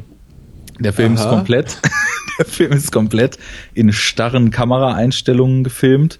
Zwischendurch gibt's Aerobic-Sequenzen. Zwischendurch gibt's Traumsequenzen, wo irgendwelche Rassisten äh, Afrikaner in einen großen Grill stecken und anfangen, den Grill zu drehen. Und alles daran ist einfach nur unfassbar seltsam, aber dadurch auch irgendwie spannend. Guckst du eigentlich auch mal normale Filme? ja, das sind aber komischerweise die, die so auf meiner Rankingliste irgendwie die unteren Plätze bevölkern. Weißt du, Arne, Arne, das ist, das kommt davon, dass wir dich an also dass du Blockbustern abgeschworen hast. Ja, ich merk schon, du bist ein sehr, sehr äh, verlorener Filmgucker geworden. Ja, der irgendwie durchs Leben stolpert und durch die Videotheken und Filmauswahlen stolpert und dann an sowas gerät. Also müssen wir uns Sorgen um dich machen oder, oder geht's noch? Also in den Film bin ich in einem Kino gestolpert, ne? Also so ist es ja nicht. Ja, aber ich will ja gar nicht du wissen. hast das Klo gesucht und Ja. plötzlich warst du in dem Film.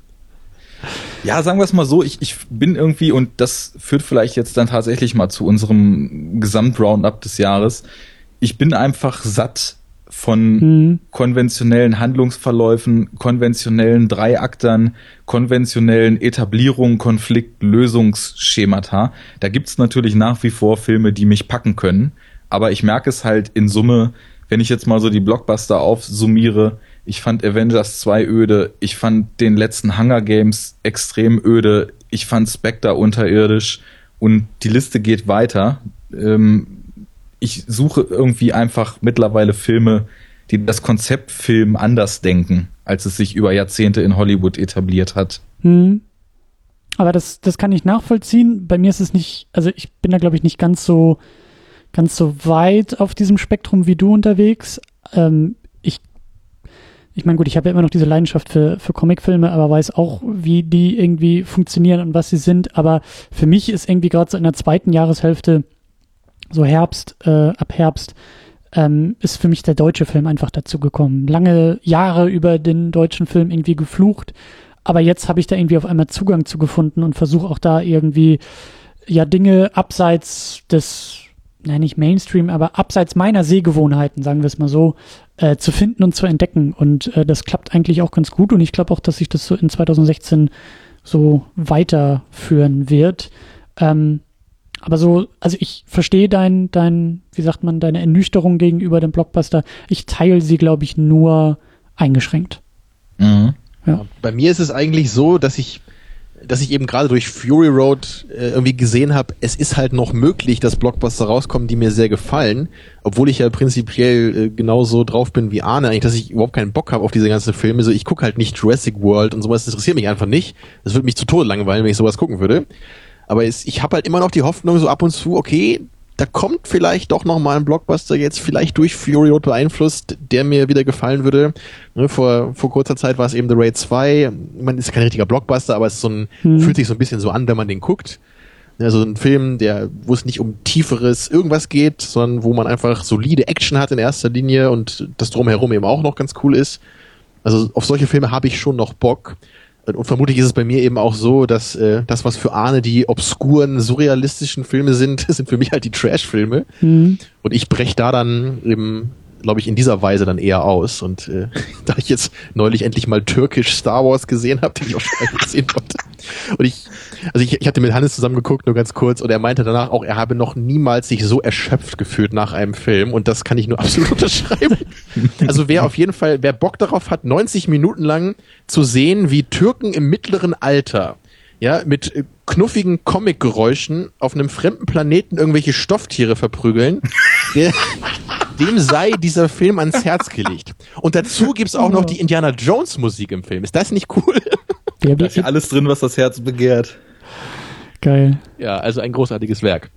Ja, aber Ja. insgesamt kann ich deswegen eben sagen, so 2015 das Kinojahr. Ja, ich mochte halt Fury Road sehr, sehr gerne. Ich fand ähm, Ex Machina sehr solide, hat mir sehr gut gefallen. Ich glaube halt nicht, dass, ich, dass das so ein Film für mich ist, den ich öfter jetzt so genauso äh, gut gucken könnte wie beim ersten Mal, weil mich eben auch da so die Spannung sehr, sehr bei Laune gehalten hat, weil ich eben nicht wusste, so worauf läuft der Film hinaus und wie endet das Ganze. Naja, ansonsten gab es für mich eigentlich nur so ein paar Filme, die ich mittelmäßig fand, eben wie äh, Southpaw und äh, den, da haben wir jetzt nicht mehr drüber geredet, über den Film The Gift, der auch äh, ganz interessant war, aber jetzt auch nicht äh, fehlerfrei. Ja, also ansonsten gab es da für mich jetzt eigentlich keine großen Highlights. Und ich glaube, die, die kommen nämlich eher nächstes Jahr, weil, um mal also den Bogen zu schlagen, wenn ich darf. Äh, Weil ähm, ja eigentlich sollte ja Hateful Eight dieses Jahr schon rauskommen, glaube ich, aber es wurde dann irgendwie noch verschoben. Und das ist halt wirklich der Film, auf den ich mich mit Abstand am meisten freue. Das habe ich ja auch in der Mini-Unit, äh, Trailer-Unit gesagt. Ja, Arne hat nicht so Bock drauf auf den Film, aber naja. Also ich habe da wirklich die Hoffnung, dass das eben auch nicht so ein äh, gewöhnlicher Film eben sein wird. Das wird man bei Tarantino wohl selten bekommen. Und ich bin schon fleißig dabei, jetzt nochmal alte Tarantino-Filme aufzufrischen, um halt die meisten nochmal geschaut zu haben, wenn der dann rauskommt. Also ich habe richtig Bock auf Hateful Eight und ich hoffe, der wird mich äh, richtig umhauen. Hm. Aber wer weiß, ne? Also ich muss also, sagen. Was ist eure größte Erwartung oder Hoffnung im nächsten Jahr?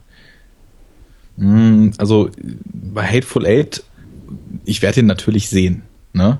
Aber als ich jetzt gehört habe, dass der eine Stunde in der Kutsche und dann zwei Stunden in der Cabin spielt, ähm, weiß nicht. Auch wenn ich jetzt gerade äh, zum Beispiel für Ex Machina gerade mit dem Kammerspiel Argument argumentieren würde, muss ich mich zumindest irgendwie in den Arsch treten, richtig Bock auf Hateful Eight zu haben. Ich gucke aber jeden Tarantino und dass ich nicht so Bock habe, würde ich nicht sagen. Ich würde nur sagen, dass der Trailer mich noch nicht heiß gemacht hat darauf. Aber es ist ein Tarantino und ich habe auch Bock drauf. Bei mir ist echt so, übrigens so, als kurzer Einschub noch, wenn Kammerspiel, dann mit El Pacino oder von Tarantino. so würde ich das sehen. Weil das ja, hat bis jetzt immer geklappt bei mir. Ja, nee, worauf ich mich zum Beispiel freue, wo wir gerade wieder bei obskuren Filmen sind, äh, der neue Film von Georgios Lantimos, der durch unfassbar geniale Filme wie Dogtooth oder Alpen vor drei und fünf Jahren das griechische Kino so ein bisschen auf die Map gebracht hat. Ja, ja, den haben wir alle auf der Watchlist, Arne. Solltet ihr mal schauen, das sind nämlich Filme, die sehr, sehr interessante Fragen. Ja, Dogtooth habe ich auch gesehen, aber den fand ich irgendwie nicht so beeindruckend. Aber Schade. gut, ja, du möchtest ja auf den eigentlich genau. neuen. War das gerade ein Witz, Christian, oder kennst du den wirklich? Ich kenne den wirklich. Okay. Lass euch nicht stören, nee, nee. Ja, ja. Nein, also ich finde die, äh, das, das sind natürlich sehr sperrige Filme. Vielleicht war das so dein Problem, aber ich finde, die stellen sehr spannende Fragen darüber, wie der Mensch eigentlich so funktioniert. Und jetzt hat der Mensch ja mal sein englischsprachiges Debüt. Und jetzt ist Tamino endgültig raus, unter anderem mit Colin Farrell gedreht. Nein! das wird The Lobster heißen und irgendwie so ein sehr bedrückender, sehr beklemmender Film äh, in altbekannten Schema von ihm sein. Da habe ich richtig Bock drauf. Und auf The den neuen Reffen. Mhm. Also Colin Farrell als, als Hummer. Meerestier. ah, genau. So wie, so wie Tusk von äh, Kevin, äh, nicht Kevin James hier, wie heißt er noch? Kevin von Smith. Dogma. Kevin Smith, wo ein Mensch zum Walross gemacht wird, ne? Ja, vielleicht kann man Colin Farrells Augenbrauen ja so als hum Hummerfühler durchgehen lassen. Das kommt hin. Ja. Ja. ja, und auf den neuen Reffen freue ich mich. Neon Demon. Mhm wie der Name schon sagt. Das wird äh, stilistisch wahrscheinlich wieder in Only God Forgives Richtung gehen. Und äh, Reffen hat sich gedacht, warum sollen eigentlich immer nur Typen Badasses sein? Und wird wohl irgendwie eine Gang von fünf Mädels irgendwie so im Crime-Milieu angesiedelt in Los Angeles inszenieren, die fiese Dinge tun. Und das Ganze soll ästhetisch ziemlich stark in Richtung Horror kippen. Und da bin ich natürlich voll dabei. Das klingt spannend. Ich habe ich bin da ein bisschen vorsichtig, weil Only God Forgives habe ich leider auch noch nicht gesehen, aber nicht wirklich Gutes von gehört. Ähm, ich kann dir Gutes darüber erzählen. Ja? ja. Okay. Ich fand den super. Okay. Also ich ähm, habe da nur Schlechtes von gehört, aber ich habe ihn nicht gesehen. Ja.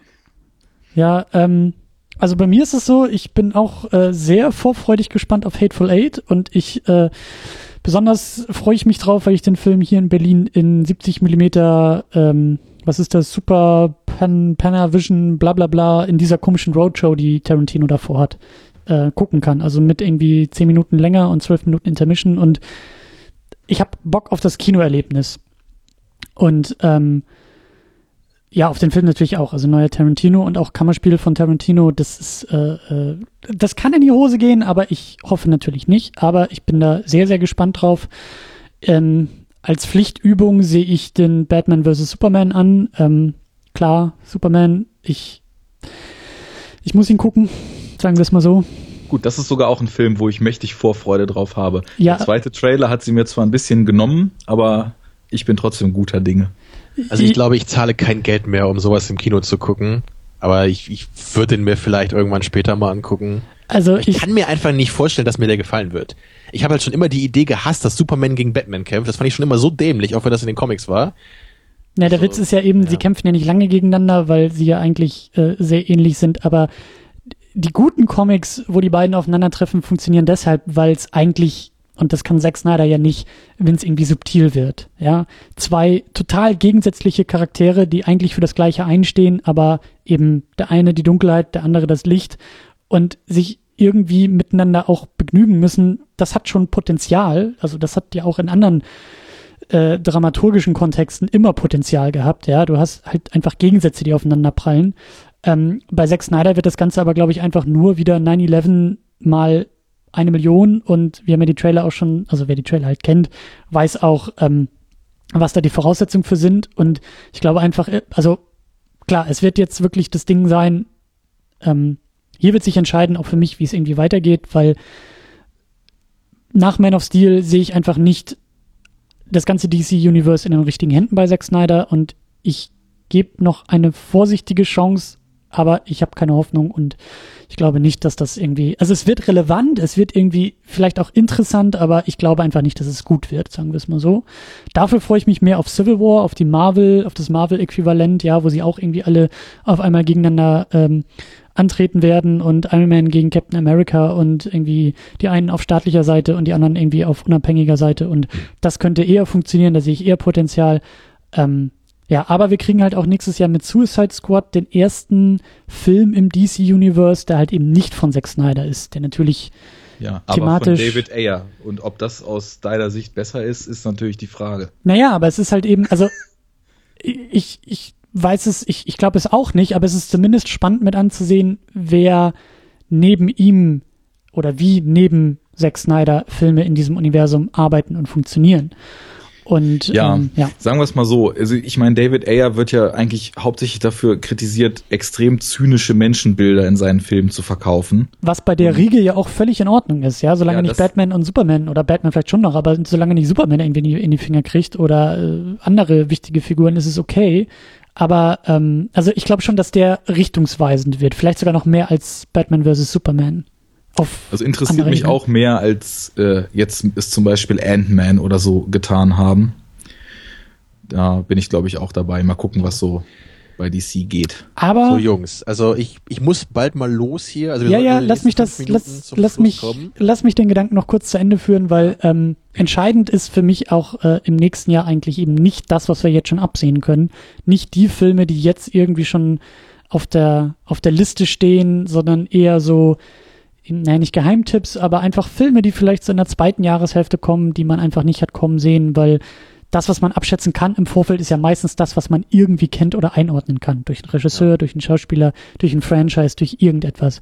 Aber ich hoffe, dass da einfach Filme sich rein schummeln werden, die so als Überraschung irgendwie funktionieren und ähm, die man jetzt einfach Lass noch nicht auf noch der, kurz ein paar erwähnen, nur der Vollständigkeit halber hier. Ich meine, es kommt halt noch dieser X-Men Apocalypse. Ich habe jetzt den Trailer gesehen. Ich habe keine Ahnung, was dabei rauskommt, aber ich werde es mir angucken. Es gibt dieses Harry Potter Spin-off, äh, was mich marginal interessiert. Ich weiß nicht, ob ich es im Kino gucke. Dann kommt der neue Star Trek raus, den werde ich nur gucken, wenn ich extrem masochistische Züge entwickle, weil das, glaube ich, der erste Trailer ist, bei dem ich mich wirklich übergeben musste hier in meinem Zimmer. Da musste ich auch wiederbelebt werden danach. Ähm, und Ghostbusters muss ich, glaube ich, auch nicht unbedingt gucken. Aber es gibt noch einen Film, den ich interessant finde. Der kommt, glaube ich, Anfang nächstes Jahres raus und der heißt The Big Short. weiß nicht, ob ihr davon gehört habt. Mhm. Mhm. Äh, Das, da geht's halt irgendwie um so ein paar äh, Börsentypen. Ach so, doch, doch, ich habe den Trailer gesehen, ja. Genau, die irgendwie, was, was ich auch nicht irgendwas selbst in die Hand nehmen wollen oder irgendwie sowas. Also die Story klang auch nicht so spannend, aber der Cast fand ich halt ziemlich geil, weil da eben, ich habe das hier, äh, Ryan Gosling spielt da mit, Christian Bale, Steve Carell und das klingt eigentlich ganz cool, finde ich. Wenn, wenn man die drei so zusammen hat, hätte ich Bock drauf auf jeden Fall. Ja. Also den werde ich vermutlich gucken, ob ich den im Kino erwische. Ja, aber sonst es gibt halt viele Sachen, die irgendwie, genauso wie das äh, angekündigte Star Wars Spin-off, die wahrscheinlich irgendwie interessant sind. Aber ich habe da jetzt nicht so die Erwartung, dass das irgendwie ein Meisterwerk wird. ja. Naja. Jo. Aber gut, dann würde ich sagen, machen wir den Sack langsam zu oder schneller, indem wir vor allen Dingen an allererster Stelle ganz viel Danke sagen. Danke an euch beiden, dass ihr hier dabei wart. Danke an alle, die das hier irgendwie noch hören und immer noch dabei sind und vielleicht neu dazukommen. Und danke an Christian, dass du dich immer so zurückgenommen hast heute, wenn Arne und ich sich äh, über viele Filme unterhalten haben. Ja, gerne. Und äh, als kleiner Hinweis, falls ihr das vielleicht nicht schon gesehen habt, also bei uns bei Second Unit wird es auch noch ein zweites Special, vielleicht sogar parallel zu diesem ersten geben oder wirklich ein, zwei Tage später.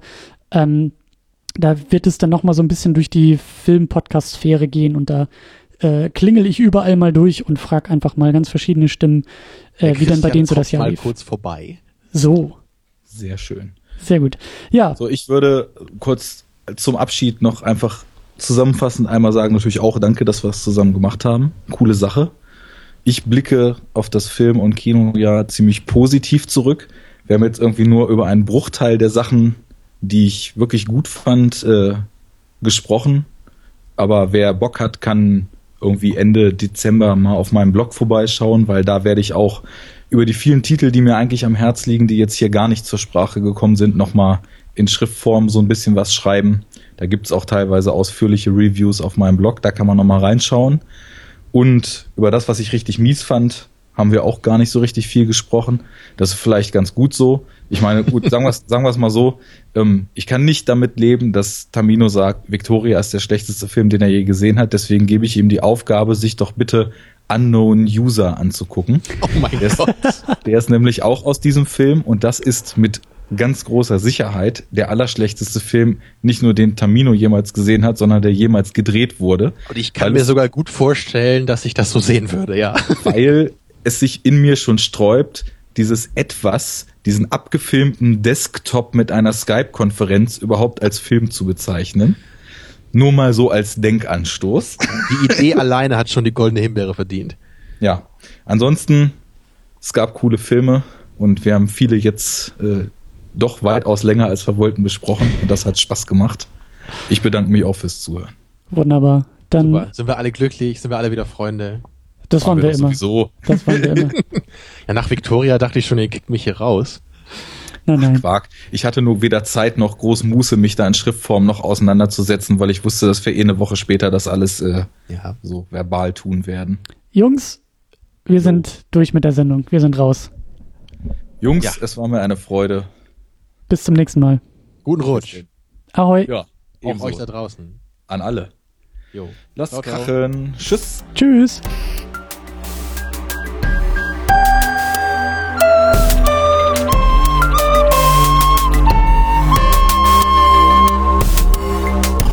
Second Unit. Second unit.